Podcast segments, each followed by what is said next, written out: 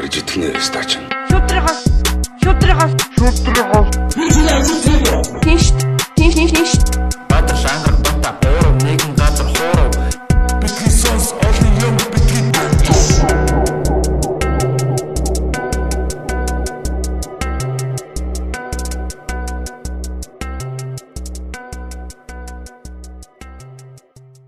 Сайн бацхан та бүхэн Битисонс подкастын 77 дахь дугаар яг одоо хүрэх гэж байна. За тэгээ өмнөх өмнөх дугаарууд дээр бас нөгөө хүмүүсийн коммент нэр байсан л да. Зочныхоо одоо микрофоныг чангалаа.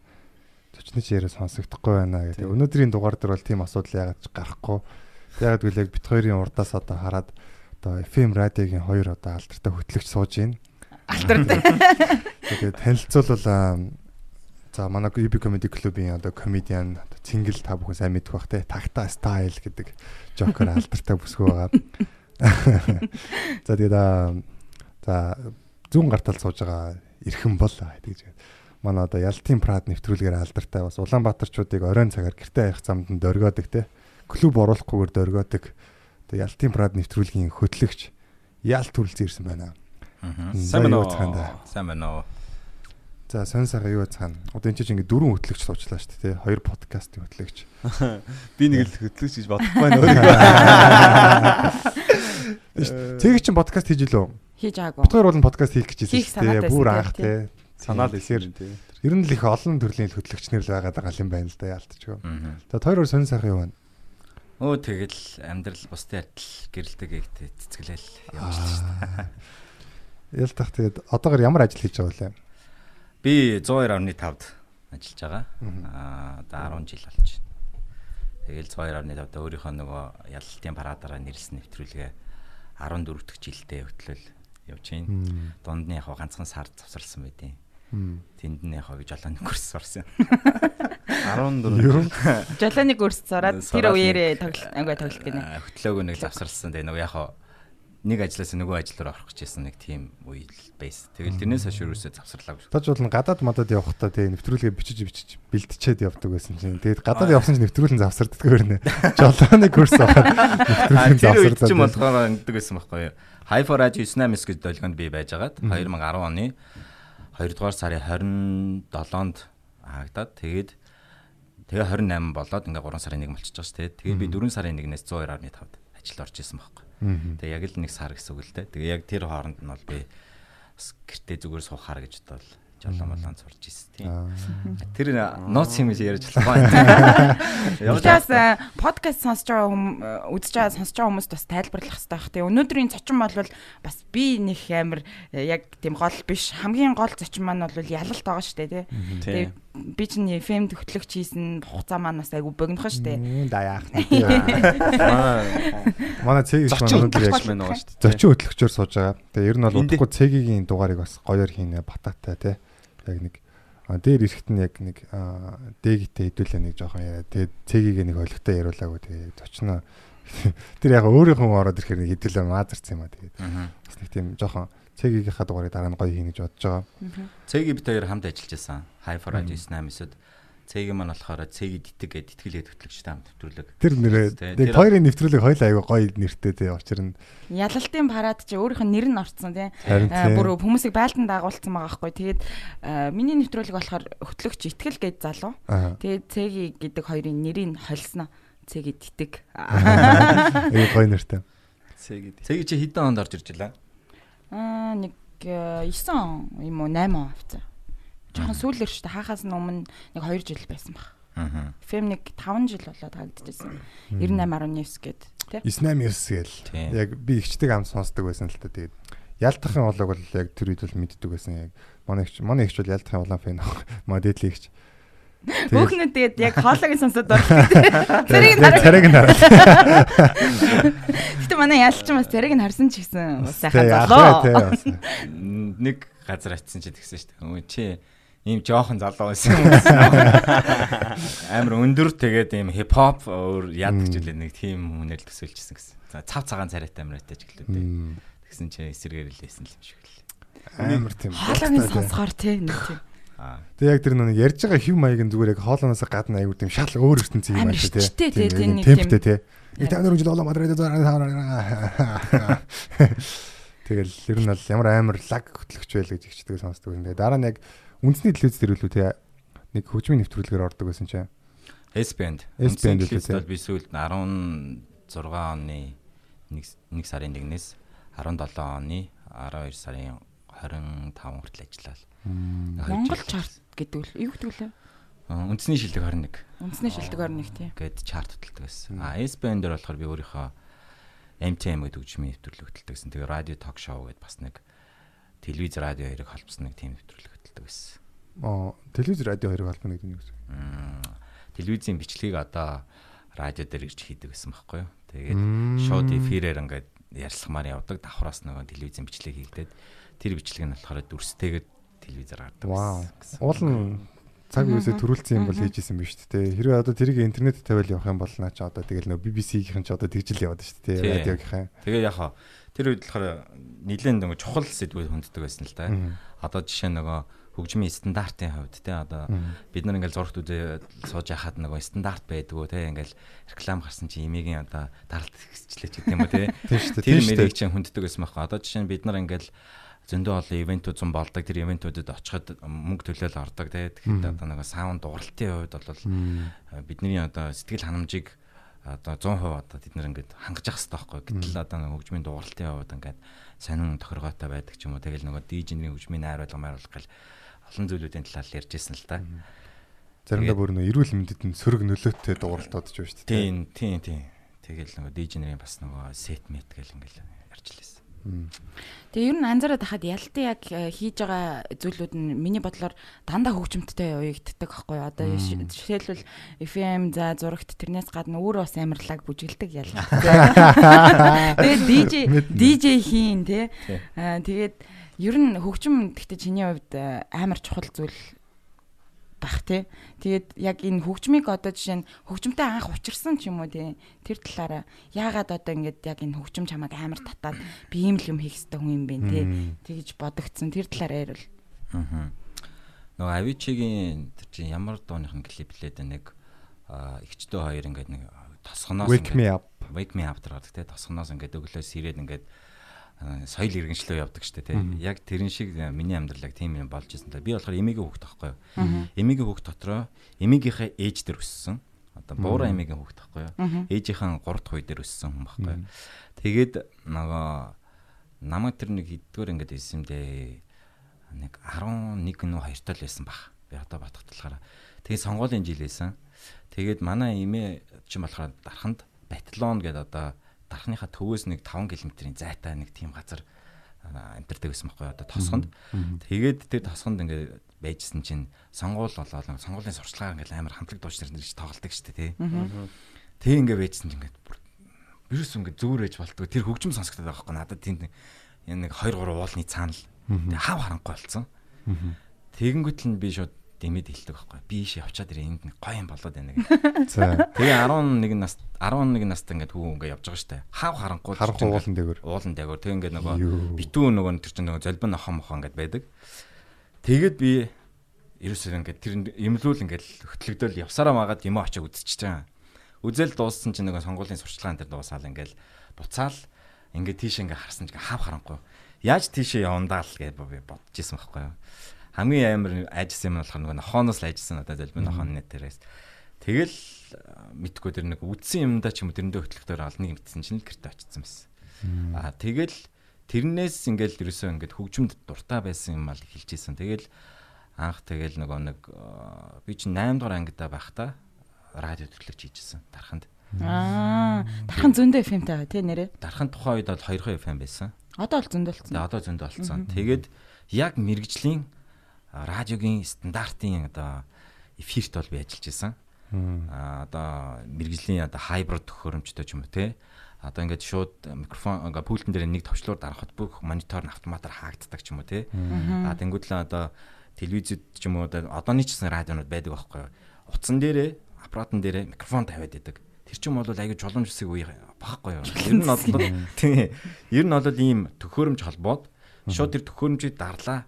Тэгээ зам нээхэд сонсогчтойгоо ингээд юугаараа харьцах хэрэгтэй байхгүй. Микрээр ярих. Микрээр ярих хэрэгтэй. А гэтэл тэнд чинь болохоор ингээд утасныхаа аппаратын дээр микрофон тавиад ингэж ярьж мэрдэг байсан шүү дээ. Одоо зарим Одоо зарим тэгдэг баг. Гэтэл нөгөө тим юм тэр чи одоо би үзээгүй шууд ингээ мэрэгжлийн тим юм дээр байсан. Тэр нь болохоор нөгөө Source сангийн тусламжтайгаар манай Монголын юм радионууд яг Америкийн технологиор Канадын технологиор тийм радионууд бол орж ирчихсэн. Тэгээ би нэг 8 дугаар ангид 9 дугаар ангид 10 дугаар ангид ажиллаад аа 9 дугаар ангид болохоор оны шилдэг хөтлөгч болоод тэрэлж 2 гэж байгаа шүү дээ. Одоо Улаанбаатар UB2. UB2 байсан одоо тэрэлж болсон тий. Жогч бодлолцсон шүү дээ тий. Тэнд би нэг 14 хоног цалинтай амар амарч ирсэн. Юу. Оны шилдэг хөтлөгч болчоод тэгээд одоо эфемер тухайн чинь ингээд хүмүүс чинь бүгд л ямар хөтлөгч яадаг гэдэг мэддэг шүү дээ. Тархандаа Тэгээд бол дөөндөө октод тэ бас аа Одоо Аа айгуу хоол авчирж өгдөг гэсэн. Тэг янз бүрийн цагтлууд ирдэг гэсэн. Тэгээд жоохон тийм сагсуу байсан юм шиг. Одоо хоттой. Тэгэл хамгийн гоё хоолыг л би өөр идэн. Тэгээд та нар идгээл. Аа. Ажлынхаа дагдаг Тэгээд гэсэн. бүгдийн идэж барахгүй байсан шүү дээ. Тийм барахгүй л юм чи. Тэгэл аа гоё гоё юунууд ирдэг байсан шүү дээ.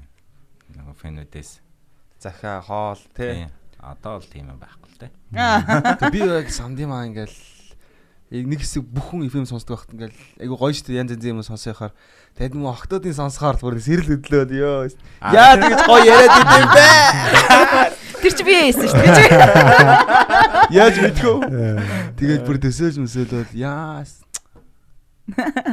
Ер нь гэхдээ яг одоо ингээд э, ялт яг феми хөтлөгч анх бол э, дарханд хийж эхэлж байгаад дараа нь hi-fi радиод шууд орсон? Үгүй. Hi-Fi-д орохоос өмнө би э, хотод оюутан болж ирчээд клавт DJ хийдэг гэсэн байхгүй. Тэгж байгаа. байсан тий. Seed seed байсан. байсан. Аа 2003 оноос байна уу Наймаа. та хоёр C орж үзсэн юм уу? C гэдэг бар. Үгүй. Хоёр ч жоохон дээ. Би хорооллын унгын яндаан байна. Одоо хүртэл байгаа шүү дээ. ангараг жоохон биш. Би тэгдэж нэг жоохон биш. Хоёр би орооллын унган. Би л жижиг штэ гэж. Тэгж ярих юм бол тэгвэл ангараг юг мэдх юм уу? Red Rock-ыг мэдх үү? Мэдгүй. Аа. Би хороолт бол мэднэ гэж. За тэгээд seed э, DJ хийж агаад тэгээд Red Rock байж байгаа. Тэгээ дараа нь C руу орсон юм. Аха. Тэгээ C дээр бол би DJ хийж байгаа давхар нөгөө нэг клубын менежер хийдэг байсан. Lemon Sex, X Fit, Niswane Center гэх хамтлагууд тоглолт мөглөдөг тий. аха. Мм. Дээр паптай доор баартай ч үлээ. Тийм доороо диското дээр болохоор энэ лаунж та тэгээ. Гэтэ би 3 онд орж чаддгүй байсан юм байна. Тэгэхэд л та дотор нь байсан юм байна да. Би ингээд жоохон бацаа амар том готл өмсөд урдуур нь ям гой бан нэгч Гэ шагаан гут заал энэ төр гээд хүмүүс хөөлгөж цохно. Нэг хоёр талны маарлаа надад. Бацаанууд Тэр чинь оруулаад. уганд тех ёсгүй л байсан шүү дээ. Гол нь эсэргээрээ шууд оруулах гал хэлдэг байсан. Бараг 10 жилийн хүүхдүүд бол арайч оролдог байсан юм а тухайд. Тийм үү. хамгаалагч нар хөөгд идэг байсан. Бүр шагаах гэж чаддаг байсан 2003. За тэгээд э, DJ хийж агаад менежер хийгээд хамтлагууд авчирч мавчраад за тэгжсэн дараа нь болохоор hi-fi-д ороод ажилласан уу? Илгэн нутаг гэдэг FM Аа, за. нэг 2 сар л ажилласан. Москва рестораны хайжууд байдаг гэсэн. Тэгээд надад жоохон юунд таалагддаг бол дээ нөгөө нэг юм. Өнгөөс нөө. Тийм. Тэр үндсэн. Зорилго ч юм уу, тий. тийм. Тохиолын дуу явуулдагсан. Би нэг ч тохиолын дуу мэддэггүй. Тэгээд нөгөө шүлэг мүлэг уншиж. Шүлэг мүлэг уншиж уншдаг. Тэгээд Гэ одоо тэр шүлэг уншиж байгаа мэнчлээ яагаад одоо хүртэл байсаар байгааг би бүр гайхаад байгаа. Тэр Ял чинь тагчсан нөгөө- шүлэг уншдээ шүү. Хүмүүсийн сэтгэлгээний нөгөө нэг юм өөрчлөлт ороогүй учраас одоо хүртэл чинь байсараа байгаа байхгүй юу? Ер нь бол ингээл сайхан хөтлөгчд найдаад л үлдэх хэрэгтэй байхгүй юу? Мм. Тэ дууныхын Тийм захиалгыг өөрөө хэлүүл хэлчихэл тэ. Одоо энэ нэг албан байгууллагын шинэ жил мэлч гэсэн яг нэг тийм нэг дөрн яасан тэр яасан юугаараа гэж тэгж зигэлтгээ болмор байхгүй юу техник. Би ерөөсө тэрэнд угаасаа нэг ингээ цаанаас дургу болохоор мянга хичээсэн ч гэсэндээ заавал алдчихад. Аюу хэцүү тэр бол. Тийм. сайн. Окей тэгтээ танах нэг тийм амар тэгдэггүй. Нэг бүр банк тэгдэг нэг FM байгаа шүү дээ одоо нэг. Тийм үү. Тэр чинь нөө тэр FM чинь гэхдээ одоо байхгүй болсон. Оо тийм үү. Байгаа мó? Гэхдээ Заримдаа ингээд яг хөө ингээд такси максинд явж байхаар дандаа ингээд хүнтэйгээ уцаар холбогддог те. Тэгэл холбогдоод аа, яг юм дөрөв мөртийн хайр мар юм хэлж мэлээл те.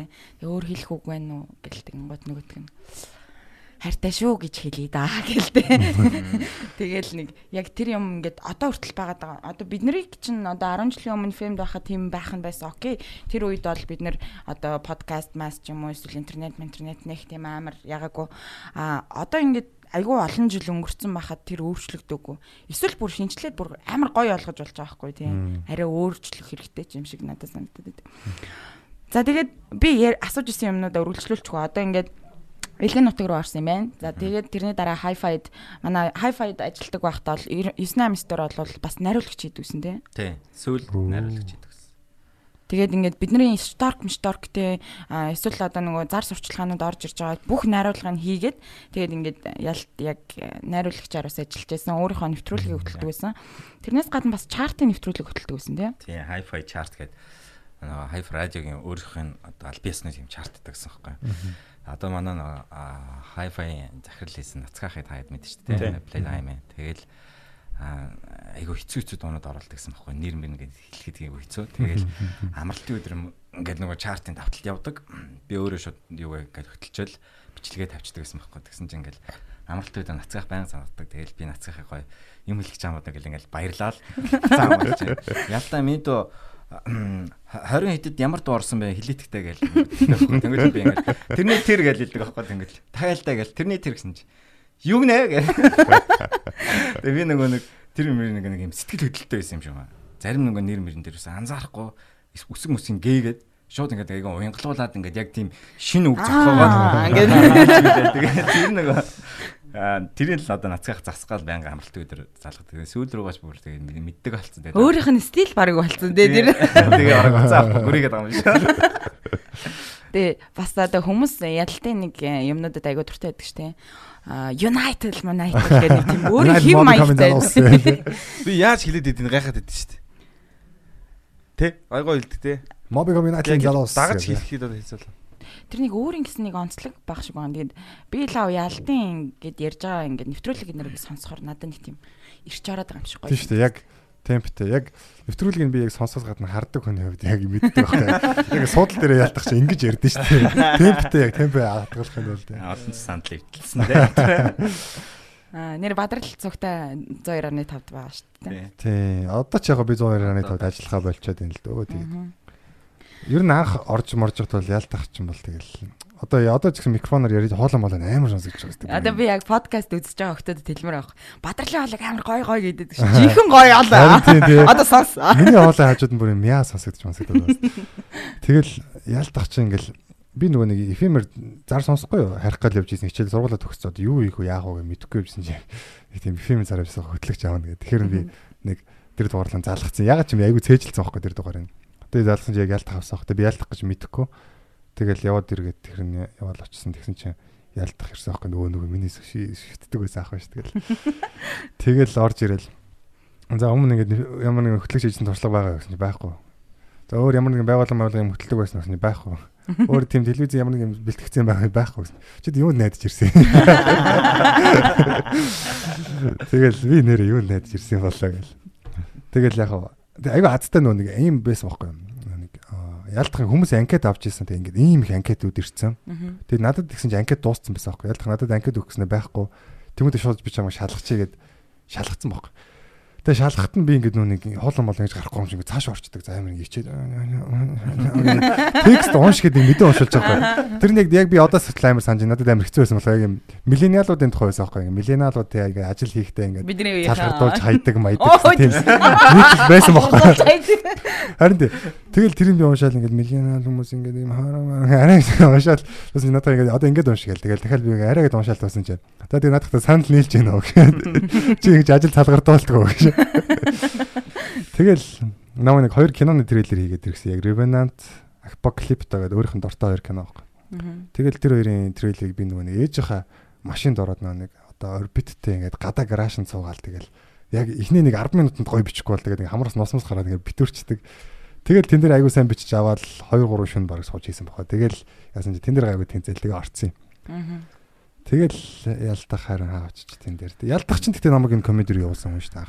Тэгээд анхны зуучилсан хүн шүү дээ тий.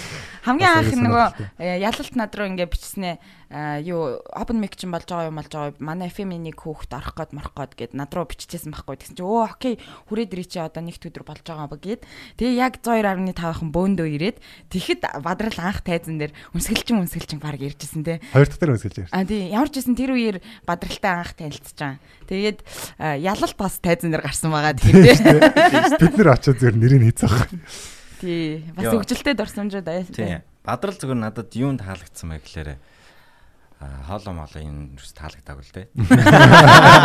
Харин анх зүгээр надад зүгээр нөгөө хандлага нь айгаа чухал байсан байхгүй юу? Би зүгээр ингээд хайцсан байхгүй юу? Нэг тоогоогүй. Над руу ингээд ярангуут л за тэт өдөр чи яраарэ гэдэг. Тэгчээд тэгсэн чи яг тэр өдрөө дахиад ярьдیں۔ Тэнгүүт л за чи дахиад тэт өдөр яраарэ гэсэн чи дахиад тэт өдөр ярьдیں۔ Тэгээ би тэгдэхгүй. Би гадагшаа явчихнаа одоо ингээд аа нэг 10 хонцоод хүрээд ирнэ гадагшаа явсны дараа чи хүрээд ирэх үү гэдгсэн чинь барыг гадагшаа явсны маргааш нь тэр нөгөөдөр нь залгаад хүрээд ирсэн. Тэгэнгүүт л надад нөгөө ингээд айгу хариуцлагатай Ормоор байгаа юм байна. Үнэхээр чин хүсэл байна тий. Өө эн чин яда хөхтэй байлээ үзээ тараатахыг гэдэг. Тэгсэн тэгэл ч угаасаа яг л аа нөгөө өгсөн хоёр даалгавраа айгу сайн нэг тийм өөрийнхөө хэмжээнд маш сайн хийгээд ирсэн учраас тэгэл болж байна. Яг л тийм хүн л одоо чухал байгаа байхгүй юу? Хандлага тий. Одоо энэ хандлага гэдэг чинь одоо жишээлбэл бадрал яг ямар сургууль төгссөн те эсвэл чи яг ямар мэрэгжилтэй юм те чиний хоолой үнэхээр тийм гоё юм уу муухай юм уу гэдгээс илүүтэйгээр хүний хандлага гэдэг амар чухал байна л та. Одоо жишээлбэл бид нэр одоо өөр, ажилд орох гэж байгаа залуучууд ч гэсэн тэрийг бас бодох хэрэгтэй те. Одоо бакалавр байна уу, магистр байна уу те. Эсвэл амар англи хэлтэй байна уу те. А тэгтээ амар мундаг, амар англи хэлтэй, амар лав бакалавр, магистртэй байсан мөртлөө үнэхээр тийм чин сэтгэлээ гаргахгүй тэр хандлага байхгүй бол тэр хүн шүү дээ. хэцүү байхгүй тий тэгэхээр чин тэр амар чухал л та. Угаасаа тэгэл нэг бие тооцсон яг өө- өөр- өөрийнхөө амар дэмжиж ярьж байгаа юм шиг сая таны ярьсан дээр дэмжих те. Ер нь нэг тийм нэг сагсуу хүмүүс байхаар яг нэг тийм жоохон хажууд нь байхад ч гэсэн эвгүй байдаг шүү дээ. Тэгэл одоо тэрийг дэмжижсэнээс за энэ хүн ингээд энэ хүний юм юм ингээд дэмждэг. Бас надад ч гэсэн тийм хүн тохиолдож илсэн л та. Гол нь бас нэг юм юмд тууштай байх хэрэгтэй юм шиг санагдаад байгаа байхгүй. Тэгэл тий тууштай. Наач ястай амар чухал тий. Яагаад тэгэхээр одоо жишээ нь аа би нэг амар лаг биш шүү дээ. Зүгээр л ингээл өөрийнхөө мөрөдлөөр амьдарч байгаа. Өөрийнхөө амьдралаа сэтгэл хангалуун явдаг. А гэтэл би бол тасралтгүй 18 жил амьдарсан байхгүй. Тэгээ 10 ажил хийсэн. Ажил хийсэн. Тэгээ энэ хугацаанд бол төрөний л хийсэн нөгөө нэг сар л амарсан.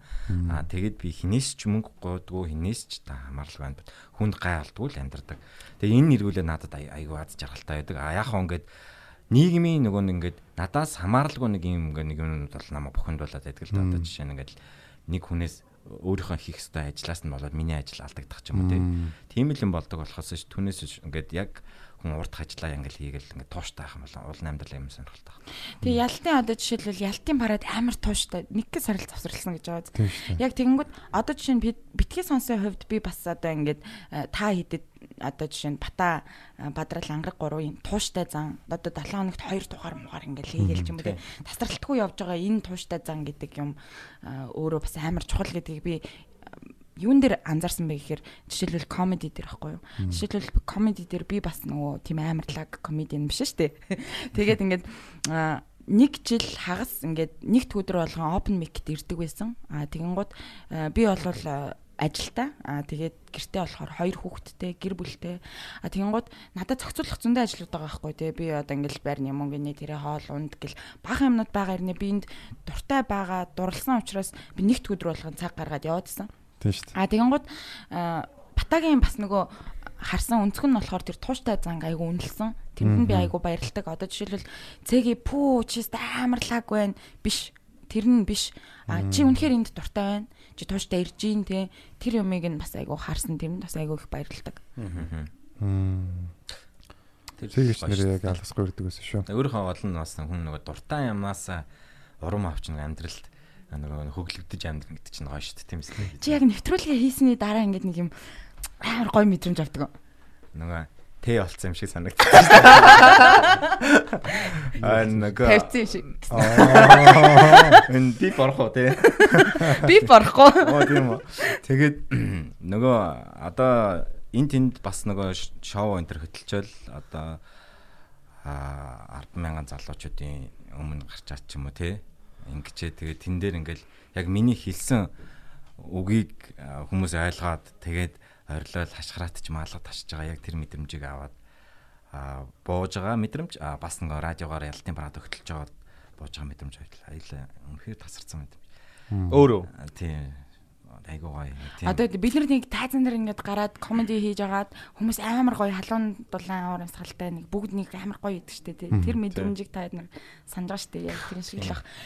Ялт чинь одоо ямар ямар шоун дээр э, тийм амар олон үзэгчтэй шоун дээр хөтлөж 100000 хүнтэй шоу гэж ямар шоу. Харин тий. А, 100000 гинэ одоо Silence White, Аа.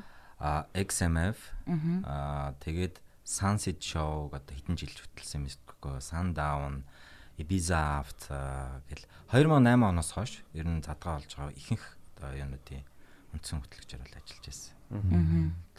Амар хүмүүс ирдэг те. Тий. Ялтах чи ялтч бас Олон мянган хүн. хөтлөгчтэй нэг л дээ. Гэтэ чи яг тэр тайзан дээр гарахаа өмөр сандардаг уу? Амар олон хүн байгаа шүү. Одоо ч сандарцдаг хэвээрээ байд ч тий. Тэгэл нэг яг юун дээр гоё яадаг гэхэлэр нэг юм ам халдсан хүмүүстэй тий.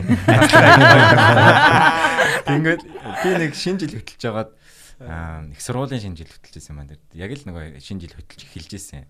Хоёлаа бараг Хоёлаа нэг явсан шүү дээ. Тэг юу дээр ч юм уу санд хөтэлдэг гэсэн юм байна. Яг тэр тэр жилүүд л бах та.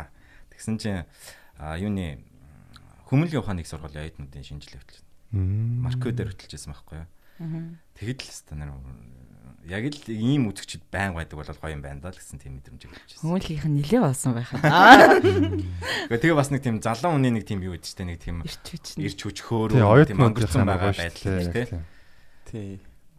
За зарим ивентүүд ч бас л хэцүү байдаг шүү. Аа, бидний хувьд ч гэсэн бас амар тайз байдаг.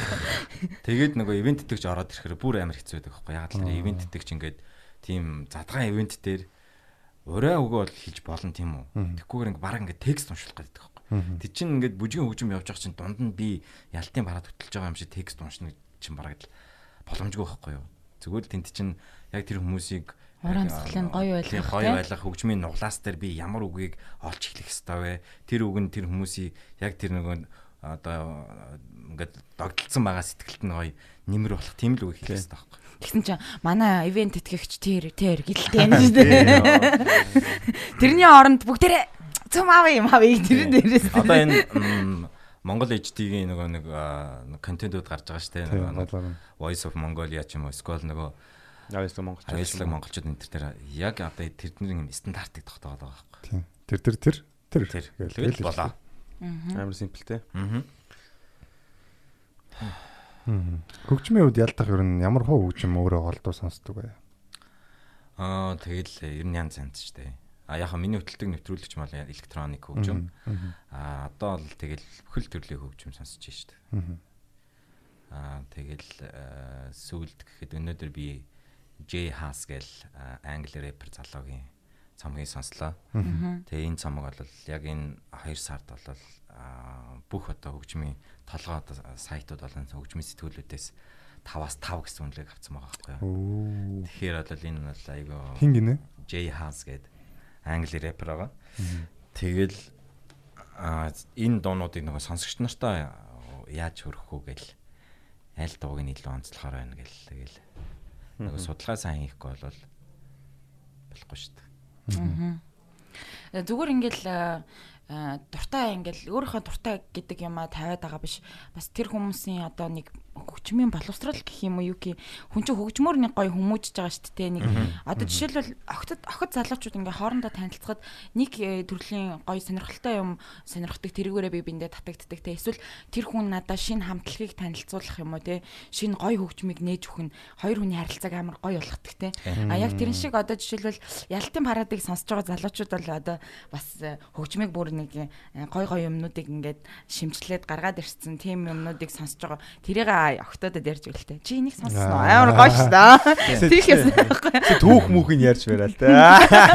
Тий амар судалсан нөгөө дуугаа те. Энэ дуугаа ингээд тэгж битсэн мэлээ клипэн тэгж хийгээд нэгээд аа тий. тэр чинь амар нэг тийм гоё чамын яриануд гардаг шүү дээ. Тийм нөгөө сонсож байгаа хөгжмөөрөө ингээд нөгөө би биэндээ танилцуулах нэг асандаа бас өнгөрөх ч юм уу те. Би нэг 2017 онд нэг аа, гурван найзтайгаа хамт тэрэлж явдаг байхгүй. Тэгээ яг нэг нь бол миний сайн найз байсан л нөгөө аа, хоёр нь Сайн найз биш юу? шин танилцсан байхгүй. Тэгсэн чинь харин тэр шин танилын нэг тэр охин байхгүй. Тэр охин өөрийнхөө плейлистийг тавьсан чинь надад бүр вау гэж хэлтэл тийм гоё мэдрэмж төрүүлсэн. Тэгээд тэр гоё дуу сонсдог хүний угаасаа хайрламар санагдсан юм бэл. Санал нэг чинь зөвөн зөвөн дуунууд тавиад байгаа байхгүй. Манай бата батач их нэртэйг нөгөө яг хөгжмийнхаа сонирхлоор айгу нийтч тэрэнд нь бол сусан гэдэг шиг. Эхнэр нь манай амар сайн сонсогч байсан байхгүй юу? Тэгээд анх нөгөө намайг хайфай. Би эхнэртэй нь хамгийн анх яаж танилцсан бэ гэхээр ингэсэн байхгүй юу? тухайн үед чи яг нэг асуулт форум гэдэг өмнө ярьжсэн шүү дээ. Тэнд чинь хөгжмийн талаар ингээл хүмүүс юм бичдэг тий. Тэр хипхопод чинь нэстэ нэр амар тэндээс rocket bay мэй нэр чи амар оо блог блог чинь гэх юм уу юу гэх юм тий. Тэгэн гот А тэр үеэр би яг FM-д ажилд орох гээд ярилцлаганд ордог байхгүй тийм нацгаа ах тэр ярилцлаганд орж байгаа шүү дээ. Тэгэхэд Батагийн ихнэр бас яг тэгэхэд FM хөтлөгч болох гээд цугтаа ярилцлаганд орох гээд ирчихсэн байхгүй. Тэгэж анх танилцчихсан. Тэгээ а Батагийн ихнэр чинь болохоор тэгтээ нөгөө а, нацгаа ахын нэвтрүүлгийн Тамирагийн миксийн бүр амар үнж фэн штэ амар сайн сонсдог. Тэгээ сонсогч нь байжгаад FM төтлөгч ажилд аавна гэхэд би тэгэхэд нэлээд найзуудтайгаа танилцсан байдیں۔ Тэгээд Нацгаа ах бол намайг бас нөгөө тэр сонсдог хөгжим мөгжмөр нь их ажилд аваагүй л дээ. Хөөх инээд юм байна гэж. Яа тэгэхээр одоо манад нэг FM-д Арука гэдэг нэг охин амар гоё инээдэг охин байсан. Тэгээд сонсогч нар тийм инээдэн дуртай байдаг охин тий. Наа чи үн сонсогч нар гэсэн. Нөгөө арука ингэдэг байхгүй юу? Өөрийнх нь нэг хов хүнийх нь онцлог нь болохоор өөрөө дотроо бодцоод тэргийг инээгээд идэг байхгүй юу? Хүмүүс ойлгохгүй шүү дээ тий. А тэгвэл эсвэл бол одоо чинь бит хоёр хамт байхдаа яг нэг юмний талаар бодцоод тэгээ тэрийг шууд баясаад инээгээд идэг. Яг тийм хөтлөгч. Тэгсэн чинь цэгийг авсан төвч чинь ерөөсөө юм штэ. Hi-fi айгу гоё юу? нэг юм нь тухайд яасан мэ гэхлээрэ а нэг 2 сар болоод ч 3 сар болоод хөтлөгч нар авдаг. Авах автаа бүр ингээд 20 хэдэн хөтлөгч нар авдаг. Тийм байдаг гэсэн. Тэгээд 23 хөтлөгчтэй байсан шүү дээ. Тийм. Тэгээд 2 2 цагаар ингээд ажилтдаг хөтлөгч нар. Дандаа урсгал урсгалаар ингээд ядрахгүй тий. Аа. Одоо тэгэл э, сайхан дуу гэд Монгол дуу явна. Тэгэнгуутаа одоо jazz э, баянагийн нэвтрүүлэгч ямар нэртэй байсан? Юу UB Jazz л. Би jazz зүйлээ. За тэгээд хипхоп тэр G хөтлөгч хийдэг байсан. Hi-Fi Jam гэдэг. Hi-Fi jam. А тэгээд электроник тэр groovy хийдэг байсан. Urban Style гэдэг. Тэгээд э, for Rock гэдэг. Альтернатив. Альтернатив Hi-Fi гэж болсон. альтернатив учка хийдэг. Очка хатна Хатна хоёр. хоёр тийм. Тэг ингээд нөгөө урсгал урсгалаар нь ингээд э, хийдэг. Тэгээд э, би болохоор яг нөгөө Шөнийн шоу өглөөний шоу хөтэлдэг заяа. Night show хөтэлдэг. Өглөө хагас бүтэнсэ өдрийн нэвтрүүлэг хөтэлдэг. Тэгэл э, тэр үед ихтэй амар гоё исэн. Ингээд яг нэг тийм хідэн шижгэнсэн залуучуудыг цуглуулсан. Тэнд нөгөө 7 хоногийн амралтын өдрүүдэд бид нөр өөрсдийнхээ инди парти хийдэг байсан. Тэгээ нөгөө яг манай сонсогчдод ирдэг. Тэгээд UB Palace-ийн тэнд идэг гэсэн.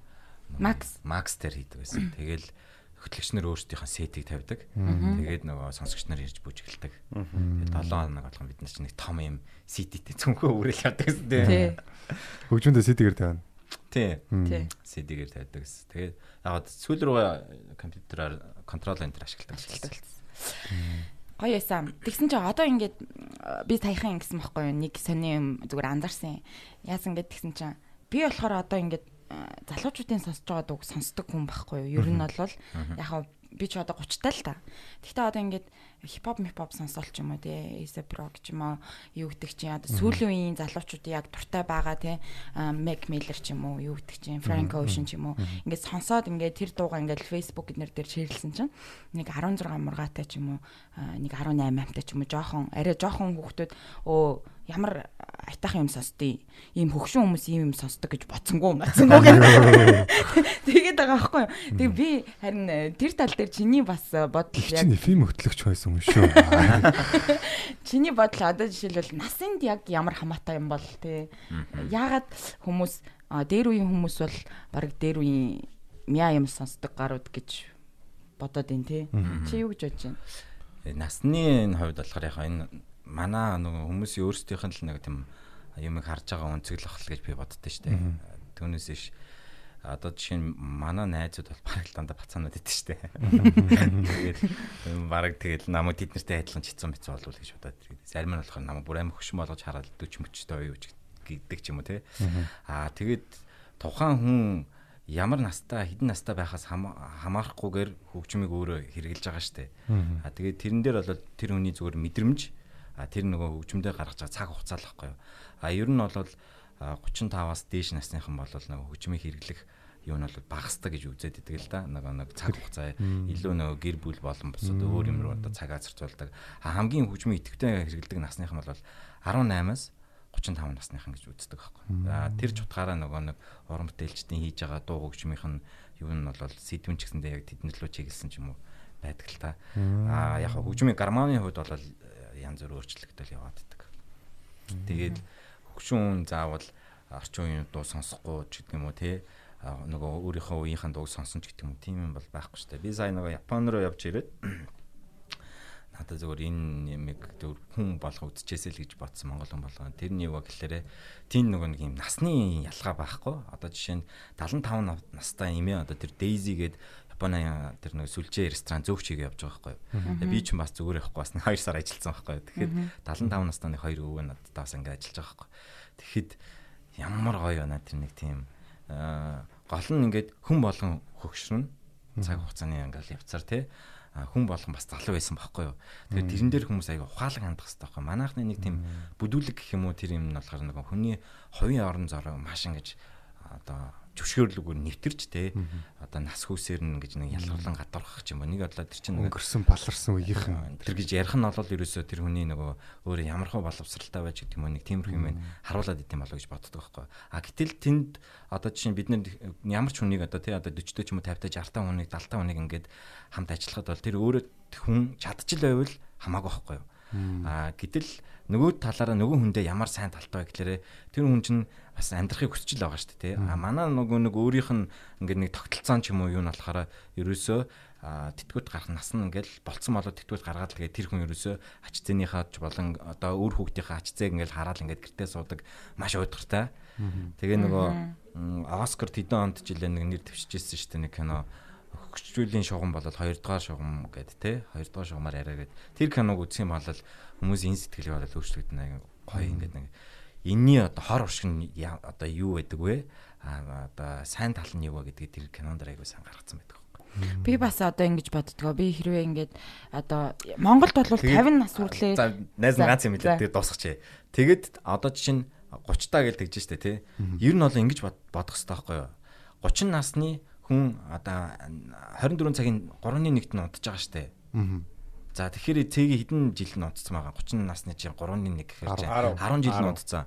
Идэвхтэй 20 жилээсээ за яа хүүхэд насын насчил яг ингээд яг ухаан ороод амир галзуу амьдарсан гэж бодчих тий. Тэр насаа ингээд бодъё гэхээр за цэгийн нэг 15 наснаас хойш ингээ юу яалаа гэж бодъё тийм үү. Тэгэхээр ингээд л яг нэг хүний нэг идэвхтэй ингээд одоо Тавхан жил. тийм сэрүүн байсан жил ахгүй тэр сэрүүн байсан бөгөөд ингээд амьдралд идэвхтэй байсан жил ахгүй. Тэгтэл хүмүүс болохоор нэг юм тоог нь хараад ингээд ач холбогдол өгöd Тэг би дотроо тэгж бодож байгаа хгүй одоо зүгээр саяны ярианаас ингээл ялт яриаг сонсож байхад э, би ч гэсэн одоо хөшрөн штэ нэг 50 нас 60 нас ч юм уу хүрэх бах. Тэг мэдээж хүүхдүүдийн хүүхдүүд мөхтүүд гарч ирэх бах те.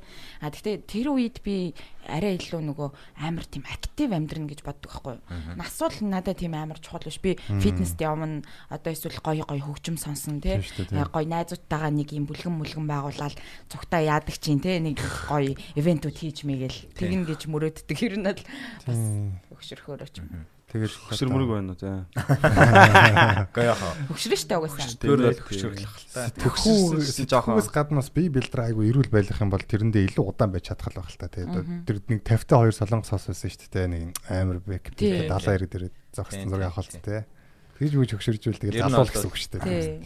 хүн төрлөختөн энэ нөгөө нэг э, алдсан нэг амьдралыг бол нэг тийм амархан дуусгахыг бол хинч хүсэхгүй л ах л та. Тийм үстэй. Би ч гэсэндээ бас энэ амьдрал таартай л баймаар л шүү дээ. Амьдрмаар л шүү дээ. Тэг чин нөгөө нэг ингээл ерөөсөө ингээл шууд ингээл нэг тэдэн жил болоод ингээд тэтгэвртэн гаргадаг ч юм ингээл ажил хийх юм бүх юмнууд ингээ хаачтана эргүүлээ нөгөө хүний сэтгэл зүй гэдэг чинь айгу ялангуяа бадарлаа аягүй сайн мэдж байгаа яагаад л сэтгэл зүйч учраас те хүн чинь нөгөө сэтгэл ингээл нэг юм ингээл тавгүй болмол тэр чигээр ингээл бие махбод бүх юм байхгүй болдог. Тий, нийгмээрээ одоо жишээлбэл ингээл а, 30 наснаас дээш, 35-аас дээш мэш за ийм хүмүүс ийм ажилд авахгүй ч юм уу те зар марыг харсан ч гэсэн те за одоо ийм ажилд 20 настай их сургууль төгссөн хүнээр цэвэрлэгч хэлгэнэ ч юм уу те тийм амар хэцүү нэг нийгмээрээ ингээд юмыг ингээд бас жоохон хориглоод хязгаар тавиад байгаа. нэг тэгш тийм юм нэг надад ерөөсөө ерөөсөө таалагддаг яа гэхээр чи бүдүүлэг байхгүй юу да. Бүдүүлэг тэгээд ерөөсөө тийм ямар ч гэдэг юм те нэмэх 30 клавч гэх шиг. Тэгээд тэрэнд нь одоо яг ямар яг ямар дуу явах уу? Би бүр Ямма ха жак гэж дээ. гэж мэх гээд байгаа байхгүй те. За уучлаарай бид нар эзэж тийм дуу сонсохгүй тий Одоо J Hazin дуу ч юм уу те. Явах байхгүй юу те. Аа. Наа тэгтэл чинь үгүй байхгүй. Тэгээд эргүүлээ нөгөө хүмүүсийнхаа сэтгэхүүг ингээд бүр ингээд дорд үзээд байгаа байхгүй тий. Мм. Тийм биш хүмүүс зөндөл байгаа байхгүй. Тий. Тийм. Тэгээ одоо Нэг нөгөөдөл нь нөгөө бас Варетад бас нэг тийм клуб байдаг юмстэй. Одоо байна. Би бариад суудیں۔ Тэр ажилтсан бил. Өдөр болгоо гэсэн. Чи юу лээ? Аа дурсамж шүүлээ. Иргэн дурсах шүү. Иргэн дурсан. тийм. бизнес. Тэгээ ер нь гэхдээ хүний Тэгээ дууг сонссон чинь яг тийм бас амар дээр үнд орчин үнд юм уу яваад тах шиг. Мм. Холиол гэдэг юм шиг. Аа Тийм билээ шүү. Тэгээ бол- доод давхарт байдаг маа. шин имийг л хөргөж явах хэрэгтэй байхгүй тий.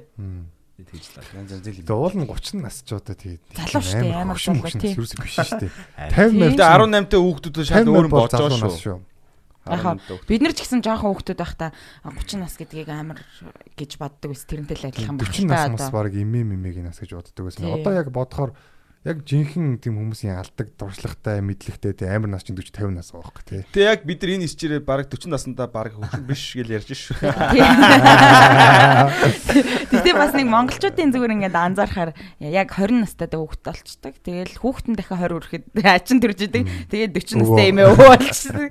Тиймэрхэн байгаа хэл та. Одоо э, бидний үеэс хоошоо болвол залуучууд заавал эрт хүүхэд гарах марах руугаа нэг яарха болсон болж байгаа бах гэж би бодож байна. Одоо хайцангуу бас нөгөө Европ, Европ бид нар шиг те э, арай жоохон хожуу сууя те оройхон сууя Тийм, тэгээд дуртай маа хий да өөрийнхөө гэдэг болсон харин.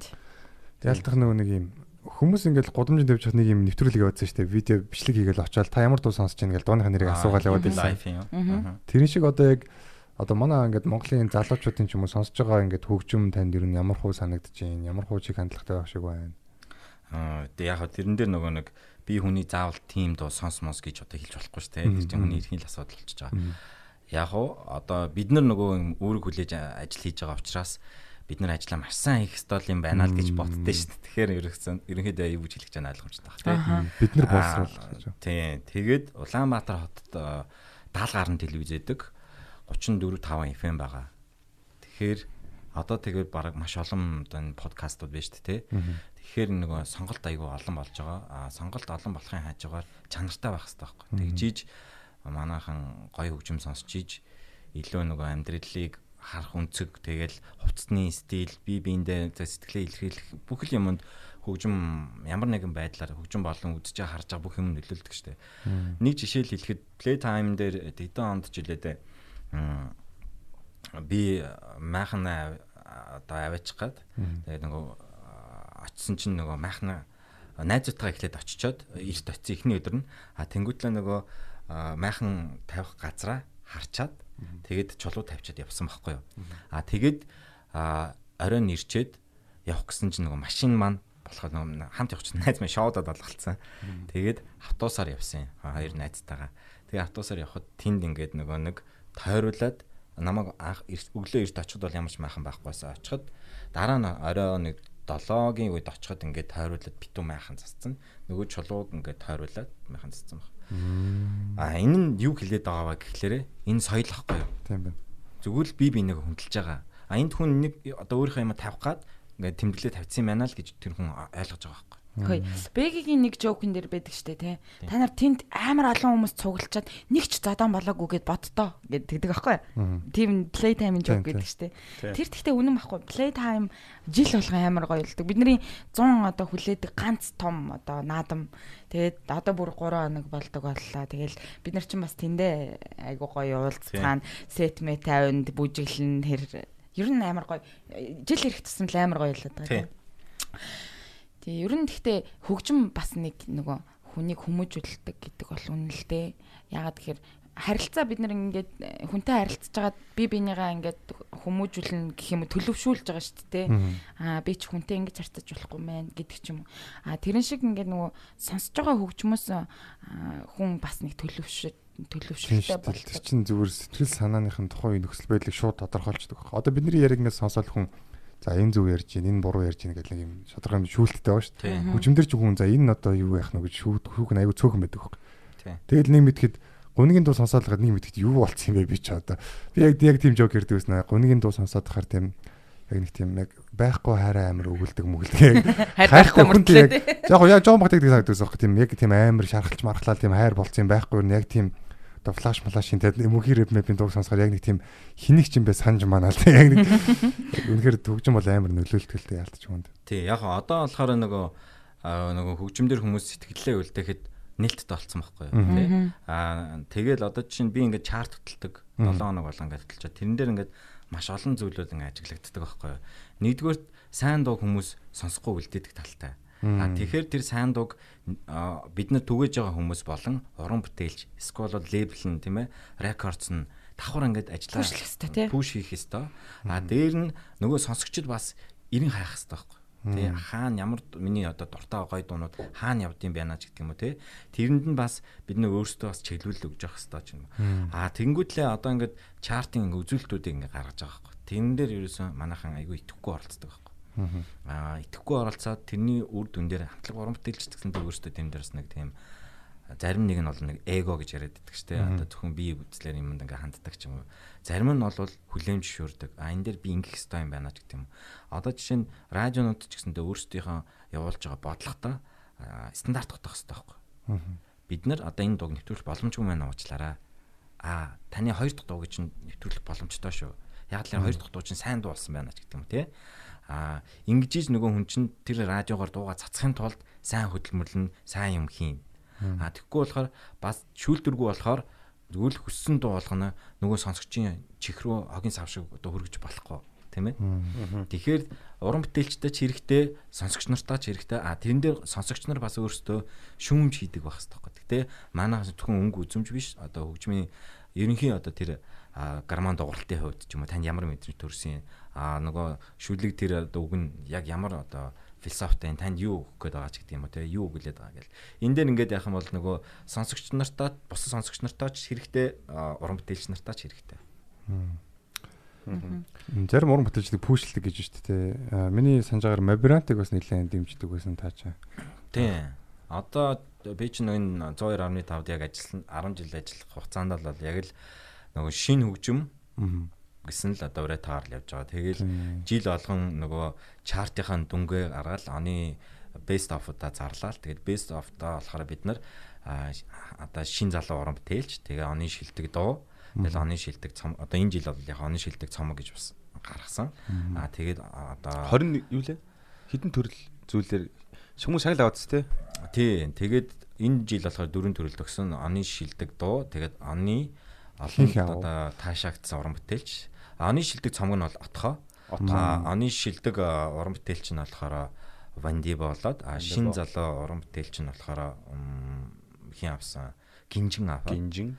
А тэгээд нөгөөх нь болохоор оны шилдэг дуу болохоор амра гэдэг нэг одоо Японд байгаа. Аа нөгөө Батөргөл ахтад болж байсан уу? Син тийм Single Lucky Pro-гоос гарчсан. Тэгээд нөгөө продюсер Man on the Moon-тай хамтарсан Never гэдэг дуу бол оны шилдэг дуу болсон.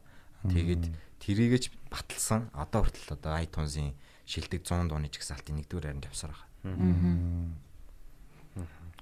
Тийм. Байн. та нар ингэж бодож ирсэн үү? Би ингээд дууг хүмүүс яха янз янзаа сонсдог байх л та. Би тэ нэг юм анзаах шиг болсон юм аа. Зарим хүмүүс ерөөсөө үгийг сонсдог зүгээр л аялгауг сонсоол ингээл байж идэг. Зарим нь болохоор нэг аялгау маялгау нэг чухал. Тэр яг яг тэр райм те тэр үг тэр утга цаана байгаа юм амар чухал аялгау нэг чухал биш ингээд хоёр төрлөө. Яг зарим нь холимог ингээд аяга гоё мэдэрч л байгаа л та. Тим юм шиг санагцаа надад л та нар юу ч боддог. Аа ян зүр бага үеэс шалтгаалдаг. Одоо жишээлбэл ингээд заримдаа энэ хосууд масууд би биндээ дууных нь үгэнд амар ач холбогдол өгөөд яг таалагдсан хэсгээ тэр хүнд хэлхийг хүссэн учраас тэр дууг тэр хүн рүү шеэрлдэг ч юм уу тий. өөрийгөө яа. Сонсно хүмүүсээ.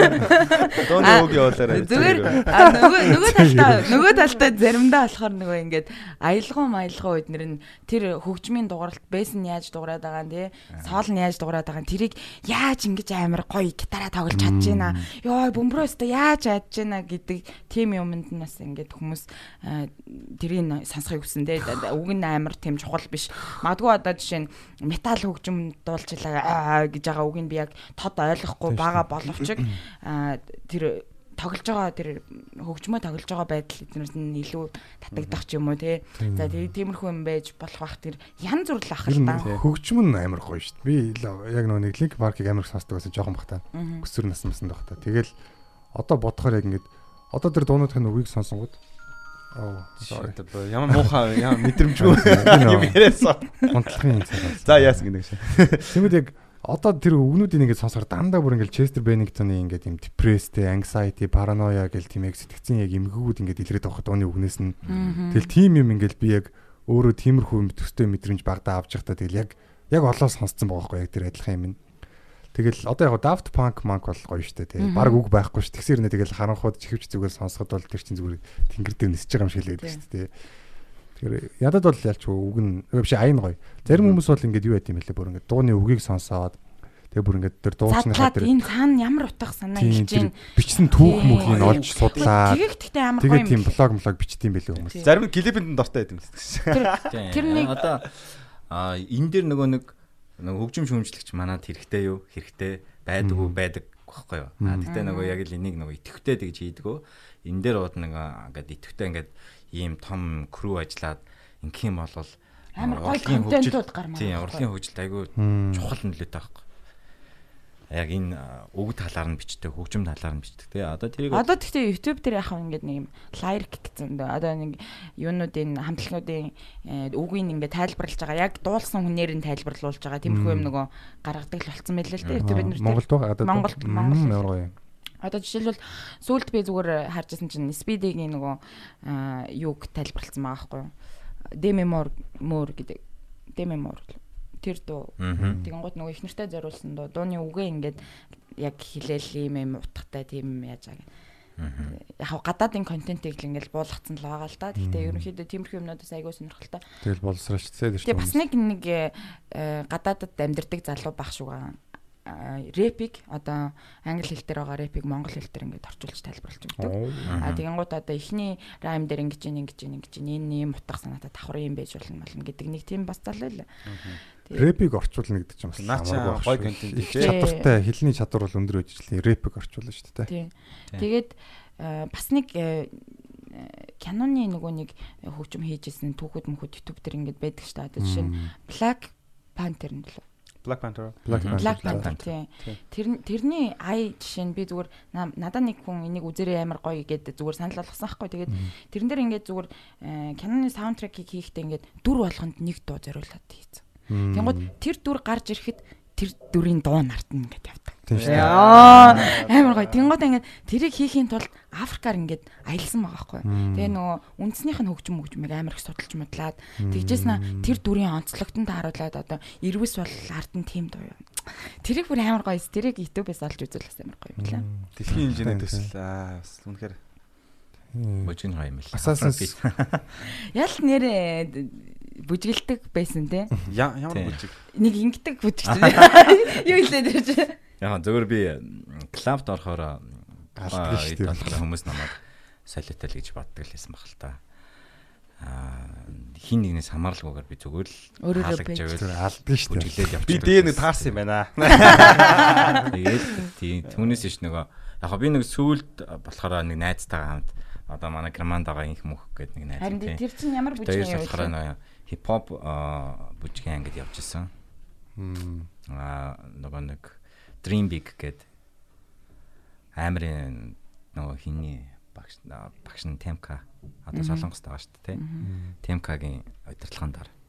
Нөгөө тэр чинь нөгөө авиаслаг монголчуудад бүр сөүлд үлдчихсэн шүү дээ. Авиаслаг дээ. монголчууд Э, Яг тэр ингээд ингээд гацаад Аа, идэг бүжгийн юу гэж а попин тийм. Тийм бүжгэнд явж байсан. Тэгээ попын жоохон хэцүү юм байл нөгөө ингээд болчингаа ингээд чангалж суллах тэр нэг тийм. Манай ангарах чи юу лээ? Би бүжиг. Тийм үү? Би зүгээр шоуч юм байхгүй. Ангараг ангарагын жир бичлэг хийгээд идэг үстэй. Яа. Биш юм бол биш. Би зүгээр шоуч юм байхгүй. Гэт Монголд бүр бүжгийн амар бичлэг бүр дээр Харин үед тийм. хийжсэн байгаа аахгүй. 2009 онд ихтлхүүрийн хажуудлын хадитасын гадаад зүгээр TikTok. Тэгвэл яжод адаас Босон, 8 онд нэгчдээ. Ямар гоё юм бэ гэж очих очиуд нь бүжиглэе гэж бодож байгаа байхгүй бацаа. Тэсний тухай тектоник үзсэн ч гэж. Гэтэ нөгөө нэг клабт ажилдаг байхад бол нэг хэсэг дээр нөгөө үеэр үеэрэл байсан юм шиг байна нэг яг тэр нэг 2000 оны их үед бол нэг тийм сонин бүжиг модонд орсон байсан шүү дээ. Тэр нь болохоор ингээ нэг октод нэг тийм нэг нэг хүлэн арталтаа тавиад нэг тийм сонин нэг морь онж Хэдэн онд оо? 2000 2004 5 онд юм уу 6 онд ч юм нэг тийм нэгсэн сонин бүжиг мод нарсан байсан. Нэг хөлөө ингээ нэг эвгүй бүжгэлдэг тийм. Би тэр амар дургүй ажиллаа. Тэгээ тэрний чин дараа тектоник ч гарч ирсэн байхгүй юу.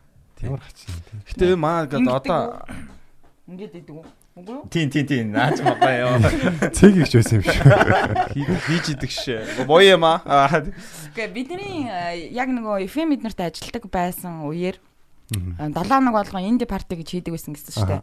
А тэнд чинь ингээд ямар ч клубд явахгүй заяо. Тим дуунууд тэнд эхэлж байгаа байхгүй юу? Тийм. Тэгээ амар олон төрлийн нэг юм хөгжмийн урсгалаар ингээд нэвтрүүлэг хийдэг залуучууд. Тэгээ манай захирал бол үнэхээр л гоё хүн байсан л да. Одоо play time-ыг зохион байгуулж байна. Заахвал гайхалтай тий. Бид нар бол баярлах хэвээр.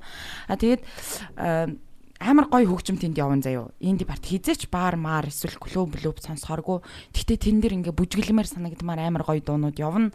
Тэгээ бид нар амар гоё 5 дахь өдөр болгон тийм инди парти гээл амар гоё байдаг байсан. Одоо тэрнээс үүдэлтэйгээр ингээл бас одоо энэ Q+ plus эднэр чинь ингээл гоё гоё юм Ивентүүд. хийгдэл DJ нар илүү гоё болж байна. Одоо интернет интернет илүү нээлттэй бүгд хөгжмөө ингээд амар гоё ухаад туртай амаар ингээд олоод тэгээд бүр э, одоо болж байгаа бас нэг ивентүүд амар гоё гоё болж байна. Одоо нэг тийм бидний үед ч юм болохоор нэг тийм бааранд орно гингууд нэг тийм хуучны те а тэ? Нэг тиймэрхүү доонууд дэр ингээл бүжиглэл байж байгаа шүү дээ те а тэгэхэд FM-ийн тэр зохион байгуулж байгаа парти бол ондоо тий фа фа фа фа фа фа фа л гэр тэнд чинь бид нар зүгээр ингээл эргэлдээл бүр амар бүжиглэл.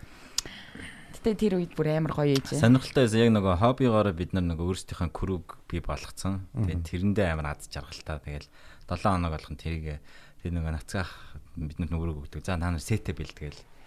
Тэгэл манай бид чинь реги сет бэлдээл нэ хатнаа чинь хатнаа ET инх мөх энэ төр болохоор нөгөө Electronic rock mock ч юм уу тий альтернатив.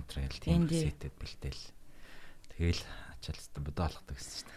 Ээж жаа шална хөтэлдэг те. Тий. Тэгээ одоо би бас бодож байгаа. Яг тэр үеийн Hyper Radio FM 989. За тэрний өмнө бол 105.5 тий. Тий.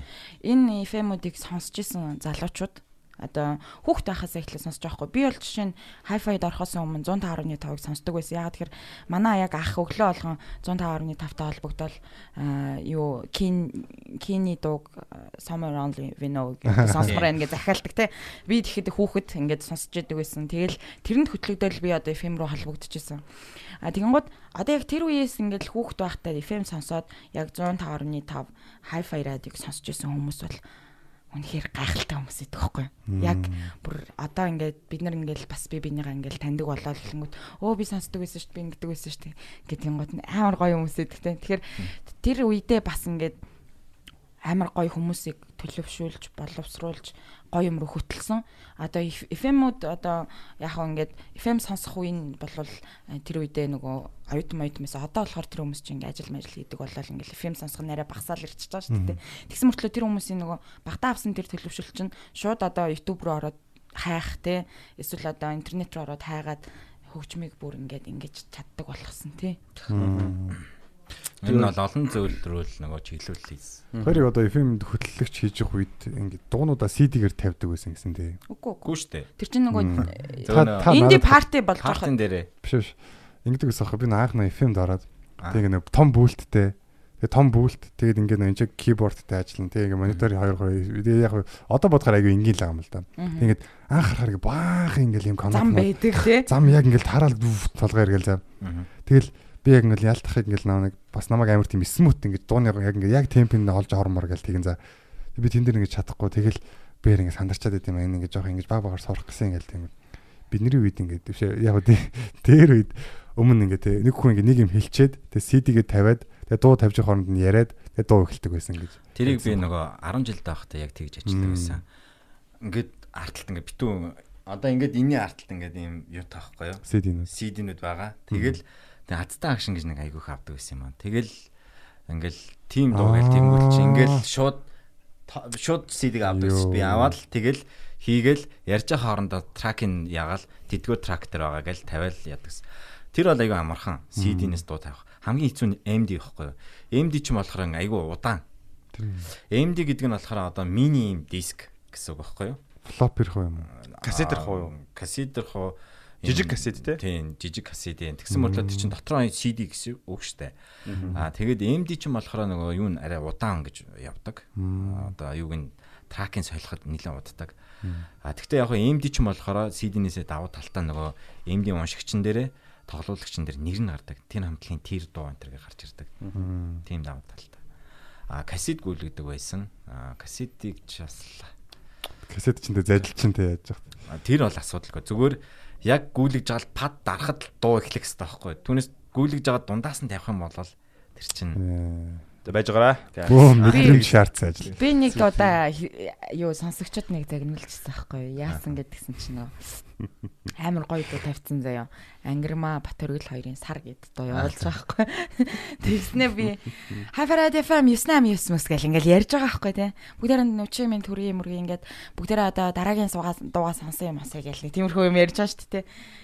Тэгэл яриад нөгөө дуугаа ингээл тавиад ээжсэн чи утас дуурайд авсан чи. Чи одоо гой дуу явуулах гэж ямар их юм ярьдیں۔ ингээд аваад амар тэрийг би мартдаггүй ер нь. Нэг удаа FM-дэг ороод би чинь сар гар дадлах байсан байхгүй. Өнө шүрээ гээд манай арай надаас өмнө ирсэн охинтой. Тэгээ тэрний дор дадлагччаад тэгээ дараа нь нэг FM-ийн үндсэн хөтлөгчөд өглөө нэг үл эфир дээр суудаг. Зэрэгс өрөвдөлтэй байсан би мэдэн унших гэж амар их гатч төгдрөдөг. Тэгэл нэг удаа яг унших гал байжсэн чи арай ажиллагааг дасцсан байсан чинь манай нөгөө нэг дамаг дадлагжуулсан охин хүрээд ирд юм байна. Хойл хамт мэдэн унших гал хуучин шиг хамт мэдэн унших гал. Хойл зэрэгцээ суудаг байхгүй. Тэгэл уншижсэн чинь юу вэ нэг тэнэг юмнаас болоод нэг юм айгу тэнэг шалтгаанаас болоод энийг инээ төрөөд исэн юм аа. Бараг хүн өгсөн мэдээ байсан гэлөө яалаа. Тийм үү тийм яг яг уншижсэн мэдээ нь болохоор яг тийм байхгүй. Өөр- мэдээ байсан гэсэн тий. Өөр шалтгаанаас болоод бит хоёр нэг юм нэг тийм ярьсан нэг тэнэг юмнаас л болоод яг инээ төрөөдсөн байхгүй яг мэдээ уншижсэн чинь. Тэгэл тэгэл инээ төрөөд болтгоо. Тэгээ хоёр яг нэг мэдээ уншаад би дуусангууд яг ингээл аяа өргөнгөс яг шүрээ орж ирлэнгүүд аяа багсгаад яг нэгэлгээ солигдоод байгаа шүү дээ. Тэгэл байжсэн чинь шүрээ орж ирлэн мэдээ уншиж миний инээ төрөөд. Би яг л жоох ингээл микрофоноос микрофоноос холдчихаал ингээл нүрээ дараал инээгээд байхгүй. Тэгсэн чинь нөгөө чи анзаарч яг ярен донд нэг л инэдний айс ороод ирдэг байхгүй. Иймэр баларсан одоо болохгүй болохгүй шиг л буцаал нүрээ зэгслээ суусан чинь нөгөө чи яг ярен донд инээгээл гэл. Тэгэхээр би яг мэдээг нь харж байгаа үргэлжлүүлэл уншдаг байхгүй. Тэгэл байжсэн чинь нөгөө чинь ингээл явж байгаа л дахиад мэдээ уншдаг. Тэгэл байсан бүр яг инээ төрөө болдгоо. Тийм юм хэцүүтэй бүр ингээ болох гээд болж чадахгүй. Тэгээ байж. Нилээ ингээ тийм тийм болсон юм аа нааша цаашаа инээлдэг. Тэгж тэгж байгаа зүйлдээ яг ингээд яг диско бүх инээдэг байхгүй. Тэгсэн чи яг нөгөө нэг тийм хүн амны хэрэг юм мэдээ уншиж таарсан. Харин Шүрээ. тийм байна. Яг тэр үед нөгөө яг диско инээцсэн. Тэгэл ёо за би уусаа болохгүй байна. Босъё гэж шууд өөрийнхөө микрофоныг унтраагаад босдог гэсэн чи шүрэгийн микрофоныг унтраад. Нөгөөд нь мэдээ уншижсэн. Тав чив чив болсон за. Гэсэн чи манай нөгөө янжмаа гэж цаадлын өрөөс орж ирэл. Та хоёр бойл яг алцгаа та. Ингэж унших юм бол унтраад таа гэл. Тэгэл унтраад би бүр яг тэр өдөр бүр үнэхээр амар айжсан. Бүр ингээл амар хүсч хүсч ингээд нэг ажилд орсноо. Зүр нэг тэнэг. Айлгуцаар. айлгуцаас болоод тэгэл бүр ингээл за за ингээл халагдах юм байна гэж бодоод тэгэл найз сайн хамгийн сайн найзаа дуудаж модож хамт хоол идэж мэдээ гонигл сууж юм аа. Тэгсэн чинь Ямар маргааш ялтах ирсэн ээ. За миний дүү ингээд чи ялтахтай тэг амар тийм яг тийм үед хүнийг амар тийм яг тайлбар амар тайлбарлаж яриад байдаг. Яг би загнуулах болоо гэсэн чи. Тэгэл чи одоо яг ийм үед уншиж болохгүй тэр чи одоо ингээд тэр хүний жаар гэрийнх нь сонссон бол яг яг ингээд дараагийн удаа яг тийм инээдтэй санагдмаар ярмаар санагдаад байвал тийм хамгийн гонигтайд орсон ч байгаа. Тэгсэн чи би бүр дотор дахиад инээд тэр шээ. тий ер нь тийм үеуд амар их болдог байхгүй. Би жишээ нь маш инээд муутай байхгүй юу. Ямар санд 10 жил байхдаа ингээл шууд самбарын өмнө багшаа хажууд ингээ гарангуудлаа ангийнхныг харахаараа инээд төрчихдөг байхгүй. Тэгээ би шууд ингээ зогсож чаддаг байхгүй юу. Шууд энийг л яадаг энийг л яадаг. Тэгээ багш ингээ надад юм асуугаад би багштай хариулчихдаг. Багшийг хараад энийг л яадаг. Тэнгүүд багш намайг чи гараа гэдэг байхгүй юу. Тэгэл кордот би бас ганцаар энийг л яадаг. Баясаа л энийг гэдэг. Өөрийнхөө инээдэг сонсохоор бүр инээд ирээд байхгүй юу. Тэгээд ингээ энийг л яадаг энийг л яадаг. Тэгээд сүүлдээ ингээ дуусчдаг юм шиг ханаал Тэг ингээ нэ дуусч ханангуудлаа оронгууд л ингээ айгуу гоё. Тэгээд тийм хүн ингээ радио хөтлөн гэдэг болоод ерөөсөн хэцүү. Одоо маш хэцүү. Инээд тэр. Тэгээ энийг л нэг инээчих юм бол тэгэл өнгөрөө. Олчин уу. Тэгээд Ойлгож байна? Яг одоо бид нараас хэцүү байна. Гэхдээ тэгээд бүр ингээд сүүл рүүгээ ингээд энийгэд ахаар ингээд гиз мэз ингээд үчүү орчтой шүү. Тэгээд тэгээд нөгөө би юунд ингээд сургалтанд ингээд сурж байхдаа яг энэ яг ийм тохиолдолд яах хэрэгтэй вэ гэхлээр бид нар нөгөө юм сэтгэл зүгээ удирдах хэрэгтэй. Тийм үед ерөөсөө гонигтай юм бодох хэрэгтэй гэдэг. За эхлээд би яг тийм ингээд нэг хэрэгжүүлэх гэл үзсэн л та ингээд нэг гонигтай юм байна. Яа дайчгар Гонигтай юм нэг юм бодно гэхээр бүр инээд ирээд. болохгүй байхгүй. Тэгээд бүр яалтчгүй л имэчэл байсан. Тэгсээр байгаа тэгээд сүүл рүү одоо бол харин харцсангуй удирддаг болсон л та. Түүнээс ч л нэг инех бол хэвээр өнгөрөө тэгээд засалдгүй нээс. Их юм бол пай ихтэй. Тайзан дээр чи ингээд бид нар чи ингээд яриад за үнэхээр одоо болж ийн болохгүй нэ гэдэг шууд мэдээж нэг юм. Тий одоо жишээ Ах мэддэггүй байхгүй яг болоод байгаа Одоо болохгүй. чинь тайзан дээр хүртэл би нөгөө яг инээд мудаан нэг мэддэг байхгүй. Яасан мэ гэхэлэр би ингээ нөгөө партнертайгаа хамт а арука таамд нэг шинэ жилээ төлдөг байхгүй юу. Тэгсэн чи өвлийн үг нь орж ирээд тэгэл нэг өвлийн үг нь ингэдэг байхгүй юу. Чи манай үг гэдэг байхгүй юу. Амар чанга. За ингээд өвлийн үг нь бид нарыг орхин одлаа гэдэг. Тэгсэн чи би ингээ инээчдэг байхгүй юу. Тэгсэн чи Арукан чи нөгөө яг надтай Бас инээд мод өөх. байхгүй. Хоёул инээд энийг л энийг микроно хараад энийг тэгсэн чи хүмүүс нь бид хоёрыг дагаа энийг хараад энийг Тэгээ би ингэ зогсохгүй л ан шууд диффузерний артлаар ордог байхгүй юу. Диффузерний артлаар ингэ энийг л орсон чи яаж диффузерийн утсын таслаа. Тэрэндээ баясаад би улам энийг гэдэг нөгөө Арукан чи бүр энийг алтаа чи болдгүй чи скод эндээс зайлмаа. За. Тэгсэн чи тэгээ хэлэн чи тэр нь хүртэл над бүр инээдтэй санагдаад байна. Тэгэл энийг тэгээд тийм юм болсон шүү дээ дайз. Өвлийн хөвгөн биднийг орхиод. Бурхан бол Би яг тэр утгаанд бодоо инээч байгаа байхгүй. Яаж байгаа юм бэ арайка тэ энэ чи амар гоё юм болж ах чинь чи. Тэгсэн чи бит хоёрын бас нэг юм баян байдаг байхгүй юу. Нэг шинэ жил хөтлөгсөн. Тэр нөгөө одоо энэ юуны 13-ын нөгөө замын ортолтой энэ юу соёлж төвчнө. Аа яг соёлж вороог бахтаа тэнд нөгөө хүлэн авалтууд авдагсан байхгүй юу. Багшийн дэдийн шинэ жил болдог байхгүй юу. Тэгэхэд айгуу гой тайз зассан том том проектор тавьсан. Тэгээд үгүй паран гэрэл тавьсан. Тэгээд маш том юм яригч тавьсан. Том зааланд нөгөөдөр чинь ингээд гой дуурах гал айгуу сүртэл яригч мэрч аваад ирсэн юм шиг. Тэгээ Арукад би тэр хөтлөсөн нөгөө Арука чи би жоохон ажилдаа болчлаа. Чи очиод тэгээ хоцроход очиод хөтлөчий гэдэхгүй юу. Тэгэл за гэд би чинь нэг нөгөө туршлага байхгүй тэр чинь нөгөө эхэлчихэл байгаа шүү дээ юм хөтлөл. Тэгэл би чинь ингээ яасан чи микрофон ер нь микрофоноор гоё тааруулчих юм бол хүн өөртөө айгүй ихтгэлтэй болдог байхгүй тайзан дарахаар. Микрофон гоё дуурсан чинь л за алаад өгье гээл хэвээр. Ураад өгье гээл юм хэлчихээ. Тэгсэн чинь л юм хөтлөөл зогсож исэн чинь нэг мэдсэн чинь манай нөгөө ариука хажууд ирсэн. Али хамт хөтлөе гэсэн нөгөө чинь хувцас өмсөн байгаа байхгүй. Тэгээ хоёул хамт хөтлөө гэсэн чинь зохион байгуулж байгаа багш нэгдэг байхгүй. За одоо ингээд өглөө өгөр энэ май та хоёр энэ ингээд нөгөө шайнлах хүмүүс нь наа цаас хараад уншаараа гэлдэг байхгүй. Тэгээ ингээд би ингээд харсан чинь ингээд юм хөснөгтөн дотор ингээд баахан нэрс бичсэн. Урталт нь ингээд баахан тоонууд Тэгээд ингээд өсгөнөдтэйсэн байхгүй юу. Тэгээд л би нөгөө өсгөн мөсний учрыг олохгүй шууд нэрийг уншаал явчихгүй юу. Тэр ээж бэлгээ аваа энэ ээж бэлгээ аваараа гэл. Тэгсэн чинь нөгөө нөгөө зохион байгуулсан багч нь тайзан ингээд зүүн талд ирсэн. Юу яриад ам бэ ангийн уншаачаа гэлдэг байхгүй хажуудлаас нь. Чихэн сонсогдож байгаа байхгүй. Тэнгүүд нь би Арука тэгсэн чинь Арука яг тэр үед ингээд намайг авч гарахаа мэдгүй те. Али уншиж чаддаг юм уу? Нэ ингээд нөгөөдгөө харангуйтлаа. За нэгийн хоёрын тэр гэж бэлгээ аваараа гэлдэхгүй юу? Ариука л гэсэн чинь нөгөө багш чинь тэгдэхгүй. Бишээ биш наад урдах ангийн унш гэлдэг байхгүй. Тэгсэн чинь ариук харж чаа. Энэ юм бодлоо махын гурав гэж юм бол мачийн унш гэдэг. Чинь би аваачаад нөгөө микрофон гоё дуурж байгаа шүү дээ. Тэгээ өөртөө амар ихтэлтэй нөгөө маяг.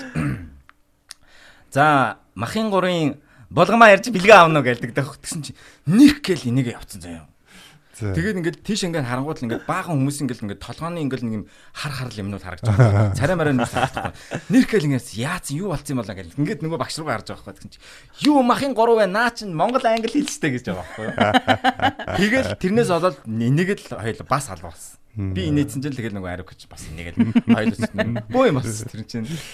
Тэр саяны анги дээр ингээ бодсон чинь бас ингээд би нөгөө мөсийн хятад талын анги төгсөн байхгүй хятад талын орчуулагч орон судлаач тэгсэн чинь бидний шинэ жилийн зураг байдаг байхгүй юу. Тэгээ яг ширээн дээр нь ингээд хятад 3-ын А гэж бичсэн. Одоо ангийн бичиж байгаа гэсэн үг шүү дээ тий. Хятад хэлний анги, англи хэл гэж бас байгаа шүү дээ. Тэгээ хятад 3-ын А гэж бичсэн чи доор нь чи орж ирсэн ээ. Хятад за гэж байгаа гэсэн. Хятад за. Хятад за. Энд тэгэл нэг тиймэрхүү юмнууд бас болно шүү дээ. Ер нь хөтлж яхад. Хей, манай ял гэтээ инээд муутай муутай ер нь бол банг л инээж идэг ер Ер нь. нь тэгэл тэгээ нэг хаалж малчмал тэгээд Тэр солиорж өгнө штэ тэгэл. Э ер нь нэг мөнх бид хэд айгүй их бас зүгтаа нэг солиод төслөөд юмараа л инээлтцгээгээл. Тий, одоо бас манай радиод ийсэн мужик гэж залуу байдаг аахгүй. Одоо энэ мужик чи UBS байна уу? Хаана ямарсан? Гадаад мэдээ. Тий, гадаад мэд хөтэлдэг. Хошин шогийн мэдрэмж аягүй өндөртэй байхгүй юу? Тэгээ би мужик гэдэг одоо тэгдэг байхгүй хай надрав ч тэгээд чи UB comedy-гийн open mic дээр ирээд нэг нэг өдөр балааг нь авч. Тэгээ мужик өндөртэй одоо хүн ингээд ингээд юм байлаа ингээд найз нөхдөөгөө ингээд харахаараа өөрөө ирэхгүй цаанаас ингээд нэг онгороод ингээд нэг юм юу хөтэлтэй юм шиг ингээд нэг юм баясаал тий тэгэл ингээл гой гой юм ярмаар санагдал тэгэл нэг ингээд би найзуудыг харцгаараа нөгөө хүний чинь нэг юм инээд нь хүрээл тэгэл нөгөө төл чинь хошин шог юм байна. Тэгээ мөөжгтөө уулзах юм бол бид нар тэр чигээс бодоо олт шүү дээ. Аа гэмэрсэн. Тэгээ хүмүүсийн бас нэг юм э, юунд таардаг юм шиг байгаа юм тий. Vibe. Тийм, humor бас айгүй Аа, тааруулах гоё. те? хошин шогийн мэдрэмж нь таарах юм бол бас амар гоё идэг тий. За тэгээ тим хүнтэй үерхэд авал тэгэл аа, харин тий. Тэгээд Гол тэгэл хэцүүш нэг нь тоглоом хийдэг нөгөөх нь ойлгохгүй. Нөгөөд нь хизээж ойлгоддог уу гэсэн. тэгээ нөгөө юу хийх чинь бас нөгөө хошигнол хийхт чинь нөгөө манайх ч бол нөгөө шууд утгаар нь ядаг шүү дээ. Нэг, э, Хин ч ойлгохоор тий. А одоо чинь гадны одоо юунуудыг ингээд комеди тийм шоунуудыг хараад тахтал нөгөө ингэдэг дээ. Нөгөө далд утгаар тэгээ нөгөө хүн юм бодцоод инээдэг тий. Тийм байдаг шүү дээ. Тэгээ одоо бол нөгөө нэг энэ комеди э, тэ шоунууд ингээд гарснаар бол хүмүүсийн тэр нөгөө юмыг ойлгож инэх тэр нэг юм бас нэг боловсрал явагдаад байгаа байхгүй. Тэ? Тийм ээ тийм. Одоо нэст амар хөгжил явагдаж байгаа гэж би боддоо шүү дээ. Түүнээс зүгээр нэг юм шууд ингээ ярих бол нэг тийм сонирхолтой ш. Зөвөр ингээд битүүхэн ярьчихвал энэ яагаад тэгсэн болоо гэд хүн Саркастик тий. Эсвэл нэг юм э, яжлсан ч юм уу тий. Эсвэл нэг мессежтэй далдч юм. Одоо үсэн манайхан ингэдэг үстэй.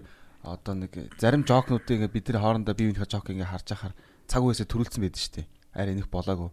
Энэ хэдэн жилийн дараа хүмүүсийн мосх шиг юм жоохон дортоолоод ирнэ шүү дээ. Бо энгийн юмудад бас уудаал. Яг тийм юмуд нь ерөөд хагж байгаа. Тэгэхээр манайх бас хөгжим боловсрол гэдэг чиг бас комеди ч юм яг хүн инех бас бас боловсрал яалч байгаад шиг үлээ.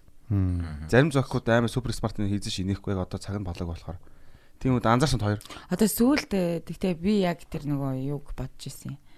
Аа өнөөдөр амарчин бас ширэлцэн мах шиг байсан. Нөгөө Америкт толсон тоглолтын дээр э, ингэж хэллээ мэллээ гэл нэг хүн пост оруулсан байсан шүү дээ.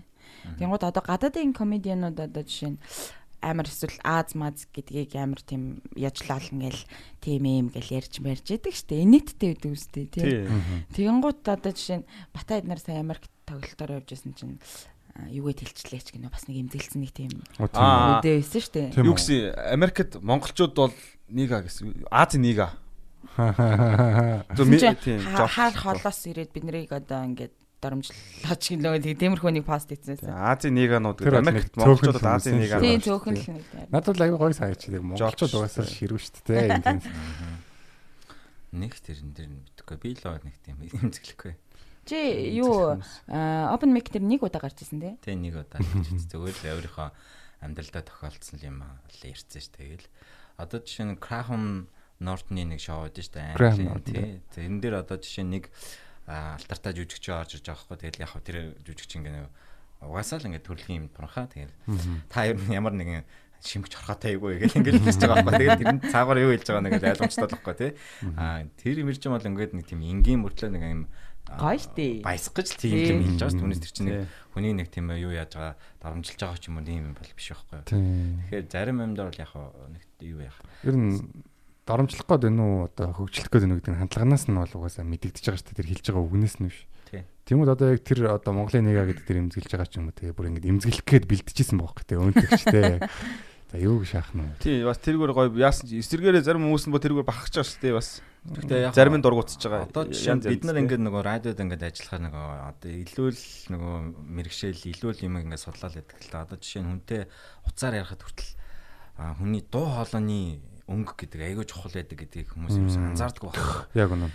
Одоо жишээ нь сайн уу өглөөний мэд гэж хэл нэг ондоо сайн байна уу та сайхан амарсан өглөөний мэд гэж хэлэх нь эргүүлээд одоо цаашаага биднийг ярилцах байгаа ярилцлагын маань сайхан өндөрлөл одоо үргэлжлүүлэх үү эсвэл өндөрлөх үү гэдгийг чинь эхлэл болж байгаа байхгүй. Тэгэхээр хүмүүс өөрсдөө тэрэн дээр нөгөө нэг тийм жоохон мэдрэмжтэй хандах хэрэгтэй байхгүй.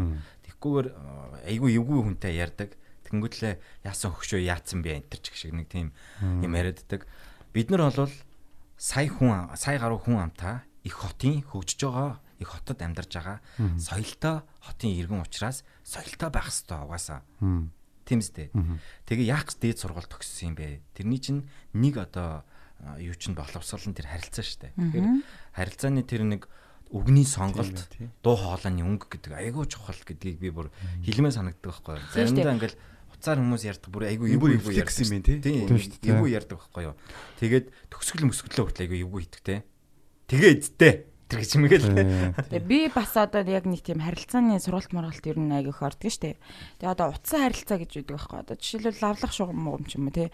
Тэр юмнуудад угаасаа а, 80% нь дуу хоолойны өнгө байхгүй. А тийм юм хариуцдаг юм те. Тэг би чинь сургалтын мэрэгчлэн байхгүй. Тэгэнгүүт дуу хоолойны өнгө баг 80% байхгүй. Тэгэнгүүт хэлж байгаа үг бас чухал те үгийн сонголт монгол чухал тэгээд тагсны цаанаас юм чинь бидний хөдөлгөөн харагдахгүй гэсэн үг. А яг нүүр тулсан харилцааны хувьд болохоор 55% нь харагдаж байгаа байдал буюу бидний биеийн хилэмж байхгүй те. Би ингэ суугаад энэ нөө яаж ийн гэж байгаа биеийн хилэмж а тэгээд цаашаа нэг 30% нь болохоор дуу хоолойны өнгө а 7% нь болохоор үг утга. хэллэг утга байдаг байхгүй. Тэгэнгүүт одоо жишээ нь ингээд бас ингээд нэг сонин сонин үгнүүд идэв. Штэ. Угаасаа тийм штэ гэдэг штэгэр төгсөж байгаа яриа бол хүнд чи бол юу ч мэдэхгүй юм. Би бол бүгдийг мэдэж гин гэж байгаа ч юм шиг те. Үгүй Манайх- шүү дээ. Тэгээ эсвэл одоо угаасаа юм. эсвэл нэг уцаар ингээ ярьж мэрж яхад нөгөө хурд эсвэл дуул ялганаад байна уу тий. Аа сэм байна уу? Аа тэгж ирэл ядаргаатай өстэй тий. Эсвэл хурд тий. Сайн манай би тэгээд хийсэн маань хийсэн байхгүй. Хин ч юу ч ойлгохгүй амар хурдтай байвал гэдэг ч юм уу тий. Эсвэл сул байх юм бол тэгээд яасан гэхээр ч юм уу тий. Эсвэл яасан гинэ өглөөний мен зэн тэгээд орилоод ирүүл яхав тий. Тэр чинь амар тийм чухал байхгүй. Тийм тийм.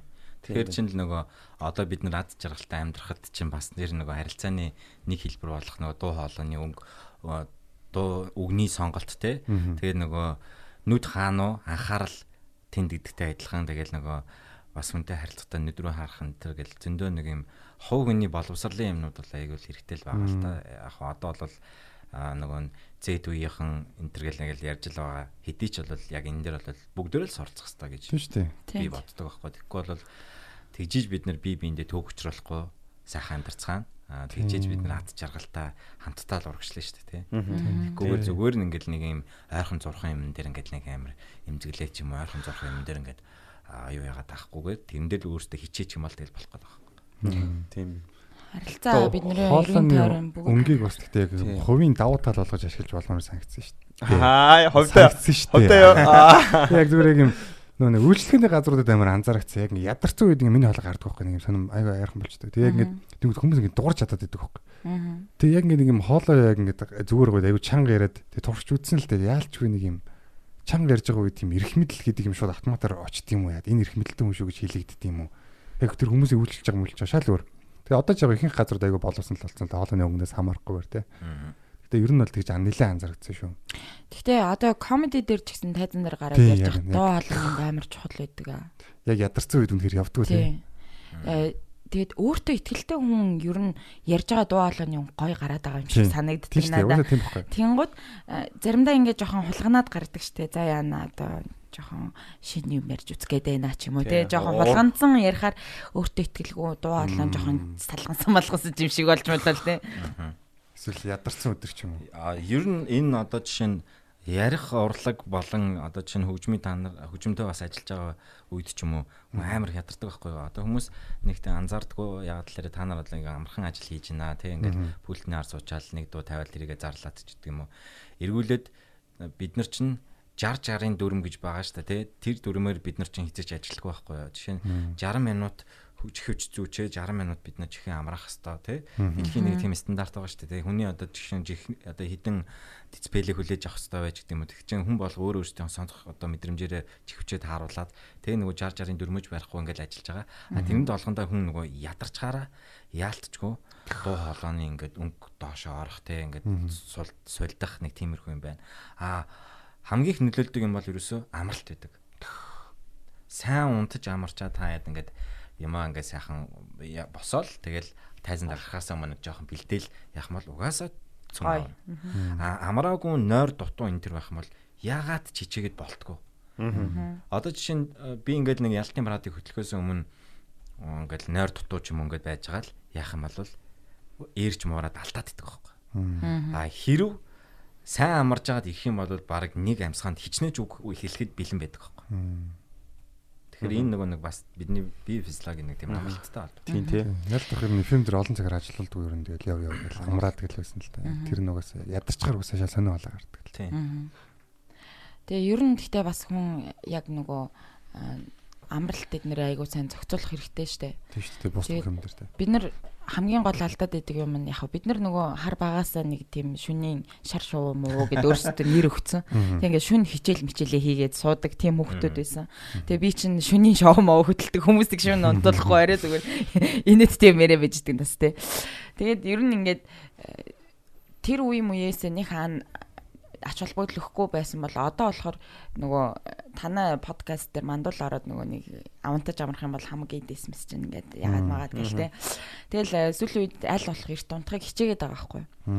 Гэхдээ бас нөгөө ерөнхийдөө хүн чинь яг нойр хоол эднэрээ зөв ууг нь зохицуулчих юм бол бүх юм окей гоё байна. А тэгтээ бас бидний амьдрал чинь тэгэл зөндөө олон юмтай байдаг асуудал байна уу байна тийм. Тэгэхээр бас нөгөө сэтгэл зүйн бас юу айгуу чухал юм шиг байна. Дархлаатай байх хэрэгтэй. Тэгэл одоо амьдралд асуудал тулгархад тэр нойр хоол биеийн хөдөлгөөн ч юм уу тэднэр нь ядаж ингээ сайн байж ивэл яг тэр асуудлууд хамаагүй хөнгөнөр тусах байхгүй. Яг ингээд ядарсан үлсгэлэн те ингээд толгоо өвдөд яг хүний үсч рүү н орж ирэхгүй тэгж яж хахад ингээл юм бол тэр нь бүр амар хүндэр тусах шүү дээ. Тэр бүр. Гэхдээ одоо жишээлбэл сэтгэл гутралтай ч юм уу тийм байгаа тохиолдолд нойр нь хүрхгүй байх ч юм. Тэрнээс ингээ уяглаад ингээ тиймэрхүү. Байнгын ич хүчгүүл гэдэг л да. Хөрх юм. Хөөх юмтад жилдэн ямар жиртэй бэ? Өөрөө тийм байж үтсэн. Тий, гэтээ ямар тий яг үнэ л дээ.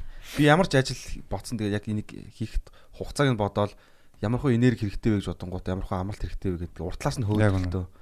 Тэгэхээр яг өглөө фул босоод дайхгүй бол угаасаа шүнжин яачаад 2 3 цаг унтчаад гарах юм бол угаасаа тэр өдөр тэгэл доосон шүү дээ. Бодголгоо ажиллахгүйсээр байгаа л. Ялдах аа нэг хоолойны би ингээд FM-д ордуудаг байхдаа нэг ток шоу хийчихсэн байхгүй. Аха. Би эхнийхэн дугаар дээр ган тохоо орж исэн дууц. Хоёр дахь дугаар дээр бата орсон. Тэгээд ямар бата? Манай комедийн бата. Тэгээд тэр нэвтрүүлэг дууссан. Тэгээд бата нөгөө вебсайт дээр тэр нэвтрүүлгийг тавьсан байлээ. Тэгээд би тэр нэвтрүүлгийг сонссон чи ямар муухай болоод байсан юм. Наа сайн байна. Амар муухай сонсогдсон. Тэгээд ялтах ч надад яг тийм хоолойны дасгалууд зааж өгч байсан. Тэгээд тэр дасгалуудаас одоо яг бид сонсогчдтой хуваалцаач одоо яг гоолоо гой болгох дасгалууд юу вэ? Гэхдээ яг ч тэр чинь нэг юм одоо төрцөн тэр чинь ерөөсөө чинь нэг болчихно л явж байгаа шүү дээ тий. Тэр тэр чинь бол тэгэл ихэс заяас итгэс заяас нь тэргээр л байна. Тийм өөрчлөгддөггүй гэж байна шүү. Өөрийнхөө хамгийн гой өнгөөр ярих тасгал тий. Тий. Өнгөө яхад бол нөгөө гам уншиж муншаал яах юм бол нэр нь өөрчлөгддөг л гэдэг л тэ. Гэхдээ яг нөгөө ярих уран чадвар дээр бол нөгөө резонаторын дасгал энэ төр гээл тэгээ өгүүл хэрэгтний дасгал энэ төр гэдэг нэг дасгалууд хилдэг л тэ. Одоо түрүү нөгөө дууны үг мөгөн дээр илүү нөгөө дууны үг надад таалагддаг энэ төр гээл тэгжсэн шүү дээ. Тэрэн дээр чинь зарим дуучдын дуунуудын сонсоход бол үг нь мэддэггүй шүү дээ. Дигцтэй холбоотой. Тэнгүүдлээ тэр үгийг нөгөө бидний сая ярьдаг нөгөө яаж нөгөө үгээ хүнд хөрөхгүй ч гэдэг юм уу те. Одоо нэг зөвөр би жишээ хэлэхэд энэ боловсрал сувг телевиз дээр дэлхийн атлас гэдэг нэг нэвтрүүлэг гардаг шүү дээ. Дэлхийн улс орнуудыг танилцуулдаг. За тэрний закатрыг уншдаг мэдгмаа гэдэг эмхтэй байдаг байхгүй. Тэрний одоо та нар тэр нэг дигц дуудлага тэр игшгийн ялгаа энэ тэр ямар гоё хэлж байна. Тэр бол яг мэрэгжлийн өндөр түвшний бэлтгэгдсэн хүн байхгүй.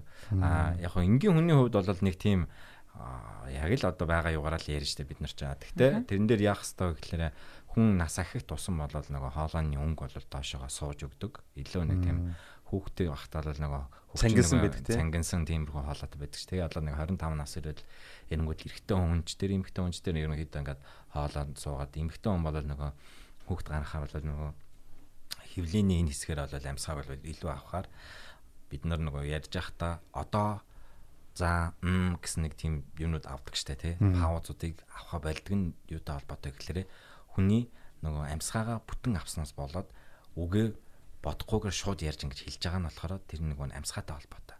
А давхар нөгөө нэг үгний контрол ингээд тархиндаа нөгөө нэг үгөө зохицуулж хэлэх тийм юм бас явж байгаа л та.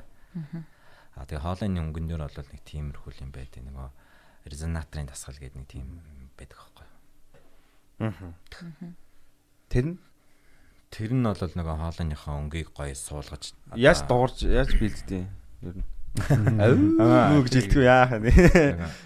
мм тэргээл нэг явдаг аахгүй тэгэл нөгөө битүү хэлээд маа мэн гэдэг юм уу те тэнгуүтл ингээд нөгөө яг зөв хэлж гин нөө буруу хийж гин нөө гэдэг чим бол ингээд нөгөө өөрийгөө ингээд нөгөө зулаан дээр ингээд хуруугаа ингээд ингээд яг энэ зулааны чийсэг дээр чинь мм гингүүт ингээд энд чинь ингээд нэг мэдэр одоо юм чимчгэж байгаа мэдрэмж төрн тэгээд уруул хэсэг дээр чинь бас ингээд нөгөө юу яа ингээд чимчгэнээд юм мэдрэмж төрн тэгээд гол нь амьсгаагаа хамраараа авчаад яг тэр бүтэн амьсгаагаараа дуустал нь нөгөө юу хэлэх хэрэгтэй байхгүй Судлах хэрэгтэй маа гэл те тэнгүүтлээ а тэр амьсгаанда бүтэн юмаа хийж дуусч гин үгүй юу? Тэгээд зөв хийж гин үү гэдэг чинь ерөөсөө энэ болон нэг оруулын чимчгэнэний хөдөлгөөн тэгээд угаасаа хөндөй гэл хэлэн заяа одоо багш нар бол тэгж ярьдаг байхгүй. Хөндөй дуураа чинийх зүгээр наан дуураад байна чэйжний амьсгаагаар аваад байна. Хөндөй хөндөй гэлэнгүүд бүтэн амьсгаа ингээд яаж чангуудлаа угаасаа цаанаас хуржигнээд юм хөнгөнсөн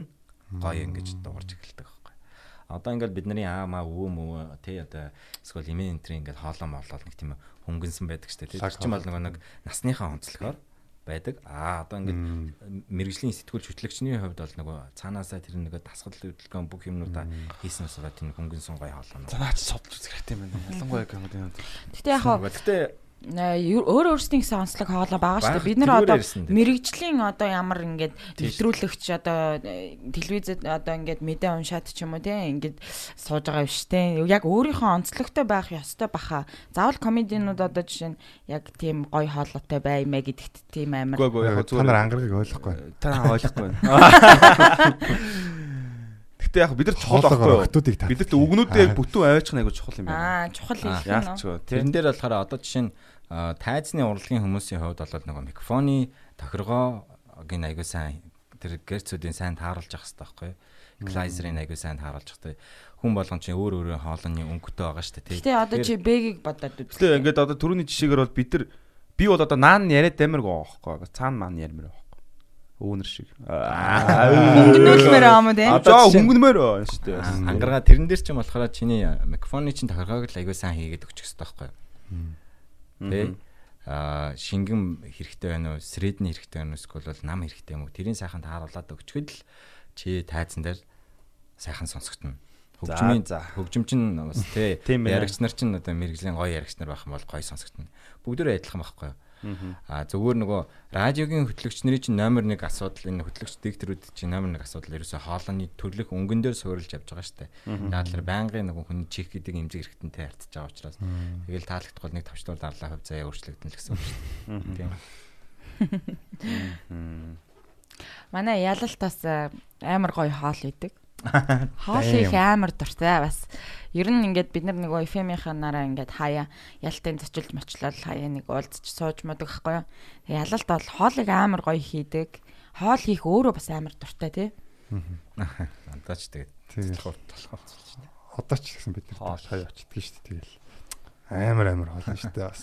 Бид нөгөө гаднаас тим юм аваад ирээ. Тэр нь юу юм ямар юм бэ тийм. Юу цай, юу ямар цай нэг тийм сонь сонь ховор ногоод нэ захиал. Гэхдээ ер нь бол хоол ч тэгэл хайр штэ. Тийм Харин тий хоол яг Хоол хайр. Одоо хайртай өөрсдийнхөө хүндэлдэг хүмүүстэй бол манай гэрийнхэн бол манай ээж бол тийм юу хүн багхгүй ингээд аюу хүн цуглуулдаг. Тэгээд аюу хоолдог. Яг л хүнийг сайхан хоолж явах хэвээр энэ бид нараас юу ч унахгүй тий.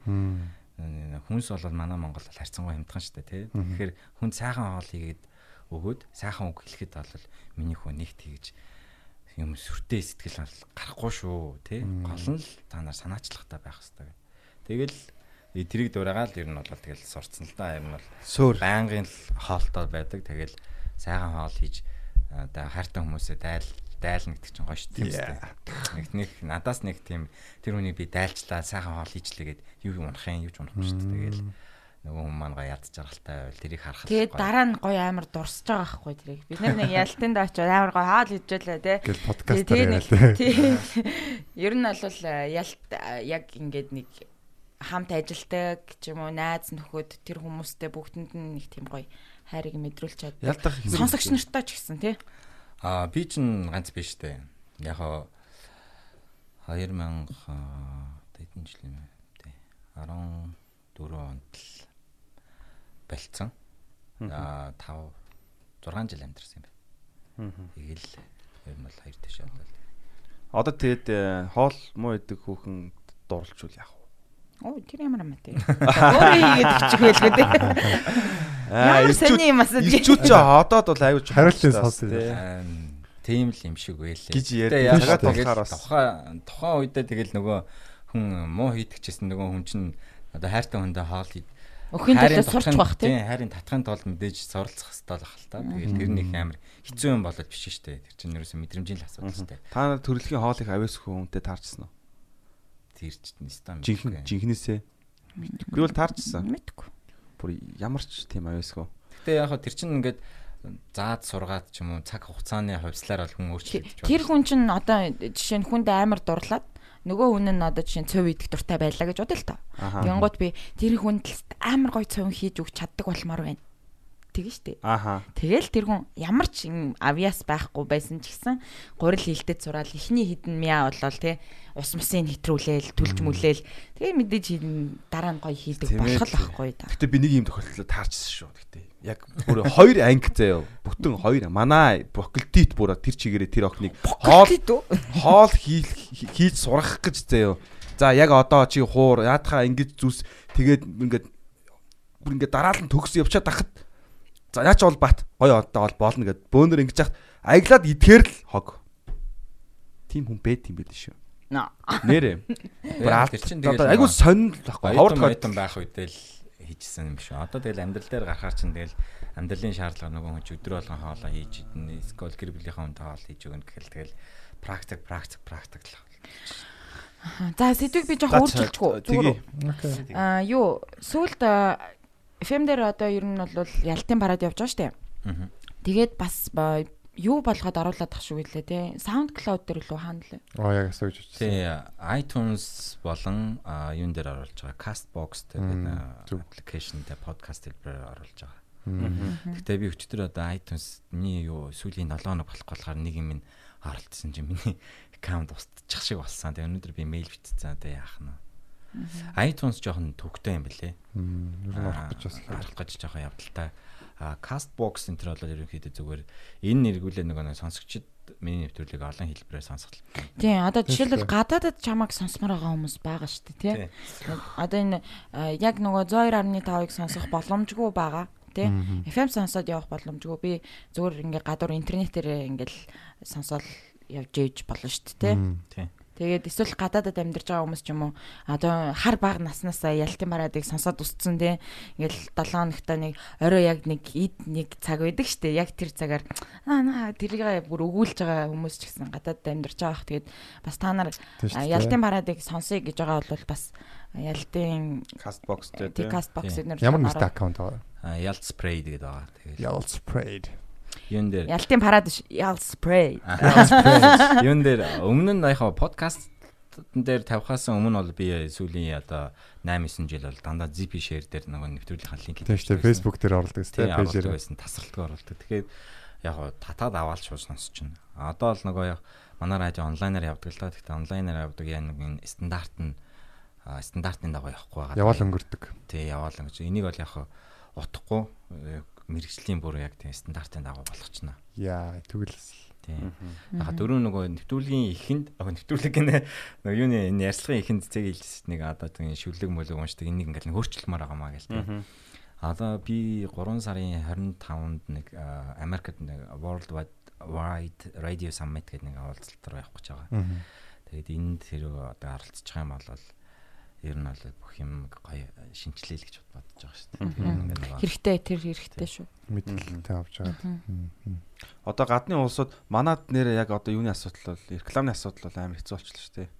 Одоо гадны улсууд ер нь ямар зарчим гоёуд нь яаж ажиллаж чинь ер нь улс өрөөрөө. BBC радио мэдүүд нар. Тий. Яг одоо жишээ нь гадны радионууд бол нөгөө тухайн радионыхаа онцлогоос болно. Жишээ нь Английн BBC ч юм уу эсвэл бол Voice of America ч юм уу нөгөө тухайн улсынхаа хөгжим урлаг соёлыг сурталчилж чинь гэдэг үднээсээ нөгөө Цаанаас нь мөнгө өгч байгаа гэсэн тийм. Тэнгүүдлээ а тэд нар чинь реклам дар сурталчилгаа явуулах Шаардлага байхгүй. Одоо манад явуулж байгаа чинь их хвчлэн дандаа хувийн хвшлийн радионууд учраас нөгөө ашигтай байхын тулд те алдагдлалд орохгүй нь бол нөгөө реклам зар сурталчилгаа явах хэрэгтэй. Гэхдээ энэ дээр бол нэг тийм FM-ийн холбоо ч юм уу одоо ажил сайн хийх хэрэгтэй л да. Жишээ нь энэ захиалга өгж байгаа менежүүд рүү чиглэж явах хэрэгтэй байхгүй юу. Тэгээ дөрөнд би нэг хэлжсэн нэг Монгол хэлжтэй одоо чинь рекламны телевизийн реклам дээр бол маш сайн юм шинжилтийг хийж байгаа байхгүй юу. Телевизийн реклам гэхдээ бас нэг давуу тал нь юу гэхээр э, төлбөрийн хувьд нэлээд өндөр байдаг учраас яалтчгүй урт хугацааны хугацаатай реклам хийдгүү.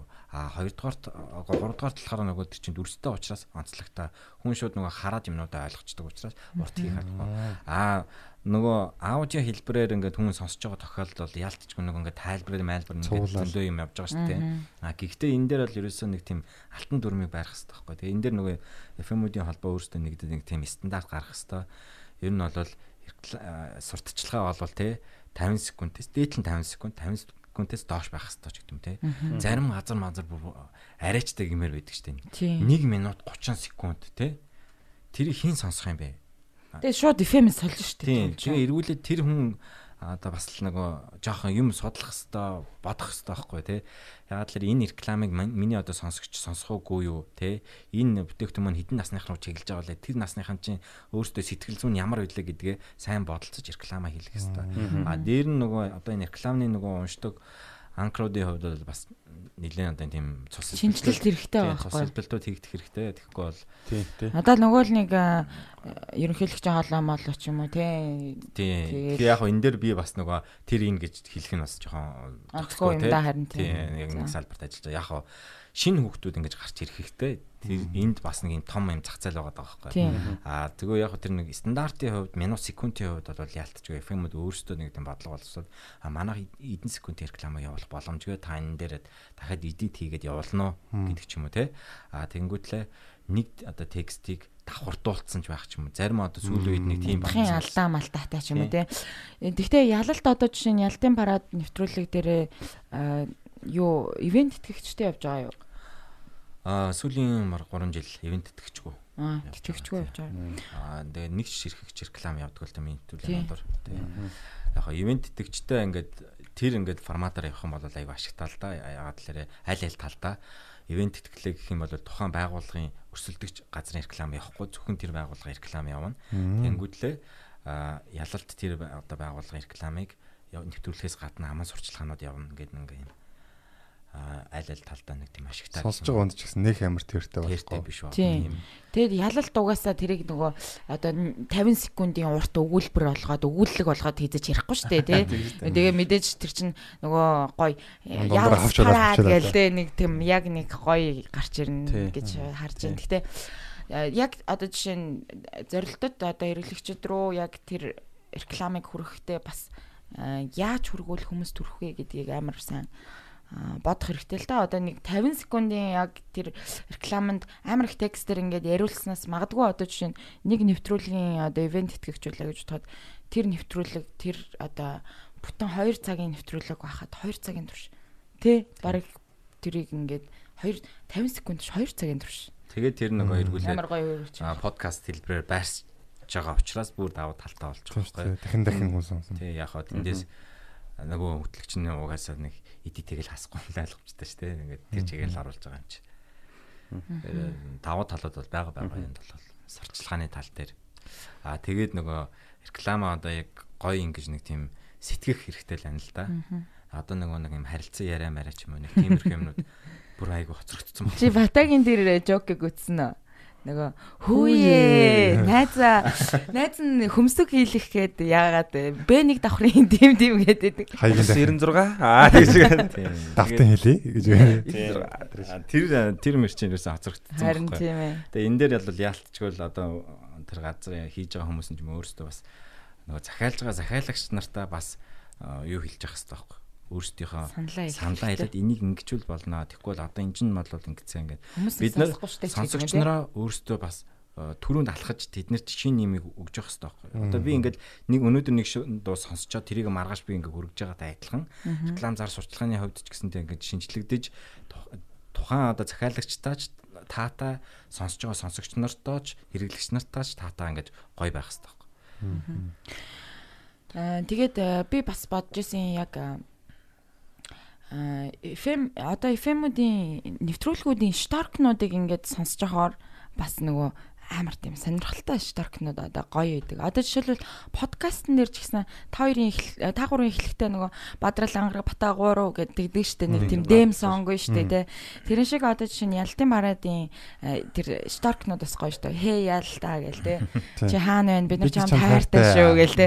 Тэгээд ер нь FM-д ингээд нөгөө э, нэвтрүүлгийн шторк гэдэг бас амар гоё байх юм бол надад айгу гоё санагдаад Тийм байдаг байхгүй. Одоо би хуучин дээр үед л нэвтрүүлэг тэр ч одоо 9 он 8 8 оны үед хийдэг байсан.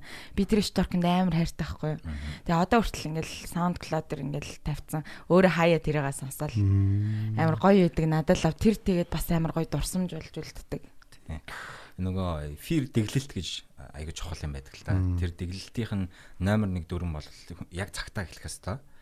Тэгээд тэрэн дээр одоо би дахиад нэг өнгөрөөгүй шүү гэдэг энийг зөвөр өөрийнх нь бодит айдлыг хэлэхэд яг л 19 цагт би нэвтрүүлгээ эхэлдэг. Энэ нь ингээл бас л 14 жил явцсан байхгүй? Яг л 19 цагтаа эхэлчихсэн. Тэгэхээр юм цагтаа эхэлнэ гэдэг нь би сонсогч байгаа хүндэлж байгаа нэг хэлбэр. А хоёрдугаарт хүн байнгын одоо 19 цагт эхлээд ахаар автоматар ингээд ойл- ойлгоод сонсоод өгчмөд харуулаад сурчдаг. Оо 19 цагт ялтын бараад явдаг гэдэг. Туршил те. Тийм. Хоцрохгүй шүү. Нэг дүү орхичих үү дээ. Аа сонсох өнгөрчих үү дээ. Тэнгүүдлээ дэглэлтийн нэг энэ хэлбэр нь а хоёрдугаар талаараа нөгөө эфирийг сонирхолтой байхын тулд хөтлөгч болон найруулагч нарын хоорондын тэр нэг юм мэдрэмжийн асуудал байхгүй. Жишээ нь хөтлөгч өнөөдөр ингээд ядарсан байх юм бол дундуур найруулагч ямар шторк оруулах вэ? Ингэж хөтлөгчөөгөө өргөж өг. Хөтлөгчөө ярьж явах дунд хажууд нь одоо Дэмжлэг болчих. Аа тэгээ хоёр дахь хөтлөгчтэй хамтран хөтлөгч гэж байдаг ч те ко-хост гэж ярьдаг ч те тэр одоо хөтлөгч бас байх хэвээр тэр хөтлөгч нь жишээ нь түрүү нөгөө инээдийн талаар бид нар ингээл ярьж хахад эфирээр цэвэрхэн гоё инээж бас сурлах хэвээр тийм стандарт байдаг ч те тэгээд айгу заваа инээд бас хүмүүс байдаг. Бид нар цаанаасаа нэг тэгээд инээгээд сурцсан хүмүүс яах вэ гэхээр тэрийг ингээд засах хэвээр байдаг. А тэнгуүтлээ засахаар яалтч хүний инээж байгаа инээд нь хүртэл таатаа болохоор сонсогч ингээд бүр ингээд чихээ хөгжмөдөө наагалдаг. Ямар гоё инээд ингээд. Тий. Тэгэхээр нөгөө нэг энэ эфир дэглэлтий чи бас нэг тим юм тэр байна. Тэгээ нөгөө түрүүний зэгийг хэлдэг. Шторк тэр шторкны хийц тий ямар хуу одоо хийцтэй байхын одоо тэр эффектүүдийг яаж ашиглах хэвээр ямар үед нь оруулах хэвээр дууны энэ гэл. Тэгээд дууны дараагаар хөтлөгч юу хэлэх хэвээр нөгөө нэвтрүүлгүүдийнхаа одоо юу? Бид нар яг хайфайд тэгж л явдаг гэсэн нөгөө одоо жишээ нь би ялтын прада хөтлөж явахдаа цэгийн шторкийг байнга болох ёстой. Яг тэр би цэгийн сонсогч нарыг уриалж байгаа байхгүй юу? Бэлдэн дараагийнх нь нэвтрүүлэх. Дараагийн нэвтрүүлэгтэй. Меншн хийж юм уу те? Тий. Аа. Одоо ингээд та бүхэн яг одоо ялтын прадыг хүлээн аван сонсч чинь тэгээд 21 цагаас цэгийн итгэх шоу цэгийн итгэл та нартай хамт та бүхэнд хайфа радио 98 эсэр хөрнө. Өнөөдрийн сэдв тэр гэл ингээд болоо. Тэгээ шторк нь явдаг ч юм уу те. Тэгээд цэгийтэй хамт байгаараа энэ төр гэж мэгэл. Тэгэл яг нэвтрүүлэг дуусахаас нэг а, 5 минутын өмнө ч юм уу цэгийн ирээд эфиртаа суулаа. Тэр чинь нөгөө дэглэлтийн нөгөө хэлбэр явж байгаа байхгүй. Тэгээд бид хоёр одоо эфир хөдөлсөн нэвтрүүлэгч ямар сялтаа энэ дээр гоёлаа. Амжилт хүсье цэгээ. Come on. Гэл ингээд Солигдол. солигдол орох. Одоо ер нь яг комеди тайзан дээр бас яг л тийм шүү дээ тий. Манай дараагийн гарч ирэх зоолол тийм тийм Тий. тийм. Бас Аас нэг нь гарч ирэнгүүт- Суур бэлдэж өгөөд л эсвэл нөгөө өмнөх хүнийхээ ярьсан юмн дээр дараагийн хүн орж ирсэн яг тэгж ярихаар тэр нь амар гоё. Тийм. Тийм яг тэр ихгүй. Тэр чинь одоо энэ entertainment-д болохоор тий юу л хийж байгаа байхгүй Монгол HD. Тэгээ нөгөө нэвтрүүлгийнхаа дундуур зарим нэвтрүүлгийнхаа шторкууд нь орж ирдэг шүү дээ тий. Тэгээ заримдаа хөтлөгч нар нь одоо тийм нэвтрүүл өнөөдөр оройд хэдэн цагт гарна ч гэдэг юм уу. Эн чинь яг л нөгөө дэлхийн стандарт нь байхгүй. Стандарт заавал байх хэрэгтэй мэн тий. Манайхан ч бас рекламыг бол сайн явуулж ах шиг байна. Хай машин суухаар. Тэр чи одоо яг маркетингийн суг нэг үгүй нэг юм бас хачаатал гэж байгаа бах тий. Гэхдээ Ер нь хоо- ахстай байх тий. Ер нь бол тэгснээ нэг ихтер бүр нэг 2 3 сар маань үдэд идэм шүү баг. Гэтэ яг хав бас гайгүй одоо яг хав нөгөө а, юу болцсон бэлээ. А, Тэр нэг 104.5 нөгөө гэр бүлийн радио мад Тийм. байдаг. Тэр чинь бол бас нэвтрүүлгээд ивент итгэгч мэтгэгчтэй болцсон юм байлаа шүү дээ. Одоо ингээд юм ярьж байхдаа condition condition гэл дандаа ингээл яриад байдаг. Тэгээ тэр чинь угаасаа дандаа хэрэглэгчтэйгээ нөгөө хэрэглэгчтэйгээ гинэ сонсогчтойгоо уцаар дандаа холбогдоод идэг шүү дээ. Тэгээ ер нь яг хаа заримуд нь э, реклам нь бас тоо нарай цөөрөөл тэр ивент итгэгч тал руу оржмоор бол яваалах шиг л байгаа юм л да. Бас сүүлийн үед яг их болвол FM сонсч чадахгүй л байгаа л да. Тий энэ дээр яхаа нөгөө харилцаа холбооны зохицуулах орооноос бол а, 18 сек- а, минут гэж байдаг байхгүй юу 18 минут одоо нэг цагийн 18 минутын реклам явах хэрэгтэй. Долон гэсэн үү? Тий. Аа. Гэтэл тэрийг бол нэг хэтрүүлсэн ч юм уу нэг тиймэрхүү юмнууд байдаг байхгүй юу.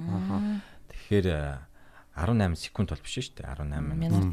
Тэгэхээр энэ дээр болохоор яг 18 минутаа бариад а дээр нөгөө рекламны хийц маань баг секунд нь хугацаанд багасаад ч юм уу тэгээ хэлбэр нь өөрчлөгдөд үнэн өсчих юм бол эн чинь боломжтой байхгүй юу. Тий, Аа, ер нь өсвөл. одоо Тийм шүү дээ, нь тийм, тий. Тий, яагаад ингэж ийм хамаа замбрааг олон реклам яваад яалтчгүй тэхээс үр аргагүй нэг олон FM болцсон өрсөлдөгч олон болцсон учраас нөгөө газар чинь ашигтай ажиллаханд бол яалтчгүй л нөгөө реклам судалгааг нь аавна. Тэгээд үнэн баг тий. Үнэн баг учраас хэдэн төгрөгөөр чинь тэгэл нөгөө рекламад нь явж л идэг тий бараг сар мараар нь цөөхөн хэдэн төгрөгөөр бараг сар явуулдаг ч юм уу тий. Тэр нь эргүүлээд нэг тийм гонигтай л да. Үн цэнийг унгаагаад идэг Тийм үнэтэй. А уул нь бол яг тэрийг нэг юм юу стандартаа гаргаад журмаа гаргаад ингэчих юм бол одоо энэ Орсын радионууд ч юм уу сколер барууны радионууд шиг ингээд гоё явчвал сонсогч нарт аз жаргалтай байх хэрэгтэй байхгүй. Тэгээд бас нөгөө реклам зар сурталчилгаа хүн- өгж байгаа хүндээ ч гэсэндээ өндөр төлбөрөөр олон реклам дунд ноцтолдуулаад байхгүйгээр хүрэх ёстой хүндээ хүрнэ. Тэгээ одоо маа нөгөө Япон машин чинь зарим юмуд нь явдгүй шүү дээ. Тийм. Тийм. Тэр жоо асуудалтай тий. Тийм энэ бас- дээр бол бас нөгөө а гурван оронтой радионууд нь явахгүй л гэсэн үг байхгүй. Тий. Одоо ингээ Америк кино, Холливуудын кинонуудыг үзэхээр ингээл радио дэс одоо FM дэсгэд нь гардаг шүү дээ. Ингээл гой гой дуунтай бол гоё юмнууд явал юу нэг айгу гоё ингээл тэд нар өөрсдөө ч тэрэндээ айгу гоё хандж байгаа харагдаад байдаг шүү дээ. Манайх контент дээр оруулах баг одоо өслөөдлөр баг реклам гарах гэдэг байгаа байхгүй. Тийм. Яалтчгүй бүр. Энэ дээр яг надад нэг юм үн цэний асуудал байгаа тийм тий. Тий бодол байт юм аа. Ягаад телевиз дээр ч гэсэн адилхан байхгүй юу. Хэдэн оноос жилээ нэг Veni Convent гэдэг юмд манайх нэгдсэн гэл тэгэл бүх телевизүүд нь олигтой сайхан кинонуудаа гаргахгүй ч юм уу те. Ерөөсө контент хийж чадахгүй. Тэгэл одоо бид нар чинь одоо Univision төчнөд төгрөг төлдөг үлээ. А Univision чинь олон суугийн үйлчлэг үзүүлж байгаа газар. Бидний төлж байгаа мөнгийг цааш нь телевизүүд рүү хуваарлаач юм. Телевизүүд нь эргүүлээ тэр мөнгнөөсөө контентын хийх юугаа босгож явах хэрэгтэй байхгүй хөрөнгөө. А тэгжиж бид нар болохоор юмаа нэх ёстой. Сайн юм үзэх ёстой. А тэгээд нөгөө телевиз одоо үзэхэ болцсон хүмүүс үзэхэ болчлаа энэ төр гэдэг байгаагийн бас нэг юм нь бол энэ чинь өөрөөсөө телевизүүд нь өөргөө хүлээж сайн юм хийжиж нөгөө энэ нөгөө сая 3 сая хүний чинь сэтгэлгээ нь өөрчлөгдөж ад жаргалтай бохимдохгүй те юмыг арай өөрөөр хардаг шүлсэн хаяхгүй ч гэдэг юм уу скол бол нөгөө коронавирусын үед маска нэг 7 хоног зүчээд байхгүй ч гэдэг юм уу те 7 хоног биш одоо ингээд одоо улам зүгэл ёстой шүү дээ те тиймэрхүү нэг тийм боловсролын хувьд ингээд болно өөрчлөгдөх хэрэгтэй байхгүй. Харин яг энэ ганц хоёр телевизийн нөгөө албан ёсны гадны шоунууд орж ирснээр нөгөө тоглолт шоунуудыг үзэх тэр одоо боловсрал нь дээшилж одоо жишээ нь тайзыг яаж засах ёстой юм үзүүлбэр гарч хахад үзүүлбэрийн артал тэр лед дэлгэцэн тэр үзүүлбэртэй холбоотой ямар дүрс тавих Өмнө нь бол тийм юм мэдэхгүй шүү дээ. Хаа хамаагүй л дүрстэй болголдог гэсэн тийм. Наа нь одоо нэг хайр сэтгэлтэй холбоотой болж баг артал нь морь байгаа ч юм дүрс тавих юм тийм. Карака шиг өгсөн. Гэрэл мэрлэн ч гэрэл мэрлэн ч гэсэн Тийм. Хөдөлж баг тиймэрхүү юм э, одоо хийж болохоор байсан байхгүй. Тэгэхээр одоо бол тийм биш бүх юм ингээд гой ингээ хийгээд байгаа. Тэгээд нөгөө тэр нь эргүүлээд үзэгч ямар нэгэн тоглолт үзэхдээ эргүүлээд нөгөө сэтгэл ханамжтай гарах хэрэгтэй байхгүй тий. Тэр 20 30 50 60 мянган төгрөг хамаагүй тэр хүнийг одоо сэтгэлийн нэг хөдөлгөө 100% сэтгэл ханамжтай гаргаж яах гэдэг чинь тэр чинь сайн тоглолт стандартын дагуу хийж яана хийж яана л гэсэн үг байхгүй. Аа тэрнтэй адилхан радио ч гэсэндээ бас л тийм байх хэрэгтэй. Аа, нөгөө FM-уудад одоо ингээд нөгөө тусгай дугаар байдаг штэ тий. Тэрүүгээр мессеж ирээд тэрүүгээр чинь бас жоохон орлого олдог штэ. Тэгэд тэр үед нөгөө дээр үед л амар тийм байсан л да хуучин. Тэгээ бид нар бүр ингээд нөгөө э, хүмүүсээс ингээд дууны захиалга махаалга аваад тэгэл ингээд яг ийм сонсогч нар бид нартэй тэрүүгээр холбогдох бүр амар гоё идэг гэсэн. Аа дандаа сонсдог шүү, байнга сонсдог шүү. Одоо болохоор та жишээ нь подкастны доор бол ирж байгаа комментуудыг ингээд харж хахад та нарыг банк сонсож байгаа хүмүүстэй ингээл танилцаал явж байгаа шүү дээ. Тэгээ ялтын хувьд одоо чинь 10 хэдэн жил нэвтрүүлэг хөтлсөн байна. Тэгэнгუთ бүр амар тэр анх эхэлсэн үеэс чинь ингээд бүр ингээд банк сонссон үнэн ч одоо байнгын сонсогчтэй үргэлж чамтай хамт байдаг сонсогч нартайгаа одоо бол найзууд болцсон байгаа бах тий бүгдээрээ энэ баг. Э тиймэрхүү одоо яг тэгэж сонсогчтой байжгаад бүр амар гоё найз болсон тийм тохиолдол эднэрт ч юм уу тиймэрхүү юм байна уу? байгаа штэ одоо LP гээд тэг нэрийг нь болохоор би нөгөө л яг hi-fi-д ажилтдаг байхдаа л нэг сэтгэл хөдлөлөөр айгуу тэг юм юм анзаардаг байсан юм шиг байна. ээлди гэж хэлээд тахад байдаг гэсэн. Амхны нэр тэгээ надад айгуу гомддсон штэ. Чи намайг дандаа баг 4 5 жил тэгээд дутцсан. LP гэдэг чинь яагаад тэрийг би одоо хүртэл анзаардаг байсан гэж бодоод олддог байхгүй. Тэгээ тэр үед л тэр нэг тамхи мамхи айгуу юу яадаг гэсэн юм шиг тий. Эсвэл л LP эхлээд надад болох нэг тэгж өөрийнхөө нэрийг буруу явуулсан байж магадгүй те. Мессеж өчөж хахад алдсан ч юм уу те. Алдсан юм. Тэнгүүд би яг тэрнгээр нь автоматар хүлээгээд авцсан байж болох.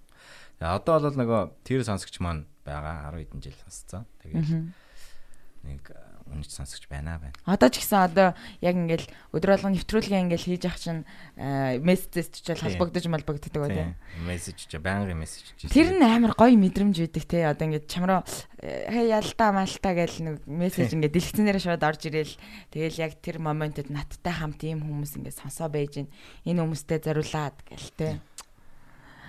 Одоо л нөгөө хүмүүс нөгөө сторид айгу хийдэг болсон мөлий. Одоо ялтын пратик сонсч байгаа шууд нөгөө миний юу нэрийг меншндэл тэгэл тий машиндаа яг хөгжмөө сонсоо явж байгаа. Тий ханаа тулгаан малгаагийн сториноос л би зөндөө харсан бас.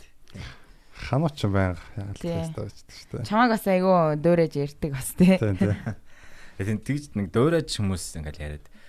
Би ялт хүмүүс олон байдаг да play time дээр ижсэн чинь нэг банд ирсэн гэдэг байхгүй ялтахаа би өст таныг аим сонсдог мастдаг тэр яг би танд яаж хардж үзүүлэх үү гэлэхгүй юу. Ямар аим нүрэнгийн хүн бэ гэж амар ярьдیں۔ Тэгээ би дараа нь явсан дараа амар хитсэн. Амар адилхан байсан юм уу? Өөр. Аа яа. Гэтэ бүр ингээл ингээм яс та та бүхэстэн ялт яат юм байна. Наад сонсогчд яасан сайхан боцоо шид юм дээ. Тэгээ би дараа нь ингээд явсан нь Пэг би ямар цан замбраагүй ярьд юм бэ гэж бодож ирсэн шүү дээ. Тиймэрхүү. Товчин зөрөгт мөрөгт хануу бата бата сторин дээр байгаас. Гэтэ ер нь бол энэ лоогийн. Гэтэ энэ чиний ерөнхийдөө яг нэг тийм имиж гэх юм уу? Чиний онцлог те өвөрмөц чанар гэх юм уу?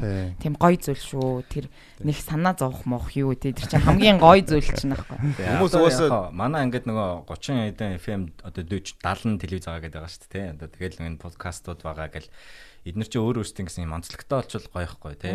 Одоо жишээ нь подкастууд нь зарим нь ном ярьж зарим нь одоо ингээд боловсрал тал руугаа ч юм уу тий зарим нь entertainment ингээд адилхан одоо жишээ нь радиогийн хөтлөгч нар ч гэсэндээ хоорондоо өөр байх хэрэгтэй байхгүй юу? Тийм шүү дээ. Өөр гэсэн онцлогтой байх гэдэг чинь. Цэгийг бид нар нэг кино үзчихсэн нэр Английн нэг 60-аад оны нэг тэр радионы талаар гарсан тий. Boat That Rock тий. Cool. Тэр бүр амар кино. Тэр киног кинон дээр нэг радиогийн тэр хөтлөгчдийн онцлог гарч байгаа байхгүй. Яаж хөтлөх вэ? Тэр мэдээний хөтлөгч хөтлөгчин тэр манер энэ төр бол супер штэ. А яг гоо манад нэг тийм нэг тавигдсан юм болохоор нэг тийм монотоны яваад байдаг байхгүй ингээд би л болоо. Уран уншлагын тийм тэгээ сайхан олоотой л болоо ингээд явна. Тэн чинь нөгөө нэг нуглаас бөмбөр цохилт энэ тэр нөгөө ярилт ярилтын нэг техникүүд байгаа дээ. Одоо яг ямар үед нь яаж цохилттой яриад ямар үед нь унгааж ярих уу гэдэг юм. Энэ нөгөө тийм ширэнг мэрэнгэд нэг юм шоунууд ингэдэг гинэ юм. Нэг том модонд одоо хоёр өөр төрлийн шоу байх юм бол хоёр өөр төрлийн эджтэй шоу байх юм бол хоорондоо алдцдаггүй зүгээр ингэ байж байгаа гэж байна. Тэгвэл нэг ижил шоу ингээ хоёр адилхан өөрөөр засчих юм бол хоорондоо алдцад байдаг гэж байна. Тэрийн шиг яг та нарын ярьсан дээр те одоо ингээд ялтахын төрлийн яг иймэрхүү нэвтрүүлэг хийдэг фильм хөтлөгчд аягүй цөөхөн байгаа. Тэнгүүд ялтахтай хөтөл яг өрсөлдөх хүн гэх юм бол яг одоо ялтах шиг те тиймэрхүү дан ингээ хөгжмөр ингэж бөмбөгддөг те яг барууны стайлаар одоо ингэж яах чичээдэг ч юм уу тийм хүн байгаа А тэгэхгүй ингээд зүгээр тус тусдаа ингээд өөр өөр стайлер байж юм бол яг өөр өөр сонсогч аваад байж байгаа санагдав. Одоо манайх бол аналог подкаст гэх подкаст байгаа шүү дээ ном ярьдаг. Тэр подкаст бол одоо өрсөлдөгчд биш гэж боддог байхгүй. Яг л тэдний сонсогчд нь угаасаа ном сонсох гэж очсон хүмүүс бидний сонсогчд болохоор entertainment одоо зугаатай байх гэж ирсэн хүмүүс. Тэгэхээр яг юм өөр байгаад байна. Тэгэхээр яг бүгд өөр өөр төрлийн яг онцлогтойгоо байвал ингээд өөр өөр төрлийн хүмүүсээ тийчээгээд те. Тийм. Боломжтой. Одоо хөгжмийн хувьд ч гэсэндээ одоо хипхоп ч юм уу ингээл явдаг радио ч юм уу те эсвэл бол классик явдаг, джаз явдаг ч юм уу. Тэгээ цэвэр электроник явдаг, тэгээ нийтийн дуу явдаг радио ч юм уу те. Тэгэх юм бол ингээд тэнгуэл бүгд адилхан болчиход байгаа байхгүй одоо нэг нэг радионых нь хэлбэрүүд нь.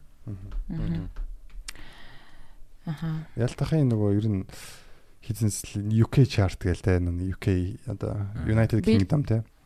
Одоо ер нь нэг барууны одоо ялангуяа одоо Британий FM-ийн одоо стандартыг нэлээд бас дэмждэг юм санагддаг. Тэгээд анх бол би өөрөөс нь бол асууж мэдчихлээсэн л. Мгм. Тэг яг анх одоо тэр одоо Британий одоо ингээд FM-ийг дэмжихтэй одоо тэр тэр жижигхийг ингэж одоо а, дагахыг болсон шалтгаан нь юу юм? Аа, ерөөсөө л аюу ойлгомжтой шүү дээ. Дэлхийн 2 том зах зээл байсан. Одоо бол яг 3 дахь орны ингээд хөгжмийн зах зээл бол төлхөө орж ирж байгаа шүү дээ. Дундад Аз болон тий одоо Солонгосын хөгжмийн зах зээл бол барууны хөгжмийн зах зээл аюу төлхөө орж ирж байгаа. Аа нэг бол Англи болон Европ. Тий? А нөгөөх нь бол Америк ингээд явчихж байгаа шүү дээ тий. Тэгэхээр яалтчгүй л одоо Америк тал руу бол поп болон хипхоп тий а одоо альтернатив цал руугаа явж байгаа бол Британ бол электроник болон нөгөө шинэ хөгжмийн стилүүд янз бүрийн сонирхолтой сонирхолтой юм айгүй их гарч ирдэг. Тэр талаараа надад яг нөгөө нэг илүү гой санагддаг л да. Одоо жишээ нь Европоос бүх алтартай продюсерууд гарч ирсэн байх жишээтэй ч юм уу. А тэнгүүдлээ Британий хөгжим бол өөрөө нөгөө нэг сонирхолтой янз бүрийн одоо рок хөгжмийн суурин дээр олон одоо фьюжн хийсэн тийм хөгжил нь яг тэнцэнээс гараад ирсэн байх жишээтэй ч юм уу. Тэр утгаараа бол а, Британиг бол илүү сонсдог л доо. Тэр нь бол надад угаасаа таалагддаг байсан. А яг хөө нөгөө радиогийн хувьд бол а, тэр чинь нөгөө дэлхийн нэг том стандарт байгаа. А, Тэр одоо BBC гэж нэг том дэлхийн нэг хам- номер 1 юу шүү дээ. Одоо тэрний нэг э, стандарт бол BBC агент дэлхийн тэр нэг аг- стандартыг бол уул нь нэг мөрдөжүүлэх зүгээр л байгаа юм л та. Жишээ нь радио хичнээн боловсруучсан байх хэвээр юм. Найруулагч юу хийх хэвээр ажил өгнөөр нь тодорхой.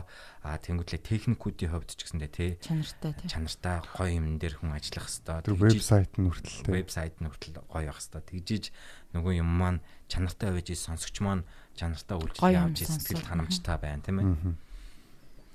Одоо бол яг хаа- яг тэр стандартын дагуу техник технологийн стандартын дагуу бол манад 3 4 радио бол байгаа шүү.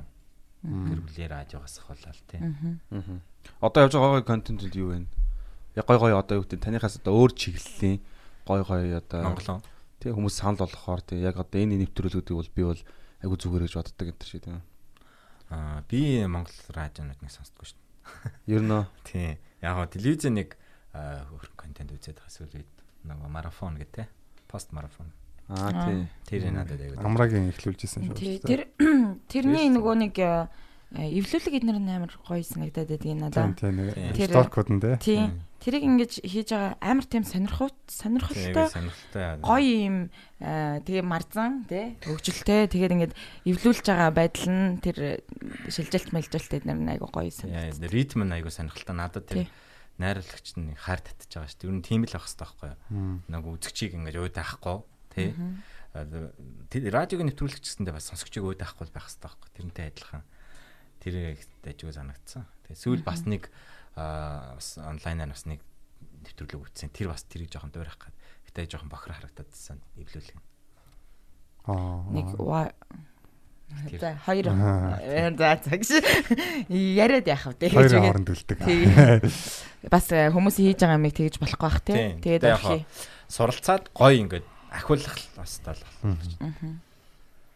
Тийм байна да. Та хэдэр байна? Одоо зөвхөн миний талаар яриад байна. Одоо таа чин зочин. харин чи хамгийн гол үнэн шүү дээ одоо Та ангараг. Аа одоо чиний талаар харин яриаг үлдээсэн юм юу вэ л гэж бодох хэрэгтэй яг сая 19 он болон дандаа айгу сонирхолтой байсан. Тэрний юу гэхлээрэ би одоо ээжигээ аваад хазын нэг хоёр оронд руу явсан байхгүй. Тэгээ яг бид хоёр бол бас аялангаа юм үзэнгээ ажилласан. Аа тэгээд тэр хугацаанд болохоор би нөгөө өөрийнхөө тэр нөгөө comfort zone-оос ингэж гарсан. Тэр нь надад нэг амьдралын маань хамгийн сонирхолтой аа одоо нэг тийм юу байлаа үе байсан. Би бол хүмүүсийг яг тийм юм үзээсэй гэж бодож байгаа. Яг талаараа зөвхөн л ялалт ингээл нэг бүдний ард суугаал ингээл дуу зарлаа сайхан дуунууд тавиал те нөгөөдгөө хайж болоод ирээл сколол гой ингээл олон хүмүүсийн тайзан дээр гараад олон хүмүүсийн ингээл хөгжөөгөл ингээд инхээс илүүтэйгээр нөгөө өөр хийж үзээгүй юм а хийсэн надад сонирхолтой. Одоо чинь би Вьетнам хүмүүсийн онцлог, Япон хүмүүсийн онцлог, Хятад хүмүүсийн онцлог, Өвөр Монгол хүмүүсийн онцлог гийг бүр зүрх сэтгэлтэй бүр айгүй сайн ойлгосон. Бүр супер ойлмаар зүрх интермерч юм шиг. Тэр нь болохоор өрөвдөж байгааж биш зүгээр л тэр хүмүүсийн сэтгэлийг харчаад ямар гоё юм бэ? Бүр арайчтай энэ дэлхий дээр ийм гоё хүмүүс байд юм уу гэж бодогдлоо. Одоо Ямар гоё сэтгэл гаргад юм бэ гэд бүр тийм тийм тэгэхээр ингээд бид нар нэг тийм аа нэг одоохондоо энд болохоор л ингээд нэг би би нэг нэг ингээд дэлхийд энэ Монгол улсад нэг ингээд багтаж ингэхгүй би би нэг дэлхийгээс хөөж явуулах гэдэг юм шиг амьдардаг ч та бид нар ч тий. А Гэтэл тийм нэг жижигхэн юм юм газар хүмүүс чи ямар юм наримталтай тэгээд тэр нэг юм амьдралын хэв маяг жоохон зоох хөстэй юм болов ч утсан шүү дээ хүмүүсийг. Тэгэх юм бол илүү хүн ингээд ухаантай болдог тий. Гоё болт юм байна гэдгийг би анзаарсан. Өөр өөр өнцгөөс Хаана ажилласан юм? А би яг Токиод байхдаа л ажилласан л та. Аа. Тий. Тэгээд Солонгос орчоод ирсэн. тий солонгос. Нам орсон. Өө сол Японд очихдаа би нэг тийм Вьетнам хүмүүстэй ажилласан байхгүй. Аа. Тий. Тэгээд тэд нэр Вьетнамууд тэгээд тэр манайх ч амар үзий яталдаг шүү дээ. Дон дон дон дон гээл нь тэгээд байдаг штэ. Угаасаа Нохоо яадаг маадаг гэл тий. Яг тэр мөр нь бол Нохоо иддэг мэддэг гэл. тий. Тэр мөр нь бол яг тэр өөрсдийнх нь л одоо тэр ахуй соёл нь л юм байгаас тий. А ер нь бол тэр нэг хүмүүсийн таньж мэдэх хэрэгтэй юм бэл. Айгуу гоё. Тэгээд ер нь нэг Япон хүмүүсийн тэр онцлог моцлогч юм тий. Яа да. Араас ингэж мэдээсэн. А хэнийг Вьетнам гэдэг. Вьетнам гэдэг юм аа. Хүмүүс тэгээд байдаг шүү. Камбож, Мамбож, Вьетнам, Вьетнам гэж. Тэгвэл ер нь бол Аз хүмүүсийн чинь гоё юм байдаг шүү дээ. Одоо би Европ руу явж байхад л анзаарсан байхгүй юу? Аз хүмүүс бол сервис талтай зүгээр дэлхийн хаач байхгүй гахтлаа хүмүүс Тийм байхгүй шүү юу? дээ. Тэ? Ялангуяа өслөө. урагшаага тий. Тэр чинь нэг тийм а тэр юун дээр гардаг шүү дээ. Рома гэдэг кино. Мм. Оскарт нэр дэвшижсэн Green Book нөгөө юм нартай. Рома гэдэг лөө тий. Тэрэн дээр гардаг шүү дээ. Ялт хэр нэлийн нэлийн кино сонирхдаг шүү дээ. Ер нь сүүлийн ямар гоё кино үзв? Аа сүүлд э, 1973 үзээд аа нөгөө Jojo Rabbit-ийг үзсэн. Аа тэгээд өөр чин аа нөгөө нэг хиний Emily Clark-ийн тоглосон Last Christmas. Аа хоо тэгэл нөгөө тэдний нөгөө уянгалаг сэдвүүд нь. Аа Jojo Rabbit дээр бол нөгөө тэр нэг 10 настай хүүгийн нэг тэр бас л бидний л одоо мөнхийн сэдв яриад хүний нөгөө зүг амьдрах хэвээр мастаа гэл нэг тэр юм тэр хүүхдийн сэтгэл бол бас л нөгөө миний саяны ярьсантай адилхан. Тэр ойлмар сайхан сэтгэлтэй хүүхд байхгүй нэг еврей нэг найз өхөн нэг аа, аварч өвлөж байгаа нэг Аа би нэг сая сүлд амар гоё кино үзсэн. Тэрийг бас хүмүүс санал болгомоор байна. За. Аа би Facebook дээр уг нь ширлсэн чи харсан уу юу? Том Шадиак гээд нөгөө кино найруулагч аа Эл Эл Эс Вентура гээд нөгөө А, Жим тийм, Керригийн тийм. тоглосон кино идэг штэ. Яг Жим Керригийн тэр үеэр ингээд тоглосон Liar Liar ч юм уу те. Тэр үеийн юм комеди кинонуудыг найруулсан найруулагч байгаа байхгүй. Тэгээ тэр найруулагч өөрөө ингээд амар мөнгөтэй баян лаг ингээ байж аа. Осолд ороод дугуйтай явж байгаа тосолд ороод тэгээ ингээд амар хүнд өвцсөн. Тэнгүүтээ тэр үеэсээ ингээд ер нь амьдралын утга учир яг юу юм бол те одоо бид нар энэ нэгтлэхэд одоо юу хийх ёстой юм бол молж гэдэг юм нэг тиймэрхүү бодол авангуута камера аваад зүгээр дэлхийгээр ингээ явангуута баримтат кино хийсэн байхгүй. Тэгээд хүмүүстэй ингээ ярилцлага хийсэн. Тэрийг амар гоё хооронд нь ингэж ууж оруулсан. Тэгээд ингээ гаргаж байгаа дүрс мөрсүүд нь амар гоё. Тэгээд тэр хүмүүсийн ярьж байгаа зүйлүүд нь бас амар гоё. Тэрийг одоо хэрвээ э, хин нэг энэ подкастыг үзчихээ сэтгэл одоо жоохон гутарсан байгаа ч юм уу те. Жоохон ямарч меморх гээд байгаа хүн байгаа бол I am гэдэг нэртэй кино байгаа шүү. За. сая тийм байлаа. I am гэдэг нэртэй кино. Тэр дээр заавал үзээрэй. Аа би болохоор зүгээр Vimeo гэдэг л юу гэдэг лээ. Аа Vimeo гэдэг нэг Тийм. вебсайт байдаг уу? Тийм тэндээс үзсэн. Гурван парт болгоод оруулсан байсан Оо байхгүй. ямар гоё. Тэгээд Аа Facebook-ээр чи шеэрлсэн байгаа тэр юм уу те? үгүй тэр болохоор зүгээр трейлер нь. юм аа. Аха. Зүгээр хайгаад үзээрэй юугаар.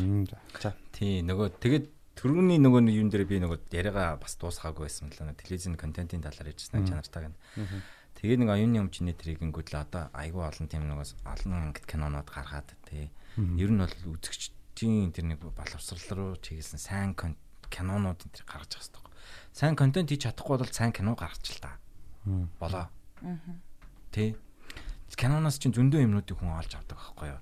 Ухаарал, бодол, тий, эргэцүүлэл, шин айдиа, санаа гэл ингээл зөндөө юмнууд идэх байхгүй юу? Тэгэд тэгэхэд одоо бол ерөөсө олигтой кинонд гардггүй тий айгу өртөлтөө. Тэгэл одоо Netflix нөгөө нэг ганц хоёр сайтуудтай гэл ингээд хүмүүс ирж хагаал зарим нэг хүмүүс нь. А Зарим нь бол яг нөгөө Мэдээж эрэл хайгуул хийж байгаа гоё юм үзье харъя гэж байгаа хүмүүс нь тэрийг хайгаад үзээд байгаа. үзэж байгаа. Нийт масст бол бид нар гоё кинонууд энэ төр үзүүлэх хэрэгтэй байхгүй. Ихэнх масс бол Оскарт нэр дэвшсэн кинонуудыг бол үзэж чадахгүй л байгаа шүү дээ. Тийм тийм яг яг тэднэрийг ч юм одоо in the love in the mood for love гэдэг кино ч юм уу Тийм, те зурагтаар гаргах юм бол жоохон хүмүүс нэг ойлгохгүй байх энэ юу вэ яагаад энэ хоёр ч. Тий яг нэг одоо жишээ нь ойлгох төвшний ч юм уу. Сургах хэрэгтэй л Тий тий, жишээ нь Монголын үндэсний телевиз ч айгүй сайн сайн кинонууд гаргадаг байсан шүү. Тийм үндэсний телевиз амар кино гараад Сайн үзтээ. кинонууд гаргадаг байсан. Тэгээд боловсрал сувг телевиз жишээ нь сүүлийн хитэн жил бол нөгөө кино үзэх цаг гэдэг амралтын өдрүүдэд дандаа дэлхийн шилдэг кинонуудыг гаргадаг. Киногоо гаргахаас өмнө киноны шүүн Тайлбарладаг, тий? тайлбар майлбарын яваад. Эн чинь бол айгүй чухал байхгүй юу? Бас нэг 25 дээр бас нэг нэг тий Гамбино ах бас нэг тий тэр чинь ямар нэртэй нэвтрүүлэг. Киноны юу лээ бас нэг тийм Тэр нь жоохон өөр нэг артлаг талдаа ч юм эсвэл жоохон тий. тим кинонод гаргадаг тий. ямар ч нөгөө яриаггүй нэг тийм Үндэсний телевиз дээр бас нэг юм туранхай ахлах тийм ярьдаг байсан юм ингээд киноны талаар тайлбарлал. Тухайн үед би сайн ойлгодгүй байсан. Тэгээ одоо бодохоор нэг хавар 100 намар өвөл хавар гэдэг нэг кино байдаг шүү. Солонгосын байдаг үлээд тэр чинь. Тэр мэрийг ингээд тайлбарлаж ирсэн байгаа байхгүй.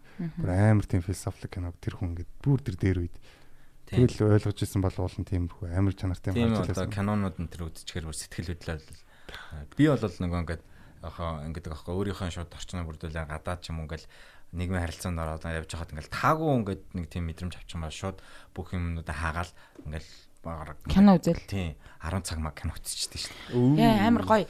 Гэхдээ би бас амралтын өдөр ингээд яг кино үзэл бүтэн өдржингөө ингээд амраал гоё хоол молоо ийж идэл орондоо ингээд кино үзэл амрах амар дуртай. Сүсэл.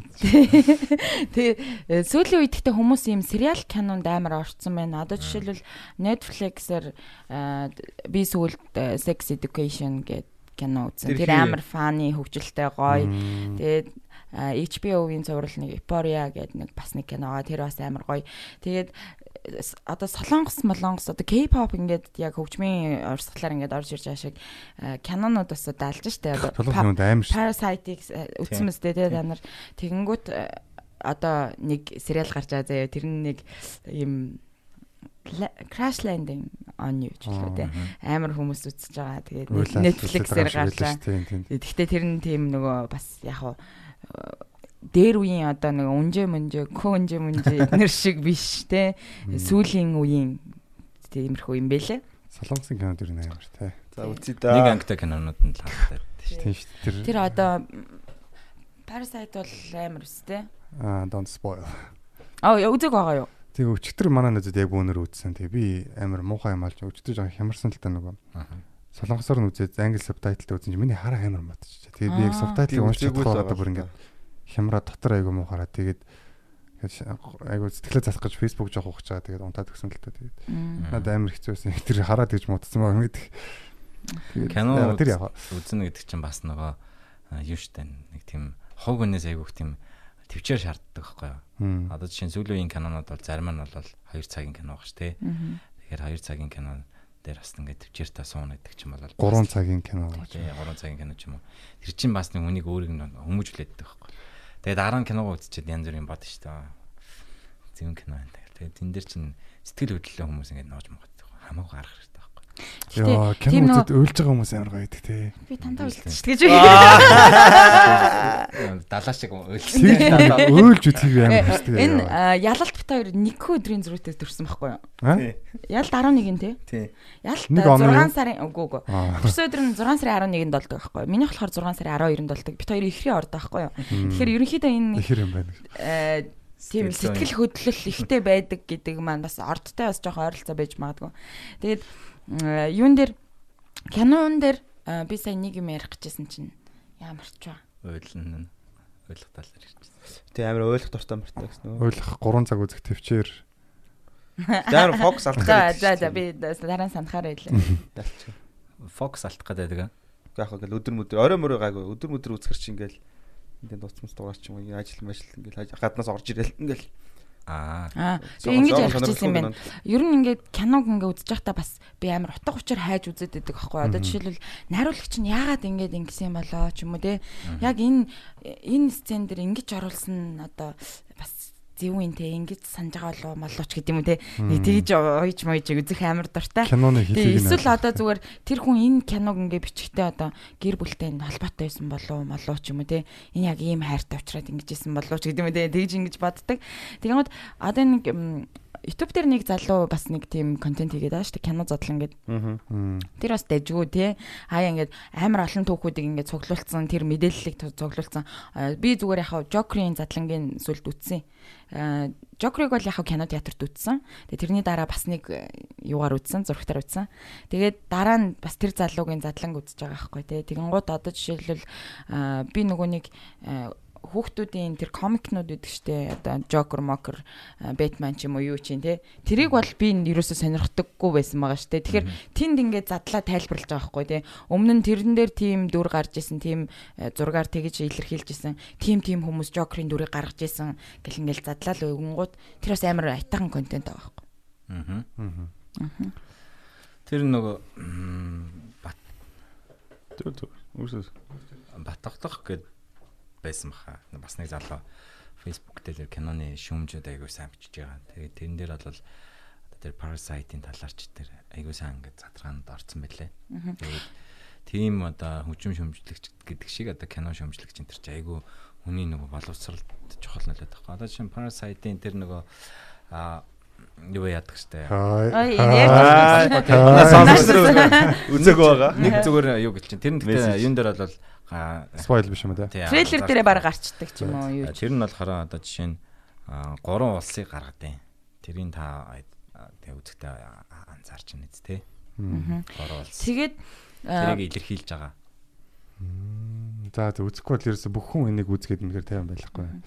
Тэгээ бас нөгөө хагасаа өдөр бас тийм нөгөө гой кинонууд гаргадаг байхгүй юу? Одоо улсын их дэлгүүрийн кино театр байдаг шүү дээ. Тэгээ тэнд 16 4 цагаас тэ өдөр 4 цагаас 16 цагаас Алтай альсынхан одоо гой гой кинонууд гаргадаг тэнд. Гоё. Тэгээд э, бас залуучууд бас мэдгүй бол Facebook эднэрээр Алтай альс гэж хайж агаад за. ямар ямар кино гарах ивентүүд нь ороод ирдэг байхгүй. Тэгэнгუთ яг тэр найруулагч нь тийм хүн байгаа ийм кино гарна гэдэг оруулчин.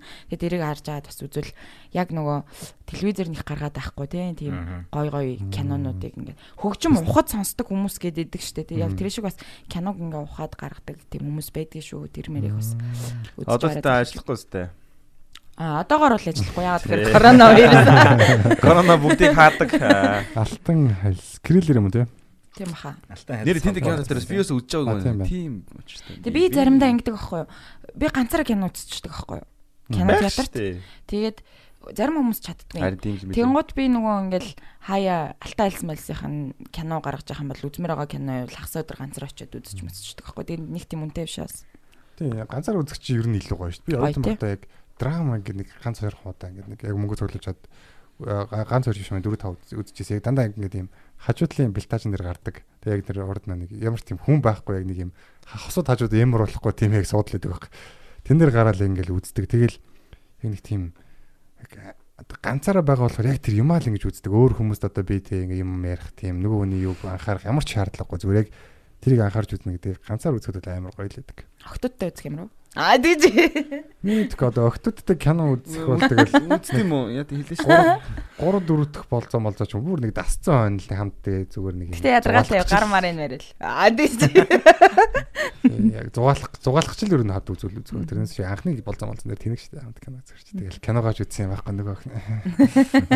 Гал донтой чив шиг кино үзэж байгаа шүү. Кино мэн дээр нэг гэл нэг юм creepy шат. Тэгээ яг киногоо хамт үзчихэд Тэгчээд яг ямар кино үзэх вэ гэдэг нь байхгүй тий. Тэнгүүтлээ дараа нь нэг тэр кинон дээр хоёлаа гарснаа гарсныхаа дараа ингээд нөө сэтгэлдээ Ярилцаад ярилцсан нөгөө эргүүлээд болцооны чинь бас нэг айгуу чухал нэг хэсэг болчих болоо та. Би сая Тэгтээ нөгөө- гоё юм ярьж. За. Намар сая нэг охинтой болцдог байхгүй. Тэгээд яг одоо өстө докторч юу ирхийгээд тэгэл яг нилээн нилээд болцсон л клуб мүлэбэрч нилээн ярддаг байсан. Тэгээ сүүлдээ нэг юм нилээн айгу тийм. Ер нь их төлөв төлөв охин байсан. Мгм. Тэгэл за одоо яг нэг кино үзэх периодн дээр ирлээ гэл. За яахан кино минь үзэх. Чат ич. Жокер үзэл. Тэгээ жокер ч одоо хосоор үзэх тохиромжгүй амар. Үзсэн хүмүүс рэн бичдэг байхгүй сторинаас нь үзэж байгаа л. Хамсаар үзэх тохиромжгүй, хосоор үзэх тохиромжгүй шүү гэл. Тэгэхээр н- за өөр кино үзэх үү гэсэн чи би жокер л үзмээр байна. Тэгээ хамт жокер үзчихлээ. Тэг ямар эсэ. Одоо яах вэ болцоон дээр тэгэл нөгөөх нь яг нэг брейк фри дээ яг галзуураал дээ. Тэгээ салсан уу? Тэгэл яг тэгэж салаагүй л дээ. Миний хөш яг бүх бүхний хайрын төв чиний шиг байдгүй шүү дээ. Тэгтээ вэ? гоё юм шүү. Тэрийг үзчихээ тэрэн дээр нөгөө тэр хүн Жокерыг бас яаж харж ийн гэдэг чинь сонирхолтой байхгүй. Тэгээд чи өөрөө бас яаж харж байгаа юм те. Надад бол зүгээр Joker үнэхээр ойлгомжтой байсан. Би өөрөө сэтгэл зүйч мэрэгчлээ. Тэгээ комедиа одоо комедиан гэж хэлж болно те. Тийм хүн учраас яг тэр кинон дэр ингээд яг комедиан болох гээд явж байгаа. Тэгээд сэтгцийн асуудлаасаа болоод яаж ингээд одоо нөгөө turning bad те хэрхэн одоо муу хүн болж spoilдж байгаа гарч байгаа шүү дээ те. Тэгмээд бүх юм ингээ амар ойлгомжтой байдаг. Тэгмээд яг тэрийг ярих гэхээр бүр хитрхи их мэдээл нөгөө нэр үжигч гэдэг би ингээд окей. Аха. Яг хот хоёр нөгөө үерхэд нөх удаагүй байсан учраас бас тиймэрхүү байж магадгүй. Би болохоор бас сая бодож ирсэн байхгүй юу. Яг юуны өмнө Жокер гарахын өмнө 9 сард төлөө Мохонкийн тоглолт болоод Тэгээ Мохонкийн тоглолт чинь Дөөр бүжгийн Эрдмийн театр тэ тэнд болсон штэ. Дөөр Дөөр бүжгийн Эрдмийн театр. Тэгээд э, тоглолт би тэгэхэд тэр тоглолтыг нэг залуутай үзсэн байхгүй юу. Тэгээд Тэгчээд 10 сард нөгөө Жокер ингээд гарахаар би үзмээр байсан байхгүй. Тэгээд би хоёлаа Жокер л хамт үзье гэд бүр захиал лсэн захиал лсэн. Гэтэ үзэж чадаагүй л те зөвхөн. Гэтэ яагаад Жокерыг одоо хосоор үзэхэд тохиромжгүй гэж. Тэр эсвэл э, би бинийгаа нөгөө- хэмжээнээс болж юм лөө. Зорилго нь болохоор би тэр охиндоо зүгээр нөө энэ их шиг дотносох тийм л одоо ивент яг нэг тагс өдрийн нэг зав гарангуутал тэгэл үзье гэлдэг гэж байна шүү дээ. Давхар нүүдэл явахгүй. нөгөө чинь болохоор би болохоор тэр киног үзэхээс бол баг ганцаар үзмэр кино байхгүй тийм таашааж үзэхтэй. Тэнгүүд тэр охиндоо одоо нэг шиг хүссэн бол тэ хамтаа арай нэг хөнгөн тийм драматик ч юм уу тэ драма ч юм уу тийм юм үзсэн бол тохиромжтой л байсан баг гэж бодсон. Гэтэ яг хосоор үзлээ гэд нэг амар муудсан үзсэн юм байхгүй л тийм. Тэр хүн ч гэснээр таашаагаад үдцсэн байвал яах. Яг хаа тэгэл надад бол нэг таатай байгаагүй яг болцоход бол тэгэл нөгөө киногаа ингээд амар үзэлтэй бүр ингээд огшаал яг л яг дуусцсны дараа яг Жокер үзчихээ гарч ирээд ингээд амар хөдөлцөө аа гэл явж байгаа төсөөлтөө ер нь жоохон Надад бол төсөөлөгдөд их юм. Хийсэн бэ те гэж яриа. Тэгээ надад бол яг тийм санагдах байхгүй юу. Тэгмэдлээ би өөрийнхөө ойлгосон юм аа тэнд хэлээ. Тэгээд манай нөгөө нэг үтсэн Тэр охин маань тийм хоёулаа яг тийм ойлгосон юм маань хоёр адилхан юм байна. ойлгосон юм нэг шугам Яриа дээр ингэж нөгөө нэг огтлцох юм аа тийм. Тэр нь гоё бол байдаг. тийм. хоёр нэг ордох үгүй юу Харин тийм. Жокер одоо надад ингэж санагдсан. Надад бол тэр бол яг л одоо заримдаа яг ингэж бидний хийх гээд байдаг үйлдэл хийчмээр юм шиг тий. Тэр л тийм гал. шүү дээ Угаасаа Joker бол- ийм байхгүй юу? Амьдрал амир э, юу штэ шудар бушсан штэ тий заримдаа ингээд Мгм. доожоогүй хүн нэг ч юм уу тий хүн аяг дээрлэгдэх байхгүй юу? А тэгээ амьдрал дээр бид нар Байнга. ингээд гараал явхад л ажиглагддаг штэ байнга тий. хамаатан садны доторч Тийм. Тэг яг тэрний чинь нэг хэлбэр гарч ин тий. Тэр хүн зүв байхаа хичээгээд сайн сайхан сэтгэлтэй байхад хичээж ах чинь ягаад тэр хамт ажилладаг хүн тэнд буугч байгаа ч гэдэг юм уу тий. ингээ буу өгчөөд тэгснэ дараа нь худлаа Тийм тэнгуүтлээ Гэтэ ингээд тэгж ярьж болох юм хэдүүлээ. Хамаагүй. Аа, Гайгүй. Бүгд одоо- болов. нөгөө нэг ийм аа хүнийг ингээд нэг хайрлах юм байх хэрэгтэй л байхгүй тэр нэг киноны нэг өөрх нь хэлэх гэж байгаа надад л Тийм тэгэл яг нөгөө хүмүүс чинь тэгэл одоо марах юм олж чаддаг юм шиг те. Одоо ийм өвчтэй юмнуудыг одоо дэмжлээ л гин. За нөгөө өнцгөөс болохоор тэгэл за одоо би бинийг хайрлах одоо ёстойг харуулж ин хайрлахгүй л ийм болдгийг харуулж ин гэл тэгэл маргадаг юм билээ л те. Тэгээ одоо бодит амьдрал дээр жишээ биш те. Гитлер бол бүр яг сэтгцийн одоо яг за яг Жокер дээр бол яг хөрх юмт ингээд инээдэг тийм нэг кондишнд яваад байгаа шүү дээ. тийм тийм Тэнгүүд Гитлер бол яг янз бүрийн сэтгцийн юугүй байсан ч гэсэн амар олон тийм асуудалтай байсан байхгүй. Тэгэл яг багийнхын амьдралыг бодох юм бол зөв яг энэ хүн бол ийм бол харин ч харин гайгүй байсан юм шүү гэмээр бүр амар амьдрал. Хүн тийм. Тэгэл хүн бол гайгүй муухай харьцаал урууж харвал те. Тэгэл нөгөө аав нь нохоо шиг доод нь ээж нь тэгэл ганц ус ээж нь нас сураад ээж нь нас сурахад эм чин тэгж хэлж ийсэн гэж бод. Би ээж хаараас ингэж имгэж байгаа хүн харж ийсэн. Тим амар ээжтэй хайртай. Тэгэл одоо ганц үнэт зүйл нь одоо урлагийн сургуульд орох гал те. Вент ч үлээ Берлинд ч үлээ очиод гудамж гудамж нохонж хүлээж байгаа л орсон чи зүгээр бойл өөр юм хийгээл те. Тэнгүүд нүүт нэгэл амар готраал. Тэгэл дараа нь дайм болвол те одоо их орныхоо төлөө а германчууд эцэг орно гэж ярьдаг те. Эцэг орныхоо төлөө байлдаа л те. Тэгэл явж исэн чинь нөгөө яг зүгээр манай нөгөө 3 хяактын гэрээ шигтэй зүгээр 14 оны гэрээ чи юу лээ. Тэрэн шиг зүгээр ингээ өөр Монголыг орхичдаг шиг. Яг гэхдээ манай мааdur бол өөр хэрэгэлтэй гэж юм угаасаа авж байгаа нэг юм байсан. Тэнгүү тэн дээр зүгээр ингээл төр засах нь буугаад өгцөн гэж ойлгосон. Тэрнээс болж үзэн ядалт төрсөн. Тэгэл буцаагаад тэнцээ. Өөрөө ч юм бүр ингээд нүд мүдэн сохорч дагнасараа доглон болох боломжтой байхад хүртэл ингээд буцаад ингээд байлдах га тий. Тэгж явж байхад нь ингээд тийм урвцсан гэдэг ойлголтоос болоод бүр ингээд дотроос нь ингээд тийм жинхэнэ чөтгөр төрсэн байгаа байхгүй юу. Тэгэл Одоо бидний тэр амьдралд тий. жишээ нь би тэр төрөний тэр жокер дээр болохоор би яг жокерын заримдаа хийсэн үйлдэл гаргачмаар санагддаг байхгүй амьдрал дээр. Өглөө ингээд зүгээр би нохоогоос одоо бизнес болох гад ингээд явж байгаа хгүй миний амьдрал дээр орж байгаа жишээ шүү дээ тий. Аа ингээд би нохоо хийцэж гадар гадна баалгадаг байхгүй юу.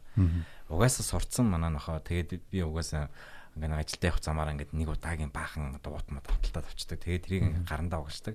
Угаасаа нохоо ч ингээд би засах нь ойлгомжтой шүү дээ. Газар үнэлэл доошо суух үед нь гараа доор нь тослоо утаа гараа. Буцаагаад а, Боогод боогод хайна. хайчин. Тэр чинь ерөөсө хинт ч саад болохгүй асуудал тийм ээ. А гэтэл тэрийг би нэг өвөл суучаас команда гараа хийц ууттай гараа хийцэн баа шүү дээ. Тэгсэн чинь нэг хүн ирчээд намайг ингээд бүр Загнаж байгаа. Шидээр загнаад ингээд бичлэг хийж байгаа байхгүй юу. Тэ чи чамааг би олсдаа митэн зэдэн чи юу эста нэрэ их орон бохирдууллаад энэ. Хөөхд мөхөд байх энүүгээр байхад чи өста баас шээсэн юм байгаа. Тэгээ би тэгж аахгүй. Гээ та буруу ойлгож байна. Би ингээд гээ гараа гаргаж ирүүлсэн аахгүй ингээд би яваа ингээд ууттай байна. Би нохоо юу яддаг та хэрэг хартаж байгаа л энэ хавар үз. Нохоо нэг ширхэг баас байна ч гэдэг юм ингээд.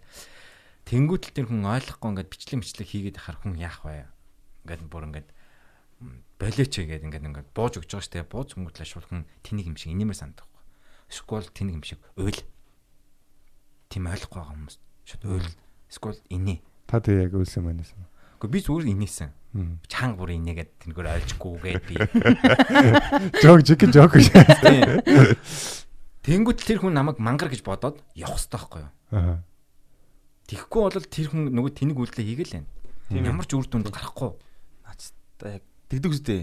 Аа ямар ч үр дүн гарахгүй байхгүй тийм үстэй. Би тэр хүнтэй хэрэлдээд Мянга уурлаад тайлбарлаад тайлбарлаад ойлгохгүй байхгүй. Ойлгохыг хүсдэггүй л би санагдаж Тийм. хүмүүс яг ойлгохгүй хүмүүс бол. Тийм тэгэхээр нэг заримдаа нэг тиймэрхүү үйлдэл зарим зарим нэг хэцүү хүмүүст бол бас хийчмээр санагдчих. Гэтэ болоод тэр чинь нөгөө нөгөө утгаараа биш тэр чинь хүн хэлбэрт биш. Хүний яд эрхийг зөрчих биш. Зүгээр яг ингээ нэг өөрийгөө солиотой юм шиг заримдаа харуулдаг.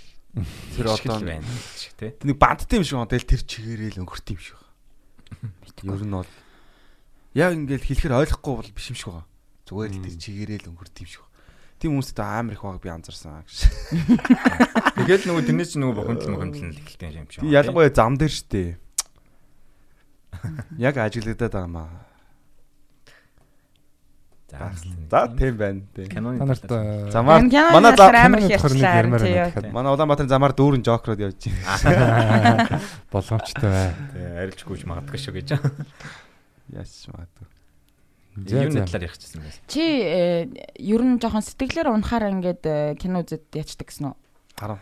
Аггүй сэтгэлээр унахаар биш зүгээр нөгөө ингээд юм таалагдахгүй байх юм бол тий ингээд одоо жишээ нь яг санист шиг ийм одоо жишээнүүд ингээд гарах ч юм уу юм уу Жоохон бухимдсан үедээ юм уу тий? шууд ингээд өөрийг ингээд нэг вакуумж болчдаг илүү ингээд дотгошоо ингээд яач тэгэл нэг хүн амтандаа харцгаа уцаа шууд салгаал шууд киногоо үзэл тэгэл тэрнээс нөгөө таашаал аваад вау гэл ингээд нэг тийм Тий. өөрийн нэг хиний ч очиж үзээгүй юм шиг нэг тийм ертөнцөө одоо бий болох гал үзчихэж байгаа юм л да. Жоохон тусгаарлагдаж ирэл. Тийм. Би ч гэсэн ерөнхийдөө жоохон сэтгэл санаа жоохон гондох мондох үед айгүй их кино үздэг. А тэгтээ нөгөө кино үзхийн нэг хэцүү юм нь хажууд нь миний амьдрал чи амар хэмтэй байгаа шүү дээ. Одоо ажил байгаа те гэр бүл байгаа гэд би хизэж орхиж болохгүй нөгөө юмнууд байгаа шүү дээ. Тэгэхээр нөгөө шүн л нойр алтад үзэд идэг. Тэгэхээр нөгөө эрүүл мэндэ бодох хэрэгтэй шүү дээ ууг нь тийм. А гэтэл нөгөө кино үзэх юм эсвэл ном унших үед хүн нөгөө асуудлуудаас ингээд ангижраад тэрнийгоо илүү анхаарал хандуулдаг тийм. Энэ ном одоо дараа нь юу болох вэ гэдэг гоё болдог ч юм уу тийм. Энэ кино яаж ийм гоё хийе гэдэг ингээд нэг юм юмнасаа ингээд тусгаар гарч чаддаг. А тэгтээ нэг хэцүү тал нь бол шүн нойргүй хонох гэдэг жоохон асуудалтай. Айгу баг гунтаал өглөө нь ажилдаа яваал тэгэл оройн комеди дээр яриад ч юм уу ингээд айгу завгүй яваад хаар тий.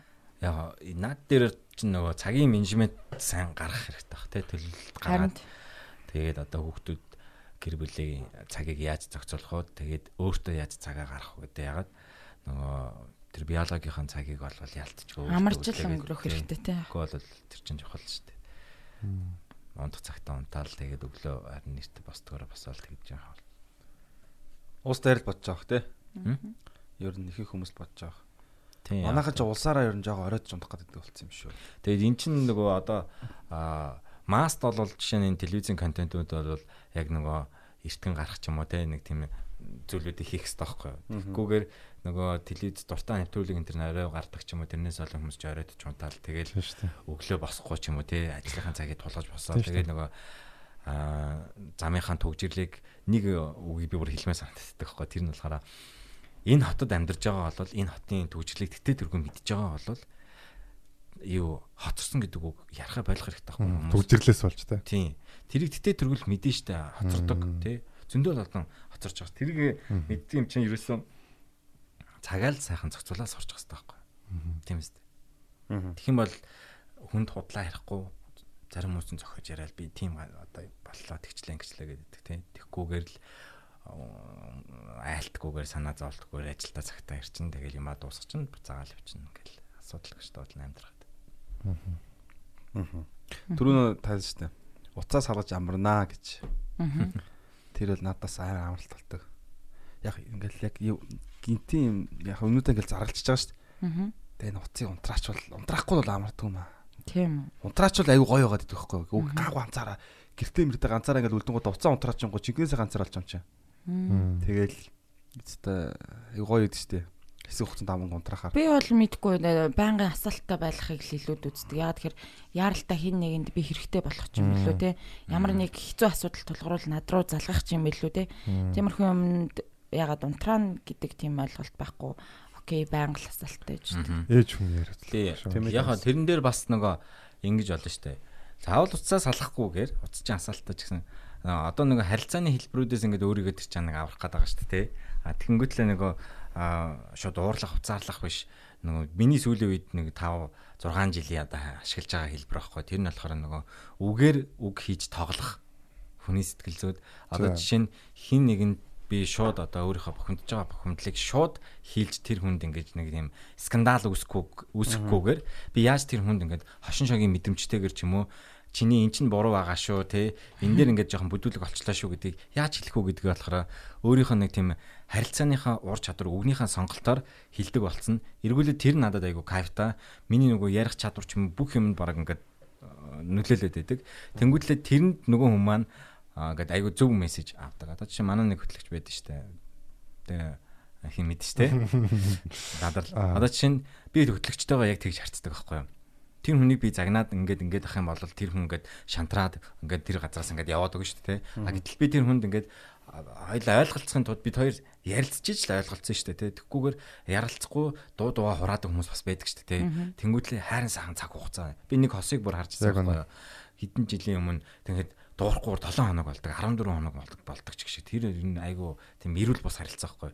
Бид нар ямар нэгэн үйл ойлголцол юм уу тийм юм байх юм бол тэрэн дээр сайн ярилцах хэрэгтэй. Гэхдээ ярилцахдаа яаж ярилцах вэ гэдэг байхгүй. Тэгээ би тэрэн дээр болох нөгөө үгний тоглолтыг айгу сайн ядагсан байхгүй. Тэр хүний гомдоохгүйгээр гэхдээ тэр хүнийг бас ухааруулчаар гэхдээ яаж тэр хүний бас нэг өөрийнх нь сонирхдаг хөгжмийн стилээр нь ч юм уу үгэлж мөглөх ч юм уу те нэг рэп бүрээ үлгэх ч юм эсвэл бол нэг хошин шогийн мэдрэмжээр комеди хэлбэрлүү би өөр бас орж те эрхэм хүндэт та. Танд энэ өдрийн мэндийг хүргэе мөргэй гэж Монгол хүн та. Цагаа барина уу? тий гих мэдчлэн. Тэгэл тэгчих юм бол одоо жишээ нь тиймэрхүү бас нөгөө уц мацаас алахгүйгээр яхаа харилцаанд ингээд байж л ах зүгээр л дээ. Гэхдээ би шал өөр утгаар ярьсан шүү. Би зүгээр одоо яг орон зай үүсгчээд ганцаараа амрыг гэх юм бол би нөө нэг уцаа салгачаад амарж байгаа хүн шүү дээ би. а Тийм л уцаа салгачаад зүгээр одоо ингээ амрах юм бол айгүй гоё байдаг гэсэн. Баггүй зүгээр тархиа Амраах амраах юм дуудлага бол орж ирэхгүй гэж байна. тийм Тийм. үгүй яхаа нөгөө зарим хүмүүс нөгөө гэдэг тал дээр нь л явж байгаа нөгөө ингээд Аа. уцаа салгаа шууд орчноос ингээд тасрыг гэлдэг шүү дээ За, би нөө хууч барилгаа хийдэгс өдөрт ингээл Амар захиалга хийсэн тий доорож 20 30 яриа шүү дээ. Тэгэл янз янзын янз янз Тий, хүмүүстэй. Харин зарим хүмүүс бас амар мэдрэмжгүй байдаг. Одоо жишээлбэл Аа яг дээ. ажил мажил төрөл ярих гэж байгаа юм бол хүн хүн амьтныг аим амрах цагаар Одоо жишээлбэл 7 цагаас хойш юм уу эсвэл 10 цагаас хойш ч юм уу залгах чинь амар бүдүүлэг үстэй ер нь бол. Тийм шүү дээ. 7 цагаас хойш өрн заалах ёстой шүү дээ. А яг уу Найз нөхд нь шоуд юм аа байл залгаж Ажил байна хэргийн шүү югаар бол 7 Тийм. цагаас хойш заалах ёсгүй. Тэснэ манай нэг найз сайхан яг нэг тийм пост хийсэн байхгүй өөрөө бас нэг хөтлөгч Боки гэдэг нэг зүйлээд. Тэр л жоох ууралцсан байсан. Шүн орой ингээд залгаснаа авсан чинь аа бараг л өөрөөр чинь юм хөтлүүлэх гэсэн юмс ингээд ажил яриад тэгснэ Facebook өгчөөч хөшөө бараг зургийг чи харъя маръя гэсэн юм уу. Тэгээд тэг ингээд ууралцсан байсан байхгүй заа чинь. Тэгээд зүгээр э, тэрийг би тэр постыг харчаал зүгээр дотроо бодож ирсэн. Ажил хэргийн юм бол тэгэл ажлын цагаар л ярих хэрэгтэй шүү дээ. Одоо бидний ажлын цаг чинь өглөө 9-оос орой 6 цаг байгаа шүү дээ, тэ. Тэр хооронд л ажиллаа ярил л та. Тэгээд бусад үед нь 50 хүмүүсийг амраагач ээ. Тийм. Уцаар ингээд байнга ажил ярьдаг амар чадртай болсон хүмүүс ерөнхийдөө ингээд уцаа аваад эхний үг нь хэлэхэд л бас амар ойлгомжтой байдаг те. Энэ ажил бүтгэн. Хоолны өнгө мөнгө тэр яг юм яг байдаг хгүй те. Эхний үгээ хэлээл амар яг ингээд тэр ажил уусаа бүтэн ойлгомжтой. А зүгээр нэг юм яг нэг тийм хүмүүс байд юм аа. Гэтэл ямар ив хавуугаа зав бүр ингээд нэг юм танк нэг машинаар чирээ яваад байгаа мó мэдхгүй тэгэл амар бүдүүлэг заяа.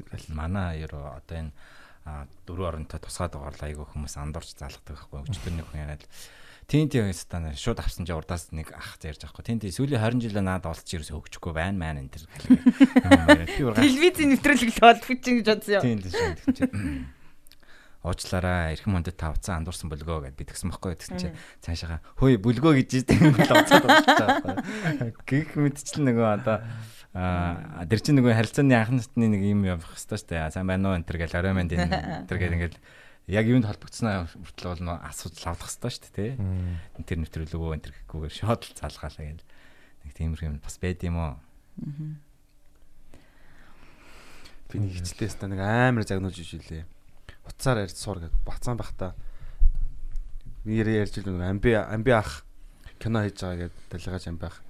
Тэгээ манай эгч нэг таньдаг тэгээд намайг очиод нэг юм туслах олон болонтой газар нэг барьж байгаа гүүж байгаа мүүж байгаа орчих морчих тэргээд тэгвэл би уцаа залж байгаа юм жоохон бацаад.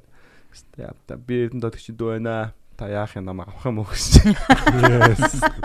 Аа нэ далигаж ах тийм манай ихтэй дараа би одоо ямар хүн рүү үнтэй ярьж бай гэдэг. Игс наваас нэлэг загнаал тэгээд би амар бодож ижилээ. Тийм шүү Зар дээ. ярина гэж юу юм бэ гэж бодоод. Амар чухал шүү дээ ер нь бол. айгүй Тэг ингээд яг гадуур яваад уцаараа яриад ажил амжуулдаг хүмүүстэй уулздаг янз янзын төрлийн хүмүүстэй уулздаг хүмүүс бол уцаарах чадваргүй байх юм бол нэрээ үх нэрээ тийм л өөр ямар сонголт байхгүй. Гэтэ уцаар ажил бол нэрээ амар гоё сайши. Сор. Өөх биш сор. Чи яга амиа орлох байгаа юм бэ? Би уцаар ярьж чадахгүй. Гэтэ уцаар ажилд амар гоё явдсан шүү дээ ер нь. Тийм шүү дээ. Уцаар Яг зүгээр. уцаар ингээд хүн барьсан багт хэлбэр дүрсийг хэлж өгөхөд бол бас мэдгүй монгол хэлний өвнүүд ч юм уу тэр яг хэлбэр дүрсийг хэлж болдог байхгүй айгүй гоё би лав хэлдэг. Айг айг тэр айгүй наад юм кайфт байдаг байхгүй. Яг наадгаа гэж байгаа л бүр ингээд гартаа барьж байгаа юм шиг хэлж болдог байхгүй. Ер нь гэхдээ харилцаа холбоо гайхалтай харин тий. Одоо зүгээр хуучин дээр үед 30 жилийн өмнө мөн ч юм уу тий хүмүүс хоорондоо болцсон ч зэ. За талбай дээр 6 цагт уулзсан юм бол зэгээл Тийм, болцож ихтгэврийн байгаа урд хэдэн цагаас гээл, тий. Болсон Тэгээ цагтаач. одоо бид нэр одоо зүгээр уцаар интернет э, бүгдээрээ банкны гүйлгээ мүлгээ тий бүх мэдээлэл хөгжим дуу кино шүү бүх дээ. юмыг бид нэр Одоо зүгээр карт авч эсвэл эсвэл карт ч ашиглах болж тээ. Та Тийм. уцаар зүгээр төгөхгүй байггүй байдаг гэдэг л. Хий задах ганц ажил нь голхол бол одоо. Харин Яа одоо контент хийж болж гин, подкаст хийж болж гин, өөртөө влог хийж болж гин тий. Тий. Гоё юм уу? Одоо тэгэл маш их цаг одоо уцсал хэмнэн шүү дээ одоо ингээд одоо за нэг газар очиж хоол захиалчлаа тий. Тэгээ хоолоо захиалж авчаад хажууд нэг газар амжилт газ хоорол хохроо хоол бэлэн тэгэл нэг 10 15 минут идчихэл цаашаа яваал тий. Тэгэл ажилтнуудыг амар хэмж байгаа. Тэгээ зарим хүмүүс яг тим юмны хэмнэлтэрс орохгүй байна. 3 дахь курст байхад ингээд намайг нэг хүн бүр амар залхаацсан за тийм уулзалт гэдэг юмнаас одоо ингээд хүн уулзаж ярих хэрэг бүр амар ядгатай санагддаг. Уцаар л ярьчаач тий. юу? Яг уцаар ирчих болох юм ингээд уулзаж ярих юмэрий гэдэг байхгүй. Чам дуртай байсан бол. Аа тэр ихтэй хөхт. Нөгөө манай сэтгэл судлалын жинхэнэ дээр ирсэн байхгүй. Тэгээд ингээд нөгөө ингээд юм юу яа гэдэг. Энийг юм бид нэр ингээд нэг юм одоо яриулах гэсэн юм аа. Тэгээд ингээд бид нарт ингээд зааж зөвлөх ингээд багш байна гэсэн чинь багш нар байхгүй гэдэг. Тэгвэл нэг оюутын зөвлөөч гэдэг. Тэгэхээр намайг зөвлөсөн байлээ л дээ. Тэгэхээр би ингээд над руу ярихаар нь би өө тэгээд тийгээл амар дуртай очиж байгаа шүү дээ. Тэгэл очоод нүүдэлтэй ингээд ярилцаал. Тэгээд нүүдэлтэй ингээд дандаа дуудаж уулзсан за. Хөшөө тэнцэн хүрээд ирээч гээл. Тэгэл Хөгшин чи хаана тийм чи яваад очив юм чи. Тэгэл андаа гадуур уулздаг заа. Тэгэл тэр уулзж ярьж байгаа юм ингээд яг ингээд 2 3 цаг гэл юм яриалаа за. Тэгээ ихэнх нь ингээд юм хувийн юм аа яриад ингээд яваад өгдөг заа ингээд ингээд баг ингээд үйлчлэг ингээд юм сэтгэл заслын сэтгэл зүйн ингээд өөрийнхөө юм ингээд сонирхоод идэм юм уу. Яг нөгөө ажил хэрэгээ хийжээч хийдгүү заяа. Тэгэл дараа нь бодохоор ингээд тэр яг Харин цаг гарсан үр дүнд яг юу байсан гэхээр маш бага заяа. Тэгээ сүүлд ингээд нөгөө нэг хүмүүс подкаст эхлэх гээд надаас ингээд подкастын ингээд зөвлөгөө өгөөч гээд тэгж байхгүй. Тэгэхээр би ингээд өөзөө тэгээд тэгээд уцаар ингээд таньдаг найз. Тэгэл ингээд ингээд хэлэл өгч чаа. Тэгэл тим тим хэрэгтэй аваа гэл тэнгууд яг тэднийхэн дагуу яриад өгч байгаа. Тэнгууд гэ би нэг уулзч ингээд нэг ямар юм чи манай ажил дээр хүрээд ирэж гэж байгаа байхгүй. Хэрвээ уулзах хэрэгтэй бол өөрөө ирж уулзаж болохгүй юм. Яагаад чамаа гэдэг. Харин тэгээ би яг нөгөө студ мстудийг харъя тэгээ одоо яг байгаа орчиныг үзье гэж бодоод яваад очиж байгаа. Тэгэл ингээл цаг заваа гаргаад очиол ингээл ярьж хад бүр яг уцаар ирсэн юм аа ингээд дахиад ярьж байгаа би бүр яа тэрнээс хойш одоо зүгээр ингээл за уцаар ярих шаардлага уулзах шаардлагагүй л бол уцаар ярэ гэдэг үгтэй. Яалч зарим ажил бол уулзч ил хийн штэ тий. Тэгэл тэрэн дээр одоо манайхан бас суралцмаар байгаа тий яг нэг юм дими юмд нэг нэг цагийг өрөхгүй тий. Одоо замд гэдэг чинь хичнээн цаг явдаг үлээ. Маад уцаараа чадсан хүмүүс нэр амар их байгаа. Тэр бол нэрээ гэсэн үнэ тий. Маань яхаа. Төрөө нөгөө зөндөө тий. хэлсэн юм чи одоо хүмүүс сонсогч нар төдийгөө нөгөө шинэ үеийнхэн бол яхаа энэ дээр газ хүлээж авчих бах л та. Одоо жишээ нөгөө уцаар ярахад нэг соёл байгаа штэ. Хүнтэй мэдлэхээс ахвалаад өөрийгөө хэлэхтэй зарим хүмүүс чинь би хин бэ энэ гэдэг те тавар талах гэдэг те аа тий штэ. Чи таалтаа гэж. Би. Тэнгуэл наанаас нь шууд уцсны уцсны цанаа шиг тал дээр тэ далаалаамаа тэр тэр байна энэ гэж юм. Тэнгуэтлээ тэгхгүйгээр өмтөө маш соёлтой цаг явж байгаа гэдгээ бас бодолцож те шууд гол юм а ярих ч юм уу те нөгөө поинто ярихгүйгээр тойруулж байгаа хамгийн сүүлд нь би тэгсэн байхгүй гэж хэлдэг шиг тийм биш яг юм хэлээд тэгээ нөгөө дуу хоолойныхаа өнгө болон нөгөө түрүүний бидний хэлсэн үгний сонголт Монголд гэл ингэчгэл юм бол тэгэл асуудалгүй шүү дээ Тий шүү дээ. Яг хөө тийм хичээл авмаар байвал бит хоёроос бас аваарай. Аа тий. Мэргэжлийн мэргэжлийн хүмүүс. Мэргэжлийн хүмүүс тий. тийм байна Хм. Тэгэл бас сэн сэн юм болж юм тэгээд. За за тэгээ ер нь өнөөдрийн дугаар бас нэлээ. Та нар ингээд э, одоо ингээд амьдарч байгаа амьдралдаа ер нь э, хэр сэтгэл хангалуун байна. Би бол тулцсан анхлаа ба. Яг бол Улаан уу? сүүлийн 2 7 хоног нүдээ нүднийхээ ухрахыг зөмлөө ажиллаа. Одоо тэгээд хагалгаа малханд орно гэдэг. Энэ жоохон би бүрэн бүтэн байдлаа алдахаар амар тийм жоохон онцгой мэдрэмжлээ. Бэлтгэлийн үеэр нэг хүний өсгий орж ирээд. Аа. Тэгээд тэрнээс өмнө бол ер нь тулцсан л байсан. Одоо яг буцаад баг багаар ингээд аа, ер нь тулцсан руугаа л явж байна л да. Тэгээд тулцсан гэдэг нь болохоор тийм би ингээд хаахад цацаад баяжаад байгаа юм биш зүгээр. Яг ингээд зөв майн цайттай болсон юм шиг санагдаж байна. Яг хүүх дуртай юмнууд хадлаа явж байгаа. Одоо тэр жижиг зүйдээ тэгэл подкаст, комеди, сэтгэл зүйн одоо үйлчлэгээ тэгээд хүмүүсийн одоо ингээд аа, асуудлууд дээр ажиллаад үр дүн гарч байгааг үзээд тэгээд асуудлын санаа зовоод явна гэдэг бол амар гоё амьдрал юм л. Мм, ангараг. Би юу? Би бол амар сэтгэл хангалуун байгаа. Ер нь ингэж бодож байгаа хэрэг би бол нэгдүгээрт бол эрхчлээний асуудал дээр би амар сэтгэл хангалуун байгаа. Манай Одоо том төлөөс гаргасан шүү дээ. Тэр яах вэ? Хоёрдугаарт болохоор би яг одоо юм ялзралтай байгаад байгаа шүү дээ. Энд чиг алсууртаа ингээд одоо унж байгаа өөрчлөгдөж буцаад дэшигээ. Тэгэхээр одоо би одоо миний хүүхэд ч юм уу тий. Тэний хүүхдийн үед энэ ялзрал дотроос өсч дэш ингээд буцаад дэше гарна шүү дээ. Тэр үед орноход амьд байж явах юм гэж бодоод. Тэг ямар ч хичээндээ өөр ямар сонголт байхгүй. Ийм хүмүүс өөрчлөлтийг нүдэрээ харандаа бас оролцмоор байгаа байхгүй юу? Тийм болохоор ямар ч цайг ногтлцолтрыг азтай байна бодож байгаа шүү дээ. Ман. А, Наа чи надад бол айгу хүнд асуудал байгаа байхгүй юу? яг одоо ярихад одоо би бас яг сайн олоогүй л юм л да. Одоо заримдаа ингээд нөгөө сэтгэл ингээд жоохон аа, готран голдог ч юм уу те. Тиймэрхүү ингээд үедээ харин зөөр ботсон байхгүй. Би сэтгэл хангалуун биш байна гэд ботцсон байжсэн чинь. Сая тэр сүүлд ярьсан кино шүү дээ те I am гэсэн киног үзээд тэгээ тэр киног үзэхээр би тэндээс ерөнхийдөө аа, үзсэн юмараа ингээд өөр дээр ингээд буулахаар би сэтгэл хангалуун болж чадаад байгаа байхгүй юу. Аа тэгэнгუთ яг э, хүний амьдрал чинь ингээл нэг мөнгө төгрөгийн проблем ч юм уу те эсвэл ирээдүйдээ санаа зовох ч юм уу те одоо хүүхдүүдийн боловсролыг яах уу ч юм уу те эсвэл одоо хүүхд харах юм уу энэ төрэй гэл иймэрхүү проблемууд ингээл бэж идэг шүү дээ тэгээд ингээд бодонгууд зарим нэг юмнууд ингээл бүтлэхгүй байгаад тахаар ингээл стресст гэл тэр чинь би сэтгэл ханамжгүй байна болох гэдэг шүү дээ а гэтэл яг амьдрал дээр би одоо надад байгаа юмнуудаа ингээд харах юм бол амар сайхан юм гэр бүл байна ажил байна те. Тэгээ комеди хийж гин мэж гин тэг ингээд гоё юмнуудаа харахаар би э, амар сэтгэл хангалуун. Тэгэл яг би бол одоо сүүлд тэр кинон дээр болохоор нөгөө бид нар бол хайрлах гад ирсэн хүмүүс сороо дээр нэг нэгнээ хайрлах гад ирсэн. Тэгээд аа тэрийг одоо би хийж чадж байгаа. Одоо эргэн тойрондоо байгаа бүх хүмүүсээ хайрлаж байгаа. Тэгэхээр бас амар сэтгэл хангалуун байгаа гэж үзэж болж байна. Наад нэг бас нэг хэлэх юм байна. Би яг энэ цаг хугацааг эдэлнэ гэж нэлээд бодсон байхгүй. Би хуучин уулд айгууд ажиг явжсан байхгүй. Одоо юу гэдэг би нэг хоёр компани мампан дамжаад нэг компани хамт найзтайгаа явж байгаа. Ампура дараа нэг явж исэн. Тэгээ айгу боломжийн зөв компани ажил нь боломжийн ер нь цалинч боломжийн компани хувьтай. Тэгээд бас нэг 20 хэдэн сая машин унж мунаал тэгэл би нөгөө нэг үеийнхэн дундаа чанга машин унж юм унж чи тийм үү? Зүгээр тэрүүхэн тэндээ штэ зүгээр. Мөрөөжсөн машин унж гэж бодож байгаа байхгүй юу? Тэгээ яг ингээл ботсон хоёр дахь гинт яг би зүгээр машин хүсээдсэн юм юу хүсээдсэн юу? Юм тэгээ салбарын яг удаа дотор салбар дотор хүмүүс таньдаг мэндэг болсон байгаа штэ интерьер салбар тавилга интерьерийн салбараар тэгж л гинт нэг өдөр бодоол би комеди имжлэг дээр үзэл эдэр яг жинхэнэ аад чинь гэдгийг хараад өдрийн мэдэрч амар штэ Тэгэл өөрийгөө хаана байгааг бодож байгаа байхгүй. Би зүгээр машин дотор байгаа байхгүй.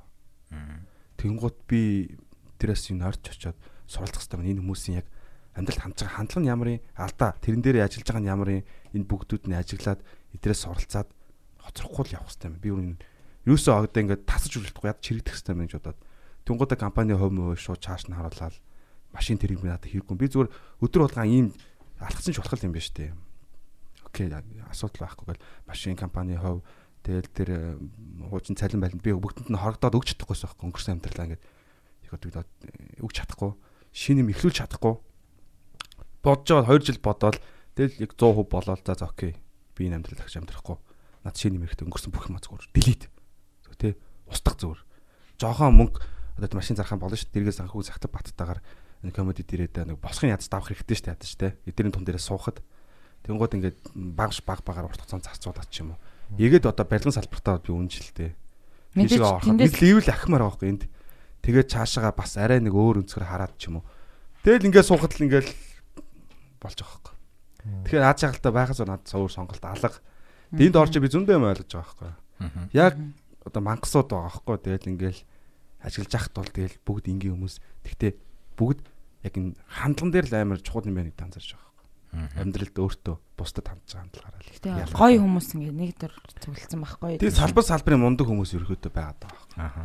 Тэгэхээр бол надад л гоё гоо. За ялтах уу? Энэ энэ асуулт ялтай хувьд би бол сэтгэл хангалуун л да. Ягаад нөгөө энийг асуусан бэ гэхээр аа нөгөө сүүлийн үед ингээл айгүйх амиа хорлсон ч гэдэг юм уу те. Тэгэл нөгөө би би энийг одоо игүүтгсэн те нэг иймэрхүү юмнууд айгүйх байгаад байгаа болохоор нөгөө залуучууд нөгөө одоо бүх юм гоё болохын хэрээр ингээ нэг амьдралаас уйдах ч юм уу нэг тийм сэтгэл ханамжгүй байх ч юм уу иймэрхүү юм зүгээр битгий байгаасаа л гэдэг үднээс зүгээр хүмүүсийн нөгөө ерөнхийдөө массын одоо хандлага нь ямар байгаа юм бол доо гэдэг үднээс хоёроос зүгээр та гураас асуусан байхгүй.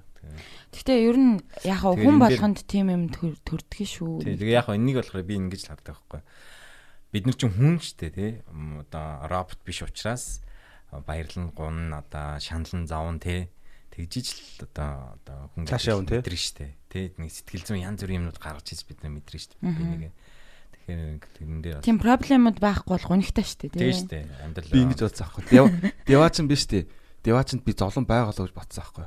Байх хэрэгтэй мэл тэгвэл жарж байгаа мэдэхгүй болохоор. Утгагүй уус тий энэ бол философийн асуудал орж ирж байна. дуализм орж ирж байна. Яач ч бодсон. Аа Гэтэ яг хаа сүүлийн үед нөгөө ингээд амиа орлолт арай залуучсан байна те залуу үеийнхэн айгүйх амиа орлож гин орлож гин гэдэг юмнууд байгаа л да. Одоо тиймэрхүү мэдээнүүд эднэр бас их яваад байгаа шүү дээ те. Тэгээ ер нь хүн амьдралдаа ингээд явж байхдаа ямар нэгэн хэцүү сэтгэлээр унсан ч юм уу хүнд тохиолдсон хэцүү үедээ дотроо нэг удаа тиймэрхүү юм боддгийм шиг надад санагдав хүмүүс 97% нь амиа орлох тухай нэг удаа бодсон байдаг гэж байна. Тийм. Тэгэхээр 97% нь үү? Оролдож үзсэн цөөхөн. Гэхдээ бас нөгөө хүн болгон ч сайхан амьдрий аз жаргалтай амьдрий гэдэг юм хүсэж байгаа шүү дээ. А тэр аз жаргал гэдэг харин юу вэ гэдгийг одоо сайн бодох л амар чухал. Одоо жишээлбэл хиний ангарган ярьж байгаа тий. Магадгүй тэр гоё машиныг хин нэг аз жаргал гэж бодож байгаа тий. Тэр мөнгийг тэр компани хувийг аз жаргал гэж бодож байгаа хүмүүс байгаа. Гэтэ яг үндэ тэнд аз жаргал байхгүй гэдгийг энд ангараг мэдсэн байгаа байхгүй. Байж болох байхгүй хэмтгэл байхгүй яхаа тий. Зүгээр миний харж байгаа л хүн миний хар гэж ярьж байгаа шүү. За тэрнээс биш. Тэрийг ад жаргал гэж хэлнэ. Тэр бол биш ээ гэж байгаа биш шүү. Миний бодол шуучлаарай. Тэгэнгუთ аа тэрийг тэгж бодож байгаа хүн байж болж байна. Аа гэхдээ бас нөгөө энэ сэтгэл зүрх гэдэг юмыг хамгийн түрүүнд өнгөж харах хэрэгтэй юм шиг байна гэж би боддог. Тийм. Тэр нэг э, ер нь бол одоо нэг мөрөөдөл юм уу? Гой зориг тий. Тэрийг яг бодтой гэж бодоагүй бол аймаа хорлох үндэс болох бах та. Яг зоригтой мөрөөдөлтөө бол эзэш аймаа хорлохгүй хаа. Тэрийг яль болох баа залуучууд эртэл олж авах хэрэгтэй тий. Тийм яг хаа амиа оролт чинь хүн байжснаа зүг зүгээр ингээл шууд амиа оролт юм биш л дээ. Айгүй болол буу юм болж байгаа шүү дээ. Уучлаарай. Тэг яг тийм ээ тий. Тэнгүүд нөгөө яг энэ зориг гэдэг юм чинь үргэлж яг тэр амиа оролтын эсрэг байдаг байхгүй юу? Нөгөө Виктор Франкл гэдэг нэг юм одоо сэтгцэн юмч байсан нөгөө одоо холокаустад одоо өртцэн тий одоо нөгөө еврейчүүдийн хорих лагерт байжсэн юм? Тэгээ Тэрний гаргаж ирсэн тэр логотерапи гэдэг сэтгэл зүйн одоо заслын арга зүй байдаг байхгүй юу? Одоо сэтгэл судлаач угаасаа яг бидний хийж чадах хамгийн дээд юм бол одоо хүний нөгөө нэг тэр сэтгэл зүйн асуудлуудыг эмчлээд тэгээд нэмэх нь тэр зориг руу чиглүүлж өгдөг? Аа. Тэгээ Виктор Франклин нэг хийдэг байсан амар юм нь болохоор яг депресстэй байгаа яг амиа оролтын байдалтай байж болох байсан хүнээс асуудаг чи ягаад амиа оролдог вэ ингээд. Тэнгүүд нөгөө чинь өөртөө нэг нэг юм хариулт хэлнэ штэ тий. Тэнгүүд нь одоо за одоо би одоо комедиан болохыг хүссэн учраас одоо комедиан болох амиа орлохгүй гэж хариулна штэ тий. Мгм. Тэнгүүд нь тэр зүйл рүү илүү ингээд одоо сэтгэл заслахаа турш баян ингээд тэрлүүн ингээд чиглүүлээл. Тэнгүүд нэг мэдгээд нөгөө сэтгэл зүйн эмгэгүүдэн дээр нь ажиллаад дууссан. Тэгээд нөгөө хүн чинь нэг мэдгээд нөгөө комедиан болох гэдэг дээр бүр амар төвлөрсөн. Яг тэрлүү чичрээд явж байгаа хүн бол яг амиа орлон гэдэг юм тэр түрүүний талаад орохгүй тэгэхээр ер нь бол ангараг хэлсэн одоо товчороо зөв. Аа. Тэгээд э, одоо бидний бас нийгэмд сэтгэл засал амар хэрэгтэй байна. Оо яг үнэ. Аа яг одоо э, юу гантанд очиод одоо ном уншвал сэтгэлээ засахгүй тий. Одоо яг нэг тийм аа зүгээр нэг өөрийгөө би окей байна гэд бодоод яваад байхгүй тий. Яг энэ нэг ингээд болчондоо гэд аахгүй. Үнэхээр өөрт хэцүү байгаа бол яг хоо эмгтэй хүмүүс бол харцангуй гайгүй яриад ингээд өөрийгөө найз нөхөдөө яриад ч юм ингээд задруулаад идэх тий. А эрэгтэй хүмүүс болохоор харцангуй ингээд тутагшоогоо ингээд чимээг болчдөг шүү дээ тий. Тэгээд аа, миний бодлоор одоо сэтгэл зүйч гэдэг энэ одоо мэрэгжил энэ төгөөд одоо сэтгэл засал хийж байгаа энэ хүмүүс илүү олон болоосоо тэгээ үнэн жоохон хямдраасаа гэж хүсдэг. Ягаад тэгэхээр нэг уулзалтанд очиход 50 мянган төгрөг байдаг байхгүй. За тэрнээс ч үнэтэй байдаг заяа. Одоо 70 бүр амар үнэтэй болсон. 70 мянга 100 мянга. Цаг нь бол 39 мэт. Би Тэгээ одоо одоо бол 80 мянга 50 байдаг байсан. Тийм. Тий. Тэгээ би хоорондоо ингээд өрсөлдөөд стандарт тогтоож ийн гэдэг бүр ингээд үнэ өсгöd байгаа байхгүй. Ага харин тэгэнгუთ тэр үнэтэй байхаар би ингээд сэтгэлээ засуулмаар байна гэтэл би тэр мөнгийг одоо бас яхад чинь э, нэг цагийн уулзалтанд тийм мөнгө зарцуулахад надад хэцүү. Яг эрүүл мэндэ бодоод ууг нь өгөх ёстой л доо. Гэхдээ тэрнээс гадна байрны мөнгө зөнгөл Амьдрал ингээд зөндөө юмнууд байгаа шүү дээ. Тэгэхээр би бас өөрийгөө нөгөө нэгт тавихгүйгээр ингээд жоохон хойшлуулж мойшлуулад байх тийм юмнууд гарч байгаа байхгүй. Тэгэхээр олон болоосаа чанартай байгаасаа үнэн хямдраасаа гэж. Өрсөлдөөн ер нь гарах тусмаа чанартай болно, үнэн багасна ер нь тэгэл. Яг гэхдээ өөр орны жишгүүдийг харахаар тэгэл эрүүл мэндийн үйлчилгээ, сэтгэл сэтгэл зүйн эрүүл мэндийн үйлчилгээгээр хоёлаа амар үнэтэй л байх юм л та тэгээд тэгжил тогт юм шиг. Би одоо яг тэн дээр хүмүүстэй бүр хитэд маргаад авсан тэгээд одоо ингээд зарим хүмүүсийн санхүүгийн асуудлаасаа депресд орсон байхгүй. Харин ч. Тэгээ тийм багт нь ингээд чи над хүнээс ингээд мөнгөний аав гэд нэхэд тохх. Энд чинь ингээд ийм үтэй байх чи яаж над хүн чи амиа оруулж илээ. Чи авах хэвээр эн чинь байгуулах. Нэхэд бас хитэд бас маргаан болсон байгаа. Тэгвэл Энэ ер нь энэ яг хаа эрүүл мэндийн үйлчлэгээ учраас бас энээс харамлаж бас ууг нь болморг байгаа хгүй тий. Тэгтээ бас Яг би энэ өвдцэн бахаар ингээд шууд мөнгө хамаагүй харамлдаг байхгүй одоо мэдсэл хийлгэж байгаа юм байна. Би бол одоо ингээд одоо сая төгрөгийн мэдсэл хийл надад одоо сая төгрөг их мөнгө шүү дээ. Гэтэ ингээд одоо зүгээр хамаагүй би одоо эрүүл болмоор нэгэд өгөх гэж байгаа шүү дээ. Тэнгүүд сэтгэл заслих болохоор хүмүүс яг тэгж бас шууд мэдэрдэг байхгүй зүйн гэдгээ хүлээн зөвшөөрдөг байхгүй юу тий. Би бол одоо жоохон өвдцэн хүн шүү гэж шууд яахгүйгээр за гайг бах та баг уулзахгүйсэн жах тий тий. За нэг удаа ууч хайдаг ч юм Яач үнийн сэтгэл арга. заслын үнийн тал дээр бас яг ярихад нөгөө бас нөгөө талыг бас хэд буруутгаж болохгүй. Тий. Яг Буруутгахгүй шүү Бид нэр их сургуульд байхад ингэж заажсан. Та нар хэзээ ч үнэгүй сэтгэл засал хийж болохгүй шүү гэж. Ягаад гэх юм бол үнэтэй байж ич тэр хүн чинь ингээд нөгөө зөв мөнгөө цуглуулад мөнгөө төлөөд тэгчээ тэгсэн хүн чинь одоо ирмэлцэлтэйгээр одоо юмдаа явд юм байна л да. Манай анхныг бас яг их сургуульд байхад дадлагаар нөгөө цагдаагийн газар бас ажиллаулж исэн л та. Тэгэхэд би бол тэр тэр дадлагт бол нэгдээгүй ягаад гэвэл өөртөө нөх хүчээр ирсэн, ирмэлзэлгүй ирсэн хүн гэдэг чинь ерөөс хамтарч ажилладаг байхгүй юу? Өөрийгөө ч нээхгүй ярихгүй шүү дээ тийм. Сэтгэл зүйчээ янз бүрээр сорих гэж ингээд дэлдүү дутуу юм хийн. Одоо ингээд над дээр хандж байгаа хүмүүс бол ингээд амар амар байдаг. За шууд ингээд подкастаар сонсоод ингээд нөө мэдсэн болохоор ингээд шууд ингээд явчихдаг. Тэнгүүд хоёр удаа яг тийм өөр юм орж ирж ирсэн. За тэр болохоор ингээд би гурван аргаар ингээд ээ яадаг байхгүй онцлог байдаг байхгүй. Нэг нь ярилцлагаар нөгөөх нь бас нэг өөр хоёр арга. Нэг нь зургийн, нэг нь одоо асуулгын. Тэнгүүд нөгөөдөл ингээд гарсан үр дүнгууд ярьж байгаа юм хоорондоо авцалдахгүй за яг тэр хүн яг нэг л өөр юм руу байгаад идэг. Тэгээ тэр хүмүүс яг тийм заслаа ингэж үргэлжлүүлэх юм уу те нэг л тийм сонирхолгүй зүгээр л тийм ярьж үзье гэдэг юм уу яад яг хоёр удаа яг тийм болж байсан аахгүй. Тэгээ яа л өөр яг ярьж байгаа юмд нь ч авцалдахгүй орно. Авцалдахгүй наас худлаа яриад байна те үнэнч биш бүх юм итгэж ярихгүй байгаа юм уу те.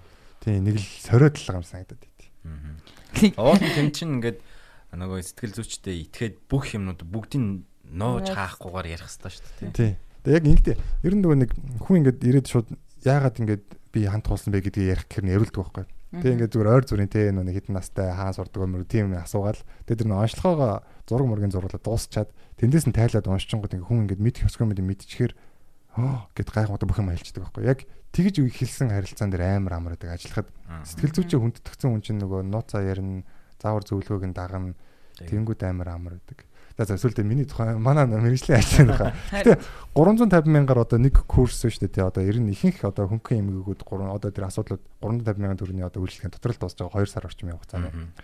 Тэгэхээр 350 мянган төгрөгийн хөрөнгө оруулалт бол бага л эрүүл мэндэд зарцуулахад бол зүгээр бага мөг. Тэгээ хүмүүс яхав нөгөө хийгээд сэтгэл байх юм бол тэгэл хийн хийхгүй гэх юм бол шалтгаан бол зөндөө гарч ирнэ. Өө цаг нь таарахгүй байна. Өө тэдний газар тэдэс тэдэн цагт ажилтдаг. Миний ажилтаа таарахгүй байна те. Тэгээд нэг тиймэрхүү юмнууд байдаг шүү хүмүүсээ. Тэ чи. Бас туршлагатай байна. Яг хаа бас боломжийн хэмжээнд болчвол хүмүүс бас илүү тэр тал руугаа явах явуулаас явах. Харин тийм шүү дээ. Ерөөсөө ингээл тэгэл ханамж амьдралд нэг хөрөлцгөөчтэй илүү гарах үзүүлчих юм бол хинж нэг тийм дурлах. Мэндээсээ мөнгө харамлахгүй шүү дээ тий. За за. Бас тэр сонирхолтой ярианууд ярьлаа.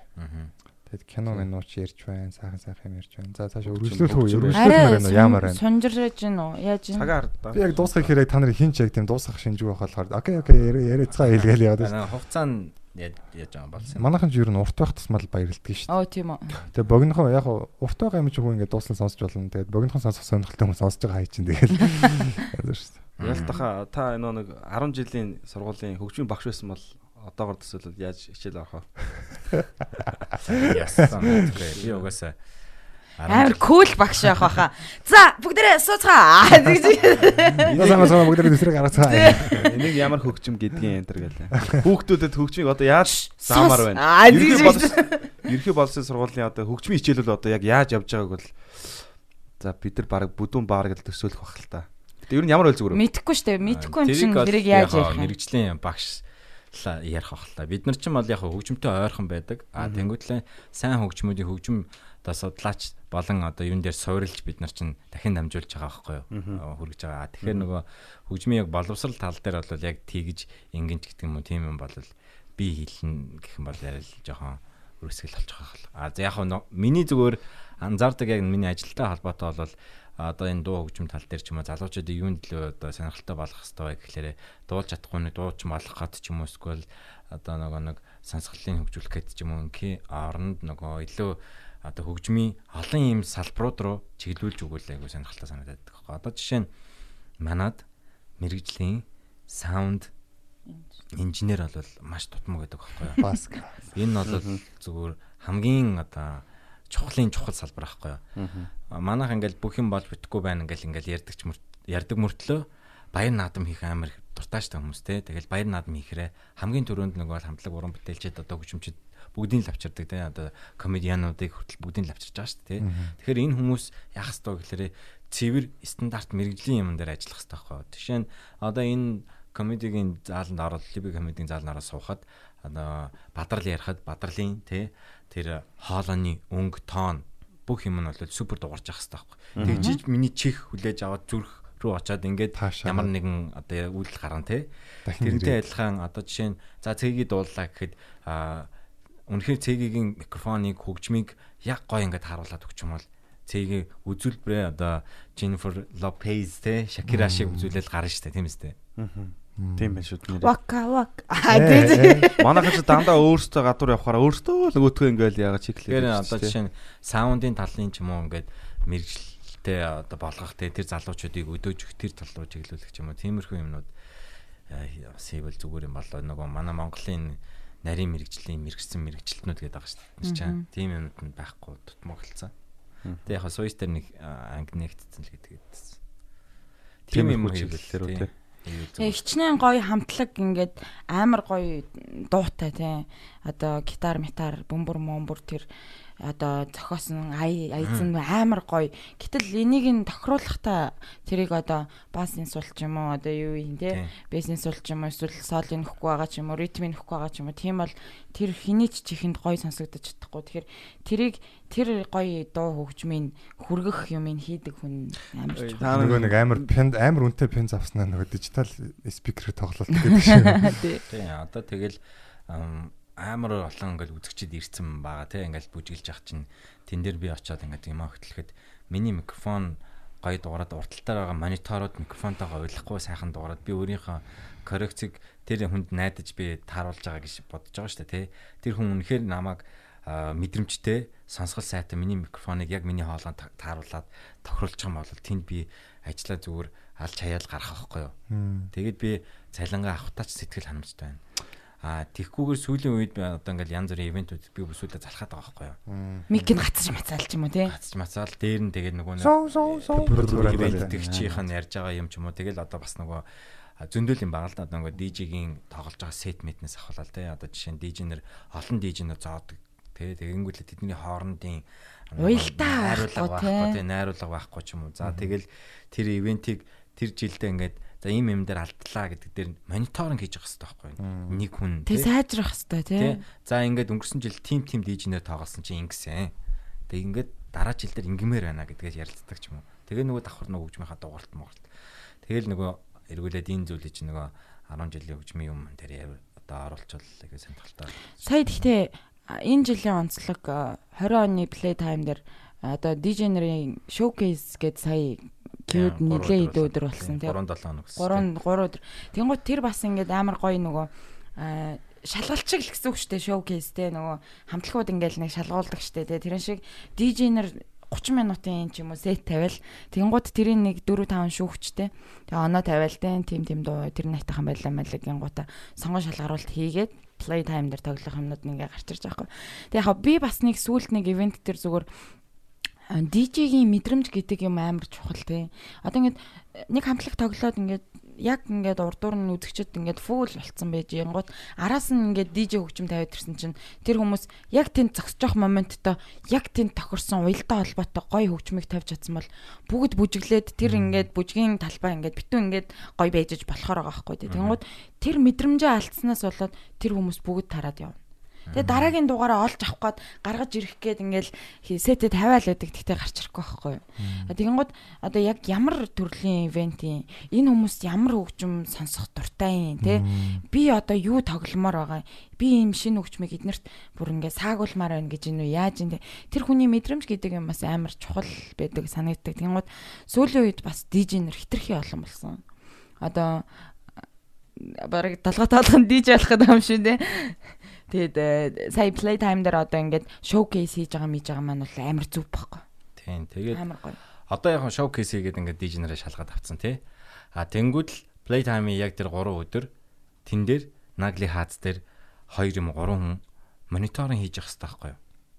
Тэ? За одоо жишээ нь эхний DJ тоглоо, хоёр дахь DJ тоглолоод тэр хоёр дахь DJ эхний DJ-гийн одоо халаасан хүмүүсийг цааш нь хэр авч явж байна. Дараагийн хүн яг оргил хэсэг рүү хөргөж гин үү? Хүмүүсийн адреналиныг одоо хідэн хувьтай ялгаруулж гин тэ. Тэнгүүтлээ төгсгөлийн хэр хийж гинэ гэд. Тэнгүүтлээ дараа жилийнхаа юм дээр нөгөөдгөө бас авдаг. Аа тэр DJ өнгөрсөн жил ийм юм байсан. Хооронд найруулга юм байсан учраас DJ нартаа ингэж ингэж ярих хэрэгтэй юм байна.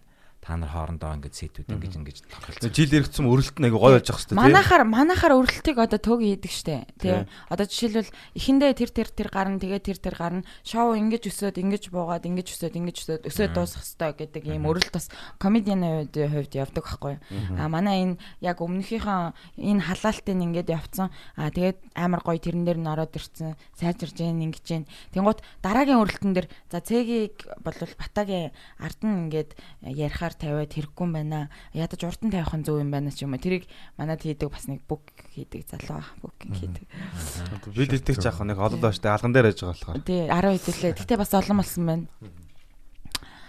Сайн мундаг мундаг. Тэгээ чи сүүлийн үед гэтэ энэ тэнд э, ер нь сет тавьж байгаа юу? Аа шинэ жилээр нэг хийдэн газар тоглосон. Шинэ жил хэр ачаалтай байв да. Мм яг нөгөө энэ жил нэлээ хитэн зар байхгүй байсан учраас л нэг хүмүүс намайг нэг энэ Гадаад байгаа гэж тий бодцсон л юм шиг лээ. Яг нөгөө мэддэг таньдаг хүмүүс нь бол яагаал. Тэгээ би болохоор нэг тийм хитрхи нэг тэгж шүлэг мөл унш мөш чадахгүй шүү дээ. Тэгэл тэгж өгөөсөө хөтлөхгүй. Тэгэл яг өөрийнхөө яг тухайн одоо байгууллах нөөцлөгтөнд харуулаад явцдаг учраас тэгэл нэг өмнө хөтлөлжсэн газрынхаа хөтлөл тэгэл DJ-гээ хийгээл явцсан. Бит хоёр ямар ч байсан нэг хөтөлчихсэн тий нэг шинжил хөтөлчихсэн. Ер- Яа зүгээрээ зүгэр. Тэгээ шинэ жилийн нэг бас нэг жоохон өөрчлөлмөр санагдаад ш надад. Би нэг тийм аа миний бодлолтой гэхдээ биелчүүл бас гоё л байна. Тийм music awards хийж санаа та өөртлөд явж идэв штэ. Тэгээд гэхдээ тэрийг бол би маш мэрэгжлийн төвшөнд хийнэ гэж боддог байхгүй. Аа одоо жишээ нь шагналыг гардуулах гад шагнал авах гэж байгаа хүнийг зарлж байгаа хүн хүртэлтэй микрофонтой яаж харцах вэ? Яаж ярих вэ? Хэдэн секунд ярих юм? Аа хэтрүүлээд авах юм бол шууд цаанаас хөгжим төлөх нь дуусах хэвээр. Аа гарч ирээ нөгөө хүн маань юу хэлэх хэвээр гэдэг юм уу те. Аа тэгээд шагналын номинацийг ингээд тэр дэлгэц мэлгэцэн тэр ингээд нөгөө танилцуулдаг штэ. Тэрний уншилт нь ямар байх юм тэр чинь зөвхөн характер явдаг байхгүй юу? Одоо жишээ нь нөгөө Brit Awards тэр хүртэл одоо жишээ нь Dua Lipa оны шилдэг шин залуу эмэгтэй уран бүтээлч авах юм бол шууд амьдар одоо Lipa тэр ширээнээс ингээд шагнал зарлангууд л ширээнээс гарч ичж тэр явчт нь шууд амьдар хөтлөж хилдэг байхгүй цаана ингээд юун дээр монитор харж суудаг. Тэр бол тэдэн удаагийн шагналыг хүртэж байгаа Brit Awards-аас одоо энэ жил эдэн 8 нац дэвсэж чинь ийм ийм цомог гаргасан ийм уран бүтээлч энэ гэдэг ч юм уу те. Тим тим шинэ юмнуудыг нэвтрүүлсэн тэгээд дэлгэц мэлгэц ингээд жинхэнэ шоуг нь үзүүлсэн тийм юм хийж маа санагдаад. Бүрэл юм тайттай бүр нэг юм шахуу. хуучин дээр үед бол одоо пентатоник Тий. пентатоник гэж явдаг байсан шүү дээ. Одоо одоо бол яг хаа тиймэрхүү нэг тийм Одоо Грэмми эднэр үзэхэр бид нар бүр ингээд бүр амар гоё идэг штэ тий. Одоо жишээлбэл сая өнгөрсөн э, Грэмми дээр болохоор нөгөө э, хиний үзүүлбэр надад бүр амар гоё санагдсан. Creatory Аа. Great. тий. Тэгэн гот э, хин бас Алиша Кейс бас амар гоё одоо копи зориулаад ингээл нээлтэн дээр нь баг уйлуулхаа шахаал те. Тэгэн гот амар фаны ингээл э, комеди маркийн дуу дуулж муулаад те. Тэгэл ер нь ингээд тиймэрхүү яг юм шагнал гордол бас л юм сонирхолтой шинэлэг те тийм гоё юм үзэх амар гоё гэдэг те. Танд. Монголда нэг тийм хийхийг хүсдэг мөрөддөг юм бэ? Хийгээч гэж байгаа юм байна те. Тэр яг хаа тэндээ нөгөө бас л нэг тийм багийг сайн бүрдүүл хэрэгтэй тий. Одоо эн чинь нөгөө нэг шагнал манил гардуулах юм учраас бас нөгөө өмнөх наадмууд нь яагаад болсон бэ гэдэг нь тэр чинь нэг юм бас нэг түүх байгаа шүү дээ тий. Тэгэхээр нөгөө нэг одоо нэг гендэж тэр гондож тэр хин нэг нь гомдоохгүй гэсэн тийм юм байхгүй. Ерөөсөө шудраг байх хэрэгтэй байхгүй. Яа тэр одоо үзүүлэлтүүд нь тийм үзүүлэлтүүд нь тодорхойлцсон байхгүй тий. Стрим байна. За онлайн борлуулалт инээ тэрэ тэгэл одоо YouTube үзүүлэлт, Тэгэл бүх юмнууд нь болцооч тест. Одоо нэг тим юм хийхэд бол нэг тэгж маргалдаал өө би авах хэрэгтэйсэн чи идэх чинь байх байхгүй тий. Тийм байна тий. Тийм ээ. Тэгээд нэг тим хийчихвэл бас гоё штт тий. Манай залуучууд бас нэг Тийм. Одоо дутагдчихлаа Урамшиж да. Ер нь бол. хийж байгаа хүмүүс нь ч урамшин нөгөө фанатууд нь ч гэсэн дөө. Тэ та хэлцээ явж байгаа юм шүү ер нь. Багаас нь ингээл чарт нь бол одоо яг тийм голдролтой орцрол явж байна л да. Тэгээд яг энэ дээр бол нэг ганц хоёр нэг тийм сөрөг анти юмнууд ирдэг л дээ. Одоо жишээ нөгөө дөрөвний ядлаг нөгөө нэг биг зон тиймэрхүү тэгэл ах тэрэнд хийжлээ тэгж байгаа л одоо өчнөө олон сонголтууд байгаа штэ FM-ууд те. Тэгэхээр хэрэг тэр хүнд ургуцсан бол илүү бусад өөр FM-ууд дээр ч юм уу дуу хөгжмөө явуулах боломжтой. Баггүй юу? Тэгээ тэрэндээ бол гомдох хэрэггүй. Тэгээ би тэр хүнийг одоо бас харагдажгүй хүч болохгүй штэ тий. Яг л тэрэ цэвэр та сайн юм хийж их. Тэгээд дэмжийя гэж байгаа шүү дээ тэр чинь. А түүнээс та бол муу хүн шүү цаашаа яваа гэсэн үг бол биш байхгүй юу? Тийм шүү дээ шүү дээ. Тийм. Тэгээд таныг одоо радиогоор ч олон нийтэд хэрэгслээр та бол үл бүтэх нөхөр нь танд одоо юм дуу хөрөхгүй таны дуу хөрөхгүй гэж тэгж зарлаагүй учраас энэ дээрээс эмзэглэж янз бүр болох хэрэггүй юм байгаа юм. Окей. За энэ үрээд өнөөдрийн дугаараа өндөрлцгөөе. Бас цаг нэлээд явжлаа. За өнөөдөр манад студид ирж одоо гоё хөтлөгч хийсэн маш сайн хөтлөгч хийж өгсөнд одоо цээгчтэй баярлалаа.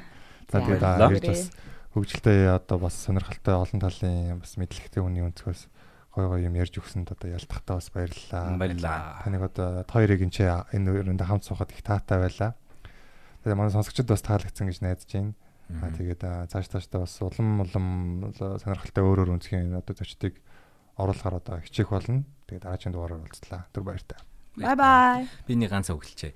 Дэлхий дээр оо нэр би чинь ялтахад нэр цаг өгөх хэрэгтэй шүү дээ. дэлхий дээр 7 тэрбум хүн амьдарч байгаа. Тэн дотор дахин давтагдашгүй цор ганц хүн гэдгийг хизээч мартаж болохгүй. Бүгдээрээ тий. Тэгэхээр бүгдээрээ энийг юусе мартаж болохгүй. Юусе чи цор ганц гайхамшиг гэдгийг л бүгдээрээ сэтгэл зүрхтэй бодож аваад амьдралд хайртай байцгаая. Баярлалаа. Баярлалаа. Баярлаа. Баярлаа. Баяртай.